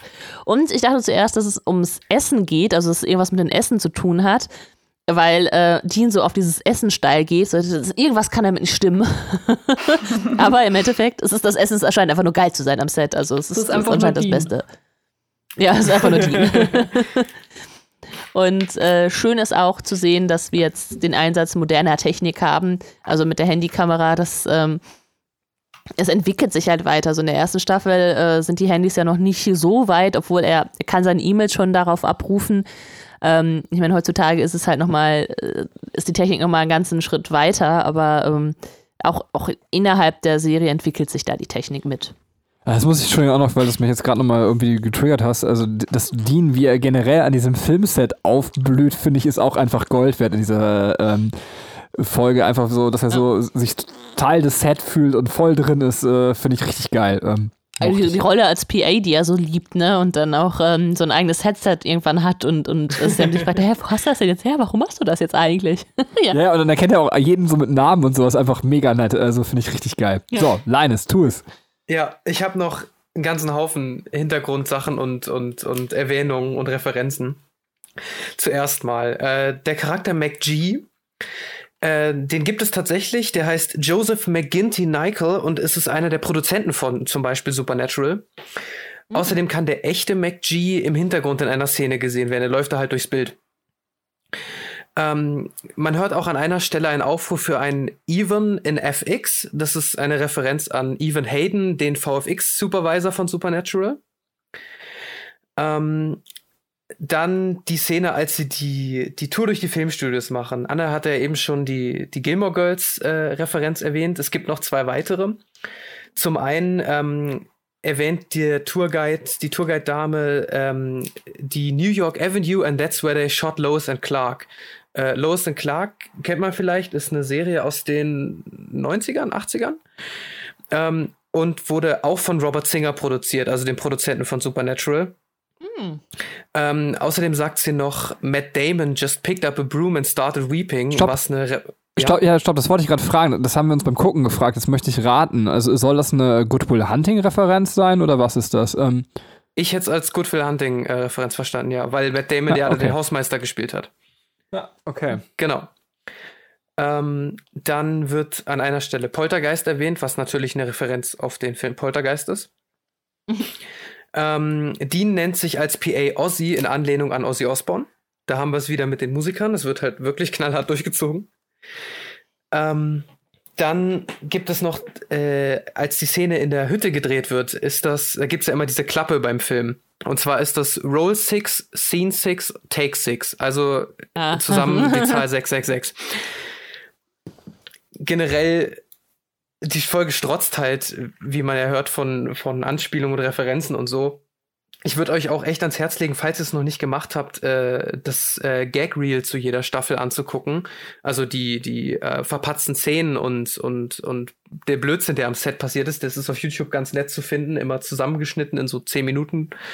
Ähm, ich habe es mir halt auch zu der Staffel noch angeschaut und mir ist aufgefallen, dass bestimmt ein Drittel des Gag-Reels komplett aus dieser Folge stammt. Also da sind so viel, so viel Blödsinn wieder passiert ist, äh, was sie da rausschneiden mussten, alles in dieses, in dieses Gag Reel reinfließt, ähm, kann ich immer empfehlen, wenn ihr die Staffel durch habt. Immer angucken, ist immer witzig. Okay, klingt gut. Bist du fertig? Ja, das, das war's dann tatsächlich. Wow. ja, aber cool. Ja, nee, fand ich sehr schön. Fand ich echt cool. Ähm. Aber ich glaube, da Linus jetzt wieder dran ist mit Folge 19, können wir seinen seinen Rush durchs Internet nicht bremsen. Bitte, Folge 19, Linus. Alles klar, ich mache einfach gleich weiter. Folge 19 heißt Folsom Prison Blues. Ähm, ein alter Marinekamerad von John Winchester namens Deacon ähm, bittet Sam und Dean um Hilfe, nachdem in dem Gefängnis, wo er Aufseher ist, ähm, etwas scheinbar Übernatürliches passiert. Ähm, Sam und Dean lassen sich also festnehmen, damit sie von äh, innerhalb des Gefängnisses ermitteln können. Ähm, dabei kommt Dean äh, sein Wissen zugute, was er durch alle möglichen äh, Gefängnisfilme hat, äh, die auch alle schön der Reihe nach referenziert werden. Ähm, und er sagt, äh, er, er, tut sich halt so, als ob er sich krass auskennt im Knast und, und der krasseste Macker ist. Ähm, genau, sie, sie finden heraus, dass es sich wohl um den Geist eines ehemaligen Mörders handeln muss, dessen Blut im gesamten Fäng Gefängnis verstreut ist durch diverse Kämpfe. Ähm, das macht es halt schwierig, die Überreste zu verbrennen. Ähm, es gibt dann auch einen Kampf mit dem Geist, äh, bei dem ein Mitinsasse noch getötet wird. Und ähm, Sam und Dean stellen dann doch fest, dass es äh, tatsächlich der Geist von jemand anderem ist und nicht von diesem äh, Mörder, sondern der Geist einer Krankenschwester, die früher G Gefängnisinsassen getötet hat, was halt der Geist jetzt quasi fortführt. Ähm, Dean trägt seine Anwältin dann per, äh, per internem Telefon äh, auf, herauszufinden, wo diese begraben liegt. Ähm, die hinterfragt das auch nicht wirklich, macht es einfach. Ähm, ja, Deacon hilft dann den äh, beiden äh, Brüdern wieder aus dem Gefängnis zu entkommen, damit sie eben die Überreste von dieser Krankenschwester verbrennen können. Ähm, und äh, das FBI, was oder die Polizei, die sie äh, verfolgt, landet ähm, allerdings dann an der falschen Adresse, weil die äh, Anwält Anwältin ihnen quasi falsche Informationen weitergegeben hat. Ähm, das war der Inhalt der Folge dann ähm, würde ich doch an Katrin abgeben. Okay, okay, wow, ich war gar nicht vorbereitet. Aber ich halt, ich grätsch dich einfach völlig dreist ab, weil ich, äh, bevor Katrin was zu der Folge inhaltlich sagen darf, muss ich ganz kurz was äh, dazu sagen, wie wir die Folge geguckt haben. Und zwar waren wir vorher mit unserem kleinen Filius quasi im Zoo. Ähm, und wer einen Zweijährigen hat, äh, der weiß, so ein Zootag mit so einem Zweijährigen, äh, kann ganz schön anstrengend sein. Danach sehnt man sich quasi in seine Jugend zurück zu den entspannten Festivalwochenenden, nachdem man völlig ausgeruht quasi von einem Festival kam, weil man richtig am Arsch ist. So kamen wir aus diesem Zoo. Äh, der Kleine hat Mittagsschlaf gemacht. Wir lagen auf dem Bett. Äh, ich meinte, okay, ich glaube, ich brauche jetzt auch Mittagsschlaf. Und Katrin so, nee, wir gucken jetzt Supernatural. Ähm, äh, aber auf jeden Fall nicht einschlafen, Benny. Und jetzt ratet mal, wer mitten in der Folge auf einmal Schnarchgeräusche von sich gegeben hat. So. Benny. Jetzt. Euer Sohn. nee, nee. So, Katrin, dann erzähl mal, wie hast du denn so von der Folge geträumt? Bitte. Es waren, das waren nur zwei Minuten, in denen ich weg war. Und dann war ich auch wieder wach. Ähm, ja, ich fand sie auf jeden Fall äh, spannend, gut erzählt äh, und auch eine unvorhergesehene Wendung. Das, das finde ich, also ich fand das alles äh, äh, sehr, sehr cool. Ich fand sehr witzig, dass Dean sich sehr gut ins Gefängnis äh, angepasst hat. Also in der Folge davor hat er sich sehr gut ans Set angepasst. Jetzt hier in der Folge ist er super im Gefängnis-Style drin. Und ähm, ja, deswegen ähm, mochte ich das äh, ganz gerne. Wir haben weiterhin die Situation, dass Sam und Dean äh, verfolgt werden als Verbrecher. Äh, das, da, davon sind sie noch nicht erlöst und ähm, habe beobachtet, dass äh, die beiden sich über den Plan erst im Gefängnis austauschen, was so ein bisschen absurd klingt. Also wir haben es nicht in, in der Rückblende, sondern ähm, also muss ja dann so passiert sein, dass Dean ähm, gesagt hat, so, ja, komm, wir lassen uns verhaften, ich habe da einen Plan und Sam einfach mitzieht und dann erst im Gefängnis erfährt, was jetzt eigentlich der Plan ist. Ähm, fand ich ganz witzig. Und äh, die Anwältin fand ich sehr, äh, sehr gelungen dargestellt. Äh, die mochte ich sehr gern. Ja, und äh, dann, wer eigentlich auch ganz sympathisch war, ist Randall, also der Typ, der denen halt die Informationen gibt zu, ähm, zu der äh, Krankenschwester, die da alle gequält hat und so weiter und so fort. Wer eigentlich, eigentlich recht sympathisch ist, allerdings, wenn er so lange sitzt, muss er halt was sehr Fieses angestellt haben. Ähm, ist mir nur so ein bisschen hängen geblieben. Genau. Benny, du darfst jetzt weiter äh, noch weiteres sagen, wenn du willst. Ja, ich finde, das ist so eine Folge, die zeigt auch, was für ein Potenzial bei Supernatural drin steckt. Also jetzt muss ich schon wieder Linus zitieren, der irgendwie das äh, gesagt hat, was äh, die Regeln angeht. Äh, und das ist jetzt halt so, dass die ganze Geistersache irgendwie so cool in den Hintergrund rückt. Ähm, wir kennen jetzt, wissen, wie das Ganze mit den Geistern funktioniert, aber das Setting wird jetzt auf einmal total wichtig. Ähm, und das finde ich super cool an der Folge, äh, weil es eben uns was ganz Neues bietet innerhalb des Universums, äh, wie gesagt, Geister sind dann eigentlich letztendlich die Nebensache. Die Frage ist eigentlich, wie wollen die ihr Ding im Knast durchziehen? Und das finde ich richtig cool. Also, diese Folge gehört zu meinen drei Lieblingsfolgen in der Staffel und äh, fand die ultra geil. Nee, zu meinen vier Lieblingsfolgen. Es kommt gleich noch eine richtig geile Folge. Mhm. Ähm, Aber fand ich super. So, bitte, Linus. Ähm, ja, ich habe da auch wieder ein paar, äh, ein paar Referenzen und Facts. Zum einen ähm, ein Zitat von Dean. Er sagt in der Folge zu Sam, You're from Texas all of a sudden. Just because these people are in jail doesn't mean they deserve to die. Und er spielt damit halt auf die Todesstrafe an, die es ja in Texas noch gibt oder in Teilen der USA. Es ist nämlich so, dass ähm, Texas, der Bundesstaat Texas, die höchste Zahl an Todesstrafen in der gesamten USA hat, zum Zeitpunkt. Ähm, außerdem sind die Schauspieler Jared und Jensen beide aus Texas. Also ähm, ah. ganz nette Referenz. Okay. Ähm, und natürlich, ähm, wie ich vorhin schon gesagt habe, es gibt einige äh, Referenzen an, ähm, an Gefängnisfilme, allen voran The Great Escape. Ähm, da wird, glaube ich, sogar der Name des Films von Dean direkt erwähnt. Und ähm, ich mag den, äh, ich habe mir aufgeschrieben, ich mag den Rückblick am Anfang sehr gerne, aber ich weiß jetzt gerade nicht mehr genau, was da war. Also dieses, was bisher geschah. Ich kann mich aber einfach nicht mehr erinnern, warum, warum ich das aufgeschrieben habe. Das Scheint dir, gut gewesen zu sein. Kann ich dir auch nicht sagen. Also, ja. Weiß ich auch nicht mehr. Ja, das war's von mir zu der Folge. Ja, dann gehen wir direkt schon zur Folge 20, wenn keiner mehr was zu sagen hat. Das ist die, die ich auch noch in meine äh, vier Lieblingsfolgen reinzähle. Aber ich erzähle euch doch erstmal, was passiert ist. Die Folge heißt übrigens What is and What Should Never Be. Äh, Glaube ich jedenfalls. So, Dean jagt einen Djinn, also so, so, so einen Typen halt wie ähm, hier äh, Robin Williams bei Aladdin. Ähm, so, ganz genau so. genau, nur nicht ganz so witzig. Ähm, äh, ja, und äh, dieser erwischt leider Dean äh, und packt ihn am Kopf, beziehungsweise berührt ihn da.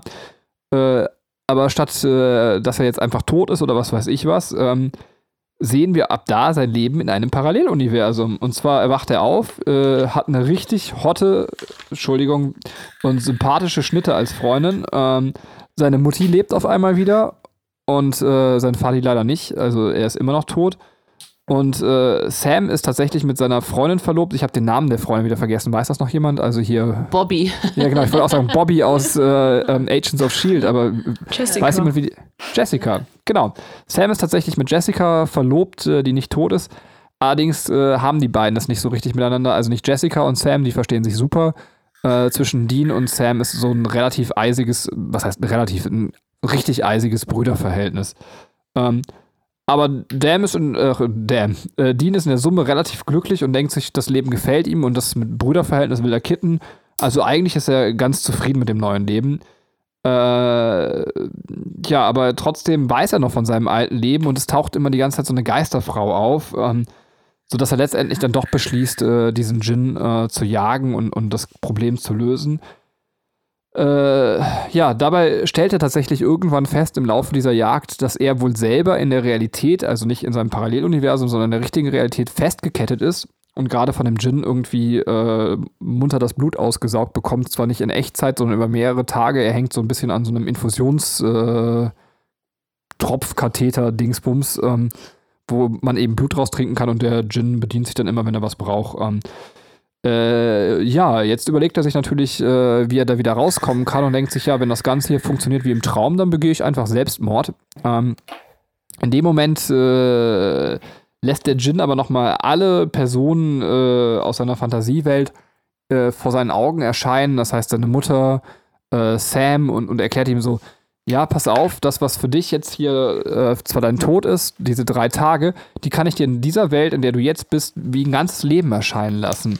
Und er versucht ihn damit irgendwie zu verführen und zu sagen, überleg dir, willst du wirklich wieder in dein komisches Leben zurück, ähm, in dein Winchester-Leben, oder willst du jetzt hier dein Leben tatsächlich glücklich verbringen? Äh, weil Sam ist halt auch im Parallel, äh, Dean ist halt im Paralleluniversum auch klar geworden, wie viel Opfer eigentlich die Winchesters im Laufe der Zeit bringen müssen dafür, dass sie eben Menschen retten konnten. Ähm, aber äh, Dean ist sehr willensstark und bringt sich tatsächlich um. In der Realität wacht er auf und Sam ist auch äh, zu dem Zeitpunkt, wo er aufwacht, schon da, um ihn zu befreien. Und dann gelingt es den beiden gemeinsam, äh, den Djinn zurück in seine Flasche zu befördern. Nein, es gibt keine Flasche, die töten den Kerl einfach. Ähm, mhm. Ende der Sache. So.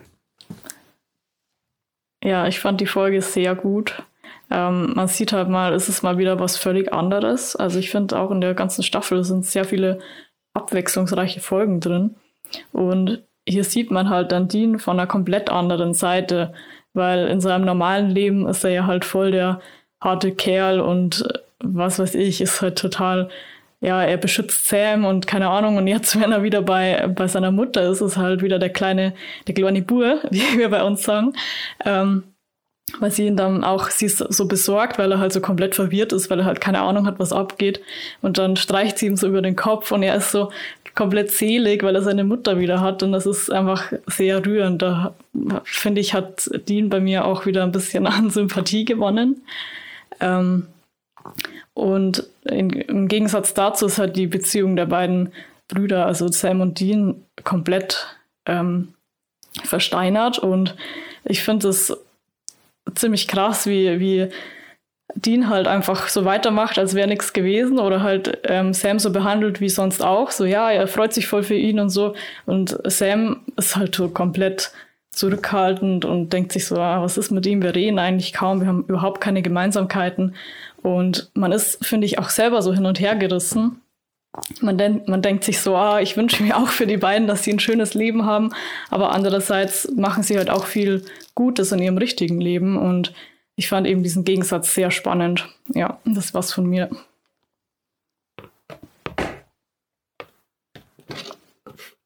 Bitte, Katrin. Achso, achso, okay. Ähm, Darfst ruhig. Okay, dann äh, mache ich einfach weiter mit meinen Gedanken. Ähm, ich mochte die Folge auch sehr, sehr gerne. Ich finde sowieso diese Was wäre wenn Situation äh, total cool in Serien. Ähm, hatte ich schon damals bei Buffy, äh, dass ich so sehr, sehr geliebt habe. Ähm, da gab es nämlich auch äh, in einer der späteren Staffeln so eine Folge und ähm, ja, die fand ich auch sehr cool. Ähm, dann habe ich aber dennoch einen, einen Kritikpunkt, weil ähm, äh, es ist so, äh, also ich weiß nicht, ob sie als Denkfehler bezeichnen würde. Ähm, vielleicht, also weil der Jin wird ja Dean in seinem Träumen festhalten, aber er gibt ihm halt die Info, dass, ähm, dass da dieses Flugzeug, das, das er und Sam in der ersten mhm. Staffel äh, ja aufgehalten haben, ähm, dass das abgestürzt ist, dass da halt Menschen gestorben sind. Er recherchiert dann auch weiter nach und findet dann ja heraus, dass, äh, dass auch andere, die sie eigentlich gerettet haben, gestorben sind. Und äh, also wenn sein Ziel war, irgendwie Dean da einzulullen, warum macht er das? Also warum, warum äh, lässt er das zu? Ähm, Darf ich da direkt einhaken? Ja. Weil ich finde das tatsächlich sogar, ähm, wenn man das jetzt noch hochspitzt, mal von der Gin-Frage weg, auch von den äh, Serienschreiber, vom Drehbuchschreiber, hätte man diese Welt noch etwas perfekter für Dean gemacht, wäre die philosophische Frage, die ja höchst interessant ist, welches Leben ist eigentlich lebenswerter? Das Leben in einer perfekten Welt ähm, während man ausgesaugt wird oder ein reales Leben, also was so ein bisschen Matrix-Style gewesen wäre, mhm. die wäre ja noch brennpunktartiger rausgekommen. Also ich habe das auf beiden Ebenen, dass ich mich A frage, warum macht der Jin die Welt nicht un also so, so unperfekt und B, aber auch dann eine Metaebene höher, warum haben die Drehbuchschreiber sich eigentlich für so eine angekratzte, perfekte Welt entschieden? Ja. Also ja, ich kann es nicht ja. beantworten. Ja, man könnte ja sagen, dass, äh, dass es irgendwie darum ging, dass, dass man Dean halt da rausholt, dass er irgendwie eine Motivation haben muss, das Ganze zu hinterfragen, weil er eigentlich sehr begeistert davon ist. Allerdings ähm, ist ja der ausschlaggebende Punkt dann dieses, dieses, diese unheimliche Frau, dieses Mädchen, was er halt immer sieht. Und ähm, ja, man hätte es eigentlich dabei belassen können. Also man hätte halt diesen Geist oder, also es ist ja das Mädchen, was, was ihm gegenüber hängt und was dann halb tot ist. Ähm, man hätte das eigentlich nur belassen können und hätte nicht nochmal diese, dieses andere Problemfeld schaffen können. Meiner Meinung nach. Ja, das wär's von mir. Gut, dann habe ich noch ein, zwei kleine Sachen. Ähm, der Titel der Folge ist wieder ein Led Zeppelin-Song. What is and what should never be. Ähm, es wird direkt äh, Zauberer von Ost zensi äh, zensiert, sage ich schon, ähm, zitiert. Mhm als äh, Dean sagt, we're not in Kansas anymore, was finde ich auch in dem Zusammenhang der Folge ziemlich gut passt, weil es ja, weil ja Dorothy in Zauberer von Ost ja auch in eine Traumwelt, in eine wundervolle Welt gelangt, was Dean ja in dem Fall auch tut, finde ich sehr passend auch. Mhm. Ähm, Außerdem, das sieht man in einer Szene, wie Sam ein äh, so ein Gesetzesbuch, so ein, so ein Jurabuch liest, ähm, auf dem Einband steht, es steht der Autor Kevin Parks und das ist äh, einer der Assistant äh, Director von Supernatural. Also haben ah. sie da auch wieder wen untergebracht von ihren Leuten. Aha. Und, und ich muss extrem abnörden über diese Szene, als Dean am Rasenmähen ist. Und die Version von Wonderful World, die da gespielt wird, ist so unfassbar geil. Die musste ich mir danach noch zweimal anhören, weil äh, die ist, die ist einfach mega. Ich habe die gar nicht mehr äh, im Ohr. Äh, wie, es, ist, es, ist eine, es ist eine sehr rockige Version. Also passt sehr in den, in den Musikstil der ganzen Serie rein, so, okay. so Classic Rock mäßig. Ziemlich cool. Ja, total. Also ich habe die auch noch in Version, die war richtig, richtig geil. Äh, jetzt müsst ihr mir aber die philosophische Frage noch beantworten. Also ich kann auch tatsächlich, ich bin, ich bin so frei und stelle mich dieser Frage generell auch gerne zuerst. Ähm, also wenn ich mir jetzt vorstellen müsste, ich würde von einem Djinn ausgesaugt werden oder ich müsste stattdessen in einer Welt leben, wo, weiß ich nicht, ähm, ich äh, ohne Katrin und äh, ohne unseren Sohn und ohne unsere freiwillige Tochter leben müsste, dann würde ich immer die Welt vorziehen mit dem Djinn quasi, wo ich ausgesaugt werde, ähm, anstatt eben dieses harte reale Leben zu wählen. Also ich finde das eigentlich ziemlich krass, also dass mir das so klar geworden ist, ähm, dass ich so bereit wäre, die Illusion dann vor der Realität zu nehmen, auch wenn ich wüsste, wie schrecklich das ist. Ähm, äh, wie sieht es bei euch aus? Also würde mich jetzt doch interessieren. Also ihr müsst das jetzt auch nicht mit Katrin entscheiden. Ich kann verstehen, wenn ihr da andere Beweggründe habt, aber. du nimmst also die rote Pille und äh, bleibst in der Matrix. Genau, also letztendlich die Matrix-Frage. Anna, wie sieht es bei dir aus? Ach oh Gott, du stellst Fragen. Ähm. mal, mal ebenso nebenbei, unvorbereitet. Toll, danke, Benny. ja, es ist, äh, es ist wirklich schwierig. Ich habe es mich auch ein paar Mal gefragt. Ähm, und ich glaube, ich bin da auch bei Benny, weil ich glaube ich nicht, nicht stark genug wäre, irgendwie zu überleben ohne irgendwen. Ähm, also gut, äh, Dean hat ja noch Sam in der, in der echten Welt, aber ja, es ist schwierig. Leines, mach weiter. Ja, schwierig. Ich muss, also die Lüge wäre zu sagen, ich bin ja ein Rebell und ich bin ja ein Kämpfer und ich würde natürlich immer die Realität wählen, egal was mir irgendjemand anbietet, aber letzten Endes bin ich da wahrscheinlich genauso wie ihr, dass ich sage, ich, ich würde da nicht klarkommen drauf. Und wenn man mir die Wahl lässt, nehme ich lieber Wonderland. wow, ähm, ich, ich glaube, ich würde tatsächlich, äh, ich wäre der knallharte Kämpfer, ähm, aber nur weil es... Ähm, ich, ich glaube, es geht um eine grundsätzliche Lebenseinstellung bei mir, wo, wo ich sage, okay, ich denke, man kann, ähm, so furchtbar eine Situation ist, man kann immer was Neues und was Positives erschaffen. Und äh, ähm, es ist nicht so, als würde ich das nicht, also als würde ich dieses Leben nicht wollen, weil ich habe ein so fantastisches Leben. Es würde eigentlich, also ich kann mir keine Steigerung mehr vorstellen. Ähm, es ist nur, äh, glaube ich, dass ich, dass ich da lieber, also dass, dass ich dann noch noch so realitätsverliebt bin, dass ich sage, ich ähm, ich würde nicht davor flüchten, aber das sage ich jetzt hier und äh, keine Ahnung, äh, wenn es dann soweit ist, weiß ich auch nicht, ob ich dann wirklich äh, die Eier dazu hätte, das Ganze äh, wirklich auch ähm, dem ganzen knallhart entgegenzutreten. Ja, also ihr hört, wenn, wenn ich jetzt irgendwie die nächsten drei Wochen Autounfall habe und Katrin wird so eine voll die miese Alkoholikermutter, dann messt sie jetzt nicht an diesen Worten. Ähm, ähm, das, das, hast du so schön gesagt. Kommen so knallharte Zuschriften von unseren Hörern. Das erste Mal, wenn uns unsere Hörer schreiben, dann beleidigen sie dich alle. So. Du hast damals gesagt. Äh, ja, wollen wir dann nach diesem schönen Thema zu Folge 20 und 21 und 22, also eigentlich sind es 21 und 22 übergehen? Äh, können wir gerne machen. Ähm, Sehr gern. Genau, das wäre nämlich das Staffelfinale. Ähm, die Folgen sind allerdings, also stehen erstmal schon so für sich, sind auch von unterschiedlichen ähm, Drehbuchautoren geschrieben, dass ich sage, wir würden die jetzt einzeln besprechen. Ja, ja, würde ich sagen. Wir besprechen die einzeln. Ähm, und ja, Benny, möchtest du Ja, mach ruhig. Also ich möchte aber am Ende einmal sagen, wie gesamt scheiße ich das fand. Äh, ja, also ich, ich denke, ähm, sonst, ich glaube, sonst wird es einfach äh, zu erdrückend äh, viel, also weil die Story-Arcs dann auch noch so ein bisschen unterschiedlich sind in den einzelnen äh, Folgen. Also, die ähm, Folgen heißen äh, Der Sturm bricht los, beziehungsweise All Hell Breaks Loose, äh, Teil 1 und Teil 2. fangen wir mit Teil 1 an, Folge 21. Ähm, Sam verschwindet plötzlich und findet sich in einer ähm, einer Westernstadt wieder, also so einer leeren Westernstadt, äh, wo es anscheinend auch äh, drin spukt. Deswegen ist die äh, vor Jahren schon halt, ähm, sind die ganzen Leute da ausgezogen und sie ist jetzt halt leerstehend. Dort trifft er auf ähm, Andy, den wir schon ähm, kennen aus, äh, also der auch einer von diesen ähm, diesen begabten Kindern ist, also der mit der Einredefähigkeit, sage ich jetzt mal. Äh, Ava, die äh, Visionen hat, die, äh, da sind wir auch schon begegnet. Und zwei weitere Charaktere, ähm, äh, zum einen Lilly, die ähm, hat die Fähigkeit, äh, beziehungsweise äh, das Leiden, einen Herzstillstand bei der Person auszulösen, die sie berührt. Und Jake, das ist ein ähm, Soldat, der gerade, glaube ich, in Afghanistan stationiert ist und der übermenschliche Stärke entwickelt hat. Ähm, sie werden von äh, Dämonen in dieser Stadt verfolgt und können aber auch nicht die Stadt verlassen. Ähm, Lilly will das nicht akzeptieren und äh, haut ab, aber stirbt dabei und wird äh, dann auch noch so ähm, ähm, ja, ausgestellt, also am Strick erhangen ausgestellt, sodass ähm, da ein, eine, ähm, ein Hinweis äh, ist, äh, hier, ihr sollt nicht diese Stadt verlassen. Äh, die verkriechen sich dann äh, in einem Gebäude, schön mit äh, Salz gesichert, damit da keine Dämonen reinkommen. Und Sam erscheint dann im Traum der Gelbaugendämon, der ihm dann die Situation erklärt und sagt, es geht nicht darum, eine Armee aus Begabten zu rekrutieren, wie sie eigentlich vorher immer angenommen haben, sondern äh, es befindet sich, sie befinden sich in einem Wett Wettkampf. Wer den überlebt äh, in dieser Stadt, der darf der Anführer der Dämonen werden. Ähm, also die, äh, die Armee hat er quasi aus Dämonen schon erschaffen.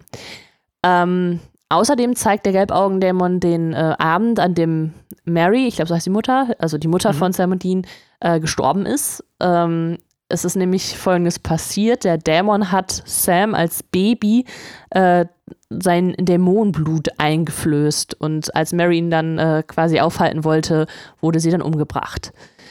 Es stellt sich heraus, dass Ava, ähm, die mit den Visionen auch ähm, übergelaufen ist zum Dämon und sie jetzt mit diesem Typen zusammenarbeitet, also mit dem Dämon zusammenarbeitet und Andy umbringt. Ähm, und als sie dann auch auf Sam losgehen will, kommt Jake, also der Soldat, und tötet Ava, sodass Andy und Ava tot sind, Lily ja auch. Es bleiben nur noch Jake und ähm, Sam über. Derweil ähm, sind, äh, hat äh, Dean Bobby äh, kontaktiert, um halt den verschwundenen Sam zu suchen. Äh, sie haben auch schon im Roadhouse nachgeschaut, das aber komplett abgebrannt ist und äh, auch noch nicht äh, beseitigt wurde. Also da liegen auch noch die Leichenreste unter diesen verbrannten ähm, Überresten des Roadhouses. Äh, Dean kriegt dann von Andy, als er noch lebte, eine Vision zugeschickt, sodass sie dann wissen, wo Sam sich aufhält. Und äh, gerade als es dann zum Gespräch und auch Kampf zwischen Jake und Sam kommt, der äh, diesen Wettkampf gewinnen will, weil er sagt so, ja, wir haben eh keine Chance, hier lebend rauszukommen, einer von uns wird sterben und weil ich so stark bin, kann ich diesen Dämon besiegen, ähm, sticht er Sam in den Rücken und äh, in dem Moment, als Dean und Bobby ähm, in die Stadt äh, treffen und Sam bricht zusammen. Damit das äh, der Cliffhanger und Ende der, der ersten Folge. Wer mag was dazu sagen? Ähm, ich hätte ein bisschen was, also gleich mal zum Ende, weil Sam und Jake, die kämpfen ja miteinander. Und in dieser Szene, also Jake hat ja erst die Überhand, weil er ja so stark ist, aber Sam schlägt ihn halt dann doch nieder, sodass er quasi bewusstlos liegen bleibt lässt dann aber, also er, er bringt ihn dann nicht um, das kann ich ja noch irgendwie verstehen, aber er lässt halt dann einfach das Messer neben ihm liegen, obwohl er weiß, dass er ein starker Typ ist. Und das ja. hat mich irgendwie so ein bisschen gestört, weil Sam ist ja eigentlich recht schlau. Und in dem Moment war es halt irgendwie so ein bisschen äh, vorhersehbar, wenn er das liegen lässt. Und ja. ja. Also ja, recht mehr habe ich dazu jetzt auch nichts zu sagen. Also ich fand die das Anfangssetting irgendwie sehr interessant mit den verschiedenen ähm, besonderen Kindern. Wobei Kinder sind es ja nicht mehr, aber sie heißen, glaube ich, so offiziell. Ja, ja. Und wie krass eigentlich die eine ist, mit dem, äh, die dann aufgehängt wird, die Lilly, dass die halt einfach Leute berührt und die sterben einfach alle. So alle anderen können halt irgendwas Spezielles und klar, einer, der auch mal vorkommt, äh, kann ja Leute ähm, elektrifizieren, aber halt auch nur, wenn er das möchte. Und irgendwie ist das so ein spezieller Fall, die Lilly. Naja. Ähm, hat sie, äh, das, äh, wie ist es im Englischen? Wisst ihr das zufällig? Weil ich glaube, in Deutschland sagt sie, sie hat ihre Freundin berührt und die ist dann gestorben, also versehentlich ihre Freundin berührt. Mhm. Ähm, das kann im Deutschen ja quasi als, ähm, als beste Freundin oder Partnerin, also beides ausgedrückt. Sie sagt, sie sagt im Englischen Girlfriend. Okay, okay. Also Partner wahrscheinlich. Ja, okay. Äh, ich frage nur, weil, ähm, äh, weil manche Serien machen das ja sehr gut, dass sie es als äh, halt nicht als was Besonderes herausstellen, dass man, also äh, sagen wir, nehmen wir mal einfach hier ähm, als Paradebeispiel Dr. Who, da wird ja, ähm, da ist ja quasi alles möglich und da ist halt auch alles akzeptiert und manche prüdere Serien ähm, machen das halt nicht und deswegen wollte ich einfach äh, so äh, Supernatural da mal drin einordnen und das äh, finde ich dann sehr gut, dass halt äh, sowas dann halt auch mit eingebaut wird. Ähm, ja gut, das macht die Serie ja vorher auch schon. Sam und Dean werden ja regelmäßig für schwul gehalten. Ja, aber das hat ja, also das ist ja eher so, so, so ein bisschen das witzig ausgelegte und nicht das Ernsthafte. Deswegen, ich weiß, was du meinst, aber es ist, äh, ja, nee, es geht nochmal so Ich verstehe dich ja, schon auch, ja. Ja, ähm, ja äh, dann äh, würde ich noch äh, kurz ein paar Hintergrundinformationen geben.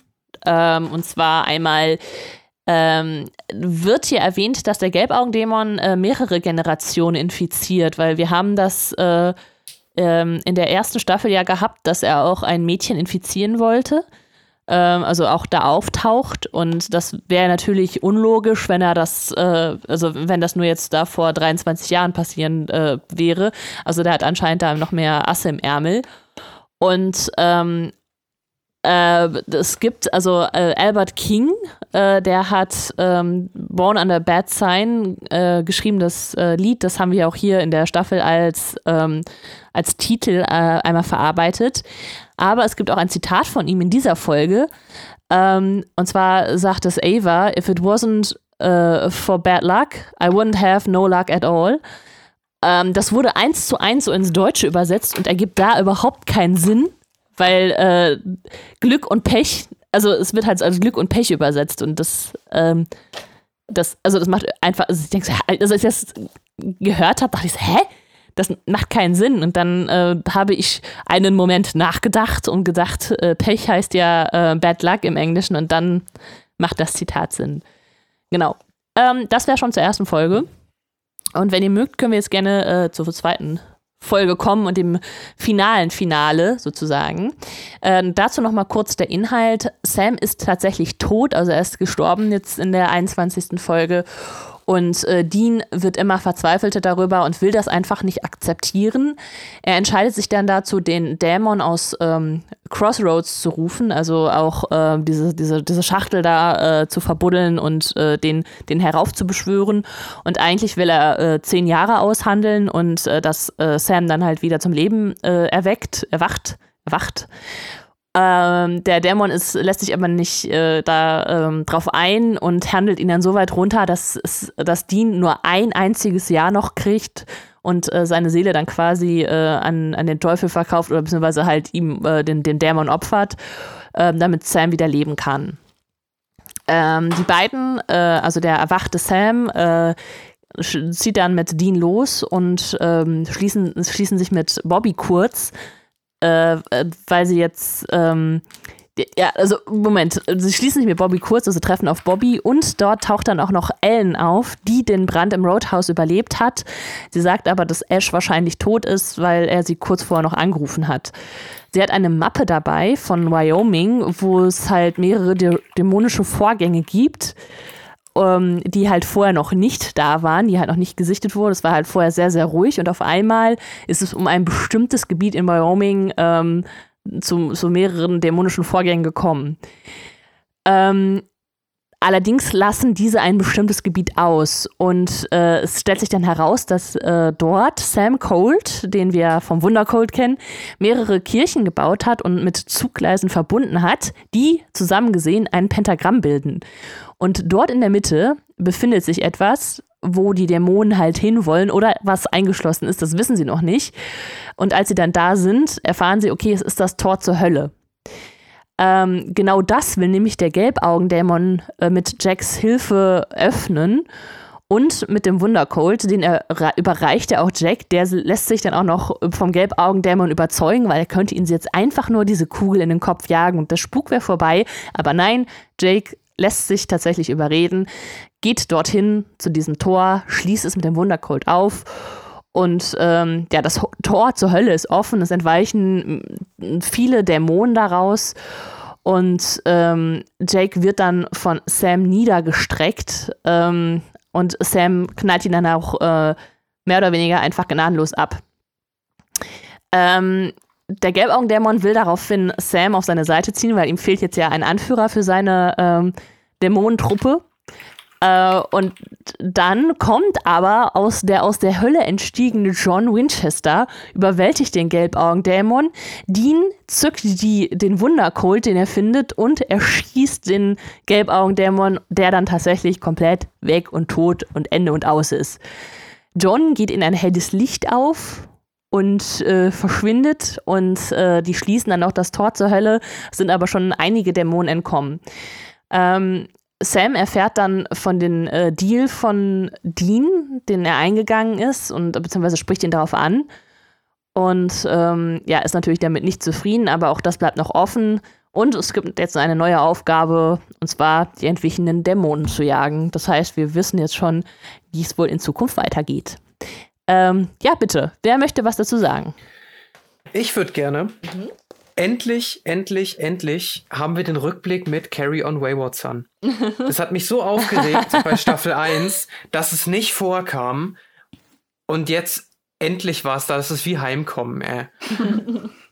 Weil, wenn du, wenn du 14 Staffeln gesehen hast und am Ende von jeder Staffel hast du dieses verfickte Lied im Abspann, das, das gehört dazu einfach. Das ist, ist wundervoll. Ach, war das jetzt auch bei deinen, also ihr habt da per Amazon geguckt oder? Ich habe per Amazon geguckt und da war es jetzt dabei bei der zweiten okay, Staffel. wir haben diesmal extra auf DVD geguckt. Ähm. Sehr gut.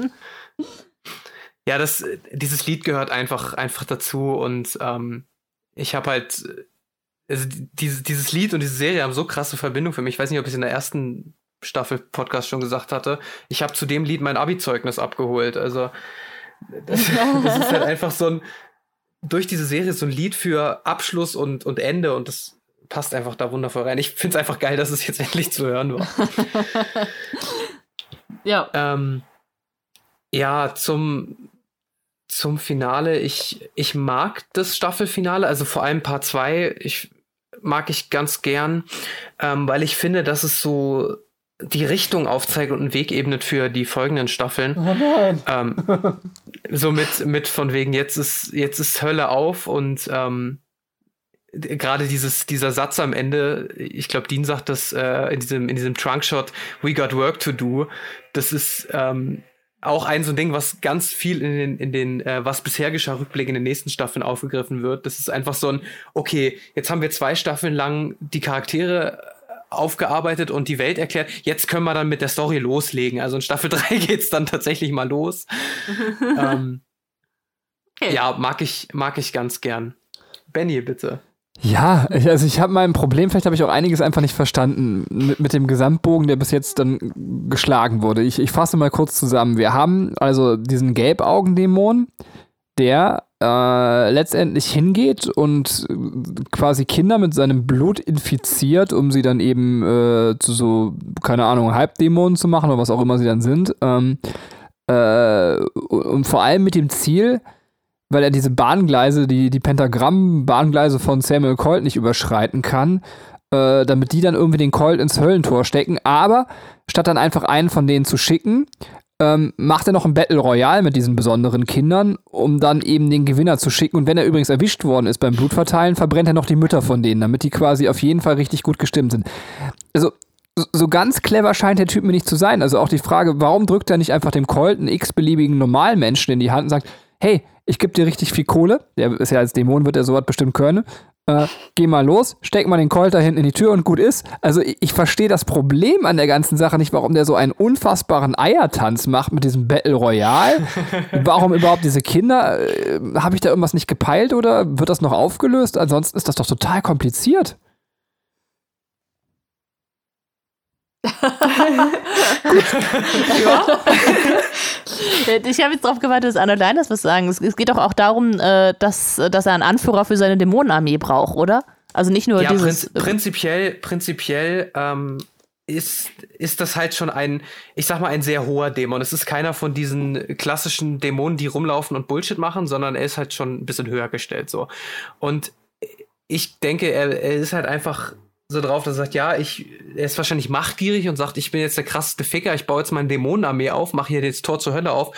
Und ich möchte halt schon irgendwie einen Kollegen haben, der mir da hilft. Ich denke schon, dass das irgendwo dazugehört. Aber schon also sehr kompliziert, wie das angeht, ne? Also, der hätte ja auch einen infizieren können und den hätte er quasi jahrelang gut bequatschen können und gut begleiten können, vielleicht nicht die Mutti von dem verbrennen können. Also ich muss. Ja, aber stell dir mal vor, der stellt sich jetzt als jemand wie, wie Sam raus, der so ein absoluter Good Guy ist, komplett gegen Dämonen ist, dann hat er ja komplett verkackt. Ja, hätte sich einen zweiten noch pflegen sollen. Und, ja, dann hat er ja gemacht. halt gleich fünf gemacht. aber weißt du? und, und, und wieso dieses, dieses Battle Royale dann? Also das macht doch auch keinen Sinn. Also ich meine, okay, weil er sagt, ich will den stärksten haben. Ja. Ja, ich, ich weiß nicht. Also der braucht. Alles für den Plot. Also das, das, das ist echt kein gutes äh, Management, was er da macht. Also das, deswegen, also ich fand den Plot bis jetzt leider sehr an den Haaren herbeigezogen. Ich, ich hoffe, es wird dann quasi im Gesamtbogen ähm, da etwas stimmiger. Da dachte ich so, das, das, das kann doch jetzt nicht die Idee von diesem Gelbaugen-Dämon gewesen sein. Aber gut. Ähm, und dann, was mich auch gestört hat, ist tatsächlich, äh, ist so eine Kleinigkeit, aber trotzdem hat die mich irgendwie sehr verwundert äh, wenn die Dämonen dann freikommen aus dieser Tür, dann sieht man direkt so einen Dämon, der irgendwie durch die Bahngleise haut. Aber das sollte ja dann eigentlich nicht möglich sein, oder? Ähm, also, wisst ihr, was ich meine? Diese Szene, man sieht die Bahngleise, dann kommt so ein Dämon angeflogen und, und haut dieses Pentagramm-Ding kaputt. Und ein Dämon müsste das doch eigentlich nicht können. Vielleicht erinnere ich mich gerade falsch, aber haben die, hat nicht irgendwer das Bahngleis dann kaputt gemacht oder so? Irgendwie einen Teil weggebogen oder so? Ich bin mir echt nicht mehr sicher. Ja, ich glaube, Jake? das war ja. Okay. Schon, oder? Das kann sein. Okay, dann habe ich das vielleicht. Dass der das halt kaputt gemacht hat und dann kommen die von innen ja, auch raus. Sonst glaub. wird das Ganze ja keinen Sinn machen. Ja, genau, das habe ich, also dann wird es wahrscheinlich auch so sein. Also tatsächlich glaube ich, dass sie sich so offensichtlich dann auch nicht den Schnitzer da erlaubt haben. Glaube ich euch jetzt einfach. Äh, was ich cool fand, jetzt muss ich noch das Positive sagen, weil ich fand nicht alles, äh, nicht alles war schlecht. Äh, die Folge 22 hat ja auch die Autobahn gebaut. Ähm, Wir hatten auch Bananen. Sehr schön. ähm, ich fand super gut, dass äh, dieser Bogen zu Crossroads wieder geschlagen wurde. Das fand ich richtig cool. Das äh, habe ich auch wirklich voll gefeiert und habe mich voll abgeholt. Und freue mich jetzt auch irgendwie, ich denke mal, in Staffel 3 wird es auch äh, wahrscheinlich, wenn Staffel 3 ein Jahr danach spielt, darum gehen, dass ähm, ja, Dean dann quasi irgendwann abnippeln muss und, und dass sie irgendwie das Problem auch wieder lösen müssen. Also da ist für mich jetzt auch genug Spannung, da weiter zu gucken. Äh, und das auch vielleicht mehr, als wenn jetzt so, so ein billiger Cliffhanger da wäre, ähm, wie das bei Staffel 1 war, sondern tatsächlich ist es jetzt sehr generisch, dass man Bock hat, weiter zu gucken. Äh, übrigens, und das schmeiße ich jetzt einfach noch rein, Staffel 3 hat übrigens eine 18er Freigabe, was ich richtig krass finde. Ähm, das, das kann ich dir auch erklären, warum. Das liegt tatsächlich nur an einer einzelnen Folge weil die eine 18er Freigabe hat. Äh, die, die Serienfolgen werden ja alle einzeln geratet. Bei Supernatural ist es halt meistens durchgehend 16. Witzigerweise bei Staffel, bei Folge 1 von Staffel 2 ist es nur FSK 12. Mhm. Ähm, und Staffel 3 hat halt eben diese eine 18er Folge und deswegen müssen sie, äh, wenn sie es verkaufen, auf die gesamte DVD-Box äh, FSK 18 draufdrucken. Ah. Okay, krass, aber auch gar nicht. Also äh, wie ich eben schon bei, bei Folge 1 von Staffel 2 meinte, dass es marketingtechnisch gar nicht so klug ist, dass man gar nicht versucht, neues Publikum abzuholen, sondern ans alte anzuknüpfen, ist es auch krass, dass sie dann einfach sagen, ja, das nehmen wir für eine Folge in Kauf, dass das Ding dann eben FSK 18 ist. Eigentlich. Äh, nee, 12. Die erste Folge von dieser Staffel 2 ist FSK 12. Nee, also. Das ist äh, die, wo Dean tot ist. Genau, aber ich, ich meinte jetzt äh, tatsächlich, äh, dass, sie, also, dass das ja die erste Folge marketingtechnisch vielleicht äh, gar nicht so klug ist, weil man gar nicht unbedingt neue Fans abholen will. Und genauso jetzt bei Staffel 3, dass die sagen, da sind wir so radikal und akzeptieren ein 18er-Label. Ähm, mhm. Ja, ähm, aber wobei es ist, glaube ich, auch äh, in, in, Deutschland natürlich auch gravierender, als das wahrscheinlich jetzt in den USA ist. Ne? Also wahrscheinlich hatten die da irgendwie äh, auch FSK 12 oder sowas. Ähm, USA ist ja, wenn es um Gewalt geht, sind die ja quasi äh, total. Ja, aber also ich glaube nicht, dass Supernatural Peggy 13 gekriegt hat in den USA. Glaube ich auch nicht. Also insbesondere, weil bestimmt irgendwo eine halbnackte Frau langläuft, dann ist ja direkt quasi, äh, weiß ich nicht, ähm, gibt's. Weshalb, ja, eben allein die Sexszenen. genau, dann ist es sofort initiiert da. So, äh, du hast noch eine Frage an uns, oder? Genau, und ähm, zwar haben wir jetzt das Tor der Hölle aufgemacht und ähm, ihr habt ja eben schon ein bisschen gesagt, was ihr glaubt, worum es in Staffel 3 so gehen wird, mit von wegen, ähm, ja, Dean muss jetzt irgendwie sein Leben, seinen Arsch retten von diesem, von diesem Vertrag, den er mit dem Crossroads-Dämon gemacht hat. Ähm, und mich würde interessieren, jetzt ohne Vorwissen, was glaubt ihr, kann denn da noch so alles rauskommen aus dieser Hölle? Also ich meine, dass ein Haufen Dämonen rauskommt, klar, aber ähm, ich ich würde gern, vor allem Benny, du bist da ja ein bisschen versierter, was sowas angeht, ähm, mal ein bisschen Gedankenspiel anregen. Mhm. Also, was kommt jetzt in den nächsten zwölf Staffeln noch auf uns zu? Attila Hildmann. Ähm. oh, bitte nicht. Du meinst jetzt an, an dämonischen Wesen aus der Hölle? An, an alle möglichen, was halt aus der Hölle rauskommen könnte und was eventuell wirklich ähm, in den nächsten Staffeln mal auftauchen könnte. Boah, Katrin, fang mal an, ich muss mal nachdenken. Einfach nur Brainstorming. Der, der Teufel an sich, der Belzebub höchstpersönlich. Sag ich mal. Ja, also den, den würde ich auf jeden Fall quasi, würde ich auch mit rechnen. Also der, Der ist bestimmt Staffel 5 äh, Endgegner. Ich habe keine Ahnung, ich, ich, äh, deswegen ist es gut, dass ihr schweigt. ja, ich ich habe gerade überlegt, wie viel ich dazu sagen soll. Wahrscheinlich einfach, Einfach nichts. nichts. Also, genau, einfach nichts. Ich könnte mir dann so, also tatsächlich äh, eigentlich, also so spezifisch dämonische Wesen habe ich jetzt nicht vor Augen. Ich könnte mir jetzt irgendwie so historisch äh, böse Persönlichkeiten noch vorstellen, wenn man es ganz abgefahrenes macht. und möchte- Hitler. Ja, genau, sowas wie das, Ja, aber ganz ehrlich, könnte ich mir tatsächlich vorstellen, dass man sowas noch. Äh, Dann gibt es auch ein Supernatural Let's Kill Hitler. Das wäre lustig. ja, ich, ich weiß, dass es bei einer anderen Serie quasi, ich möchte jetzt den Namen nicht sagen, um zu spoilern, aber auch da wo viel mit äh, so Himmel und Hölle, dass da auf jeden Fall Hitler auch auftaucht. Also könnte mir sowas tatsächlich vorstellen. Jetzt an, an spezifisch, wie gesagt, dämonischen Wesen äh, habe ich eher weniger Vorstellungen, was mich da erwarten könnte. ja, geht mir auch so. Also, ja. Das, Ja, okay, aber, aber interessant, auf jeden Fall eure Gedanken zu hören dazu. Okay, dann. Bin ich Ja. Ja, ich ich habe auch, also wenn tatsächlich die Hölle stärker im Fokus gerät, äh, habe ich schon angekündigt, werde ich tatsächlich dann mal beim nächsten Mal ein theologisches Referat zum Thema Höllenvorstellung quasi im Christentum abreißen. Also ich mache es kurz, aber die Frage, ähm, glaubt der moderne evangelische Theologe beziehungsweise auch gerne katholische Theologe überhaupt noch an die Hölle oder ist die Hölle ein Konzept? Und woher kommt die Hölle überhaupt? Weil das ist alles gar nicht so ähm, theologisch leicht, wie man sich das vorstellt. Aber das will ich jetzt nicht hier wegreferieren, weil ich mich auch ehrlich gesagt bei sowas äh, immer noch ein bisschen einlesen muss. Äh, weil das Aber ich glaube, du kannst es auf jeden Fall mal vorbereiten für den nächsten Podcast. Okay, cool. Also ich äh, noch noch äh, zwei Gedanken, die ich habe. Also ich Ash wird ja als äh, der ist wahrscheinlich tot betitelt, äh, da ich aber glaube, dass diese Figur zu wenig ausgereizt ist, ähm, glaube ich, der taucht noch mal auf. Ebenso glaube ich, dass der Gelbaugendämon noch mal auftaucht. Also weil äh, eigentlich müsste er jetzt ja komplett tot sein, ähm, aber irgendwie ähm, habe ich das Gefühl, die, dass die Story noch nicht zu Ende mit dem erzählt ist. Das, deswegen mutmaße ich jetzt auch, dass, dass der vielleicht sogar noch mal auftaucht. Äh, wie das überhaupt möglich sein soll, keine Ahnung, aber ähm, Fände ich auch mal interessant. Ach so, Fadi Winchester kommt bestimmt auch noch aus der Hölle. Also, Ja, der ist ja schon aus der Ich, Hölle. ich, bin jetzt, ich bin jetzt mal richtig fies. Katrin, ja. eine von den beiden Personen kommt noch mal wieder. Ich sag nicht welche. nur eine von beiden. Eine der beiden Charaktere kommt wieder. Ich sag nicht welche. Also, äh, aber dass das Fuddy Winchester im, im Himmel ist, äh, halte ich übrigens, also weil äh, ich meine, ein blendendes weißes Licht äh, ist ja genau das gleiche, was auch mit Molly passiert ist in der ähm, Roadkill-Folge. Ähm, deswegen glaube ich, dass, dass der jetzt aus der Hell Hölle entlassen wurde und dann in, in den Himmel aufgefahren äh, ist. Ähm, allerdings äh, bringt mich das jetzt wieder auf den Gedanken, dass was Benny gerade sagte, dass man jetzt natürlich auch gestorbene Personen wieder aus der Hölle holen könnte. Äh, also, ne, also alle, die jetzt quasi in den ersten beiden Staffeln gestorben sind, äh, als Menschen, könnten natürlich wieder auftauchen, sofern sie dann in die Hölle hinabgefahren sind.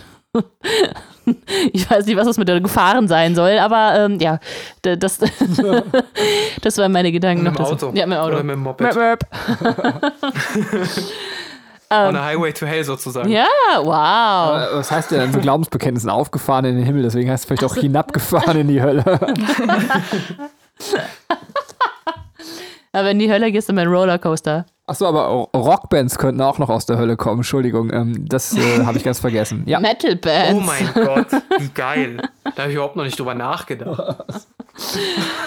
Äh, nice. Okay, ähm, gibt's noch im Großen und Ganzen, möchte irgendwer noch irgendwas zu der zweiten Staffel Supernatural sagen? Nö. Nee, Nö. nee, ich höre Schweigen. Dann würde ich sagen, lösen wir unser Versprechen ein, das wir ganz am Anfang der Staffelbesprechung gegeben haben. Ich möchte doch noch was sagen. Ich weiß nicht, Ja. was das Versprechen am Anfang der Staffelbesprechung war, aber äh, jetzt haben wir mit anderen Linus nicht mehr vorher gesprochen. Wir wollten das eigentlich machen. Äh, vielleicht noch so, wann euch die Besprechung zu Staffel 3 irgendwie erwarten könnte. Äh, von unserer Planung würde nichts entgegenstehen, dass das gar nicht mal so weit weg ist. Also ich, wir könnten uns quasi so im Hochsommer vorstellen. Äh, auf Lehrerseite kommen ja da die Sommerferien, die sich da sehr gut anbieten. Muss aber mit Anna und Linus noch besprochen werden, äh, ob die das schaffen, vom Pensum da so hinterherzuziehen. Das können wir dann außerhalb der Kameras machen. Aber äh, was uns Das machen wir gleich, ja, wenn, wenn Mikro aus Ja. ist quasi. Genau, aber könnt ihr trotzdem mal vielleicht in den nächsten Also quasi so Juli, August vielleicht schon mal anfangen zu gucken, ob wir das schon geschafft haben. So. Genau, also nicht Anfang der Staffelbesprechung, sondern Anfang des Podcasts. Und zwar dürfen Anna und Leines noch äh, ihre Projekte äh, vorstellen und ein bisschen Werbung für sich machen. Äh, das haben wir irgendwie gesagt, wir wollen das ganz am Ende machen und ähm, da habt ihr jetzt Raum für. Anna, magst du noch mal kurz vorstellen, was du machst und der Leines darf sich danach anschließen? Ja, gerne, danke schön. Also ich bin Designerin und ich mache auch sehr viel Kalligrafie und Schuhdesign und ich habe zum Beispiel auch ein schönes äh, Episodenbild gestaltet. Ähm, Mega nice. mit äh, Handlettering, genau. Da findet man mich auf gängigen Plattformen unter Nesta Lettering, also hauptsächlich auf Instagram und ansonsten unter Nesta Charlie. Ähm, Mache ich auch ein bisschen Fotografie und ein bisschen Nerdkram. Genau. Und Linus? Genau, und in dem Fall könnt ihr euch jetzt sofort überzeugen. Sie hat ja gesagt, dass, dass das tolle Episodenbild dieser Folge ist eben von der Anna gemacht. Bitte, Linus. Dankeschön. Ähm, ja, mich findet man auch auf, äh, auf Instagram äh, ebenfalls künstlerisch unter dem Namen Asrael malt mit einer 3 statt dem E in Asrael, wie das coole Kids machen. Jojo. Ähm, und zwar habe ich mich dem Hobby Miniaturen bauen und vor allem bemalen beschrieben, in erster Linie äh, Warhammer und ähm, aber auch so äh, Fantasy-Miniaturen aus Brettspielen oder äh, für Pen-and-Paper-Rollenspiele oder so. Und meine gesammelten Werke landen dann alle auf Instagram, wenn sie soweit fertig sind. Und ich frage mich immer, wie du das schaffst, die so, diese, diese Mini, also ich hätte, glaube ich, viel zu zittrige Hände um das irgendwie hinzukriegen. Vielleicht liegt es an den ganzen Baileys, den ich den ganzen Tag trinke. Ich weiß es nicht. Das ist aber, der kleine ähm, Pinsel, wie wir letzte Folge schon besprochen haben. Der kleine Pinsel, genau. aber äh, Linus, du kannst dann irgendwann so jemand werden, der so auf so, so Ritterjahrmärkten quasi so Reiskörner beschreibt. Ähm, also Kennt ihr das noch? Äh, bin ich der Einzige, der das kennt? Ja, so ganz so fein kriege ich es dann doch nicht hin, glaube ich. Dann streng dich an. Okay. Ich schnitze, ich schnitze mein Testament in ein Reiskorn. Ah. Ha, Anspielung auf einen anderen Podcast. Verstehe ich nicht. Welcher Pod Erzähle. Ähm. Wer Weiter Mörs? Aber ich habe mich tatsächlich gerade vertan. Es ist nicht Captain Blaubeer, es ist ähm, die Stadt der träumenden Bücher. Stadt der träumenden Bücher. Ja, das stimmt. Das, ich dachte, habe ich auch daran gedacht. Dann sagen wir, das haben wir noch gar nicht besprochen. Ja, aber es ist nicht Blaubeer, verdammt. das ja, wollte ich mal sneaky sein. Es kommt, es kommt aber noch. Das kommt alles noch. Das werden wir alles noch durch gut, podcasten, gut, gut, wie ich uns kenne. Boah, kann ich mich nicht mehr daran erinnern. Wer ritzt denn da seinen, seinen, seinen, seinen Tester? Das, das, das werden wir jetzt hier nicht sagen. Okay. Spoiler. nicht öffentlich im Internet. kommt noch. Äh, ja, ähm, es war sehr schön mit euch. Ähm, ich glaube, ich moderiere aber gar nicht, oder? Ich glaube, Benny moderiert. Oder moderiere ich? Du hast moderiert, weil du Ach, dir verdammt, diesen komplizierten Intro-Gag, ähm, dass äh, Mario und Luigi quasi äh, auf Pilzen abgesagt haben, drei Stunden vor der Podcast-Besprechung aufgeschrieben hast. Deswegen habe ich mir gemerkt, dass du die Moderation machst. You're right. Okay, dann cool. Dann darf ich da wirklich diese Rolle jetzt gerade übernehmen. Ich bedanke mich bei den Zuhörern fürs Zuhören. Es hat mir sehr, sehr viel Spaß gemacht. Mir hat sowieso die zweite Staffel sehr viel Spaß gemacht. Und ich freue mich jetzt schon auf die dritte Staffel und ähm, verabschiede mich an dieser Stelle von euch und würde sagen, ich gebe Benny danach das Wort, dann der Leines und Anna darf dann äh, als letzte sich verabschieden. Also, bis dahin, tschüss. Ja, vielen, vielen herzlichen Dank an unsere beiden wundervollen Gäste, die das wieder ganz, ganz toll gemacht haben. Und ich hatte auch einen Riesenspaß. Vielen Dank auch an eine, eine wundervolle Ehefrau mit der äh, liebriechenden Baileys-Fahne. ähm, nee, ohne dich würde ich den Spaß hier nicht jede Woche machen wollen. Äh, es macht jedes Mal wieder großartig. Und äh, vielen Dank an euch Hörerinnen und Hörer, dass ihr regelmäßig einschaltet. Ähm, wenn ihr Lust habt, äh, schreibt uns eine E-Mail, aber nicht, wenn ich in drei Wochen einen Autounfall hatte, an spielkinderpodcast.gmail.com. Und jetzt bin ich raus. Tschö. Ja, mir hat es auch äh, sehr viel Spaß gemacht. Ich freue mich auf Staffel 3. Ähm, und wir müssen dann auf jeden Fall gleich noch besprechen, wann wir, wann wir aufnehmen oder wann wir schauen. Ähm, in meinem, dann sage ich jetzt auch nochmal äh, Ciao und danke fürs Zuhören. Bis zum nächsten Mal. Ja, von mir auch nochmal ein großes Dankeschön an alle, die zugehört haben und an Katrin und Benny und Linus, dass wir zusammen diesen Podcast gemacht haben. Und dann bin ich auch raus. Servus.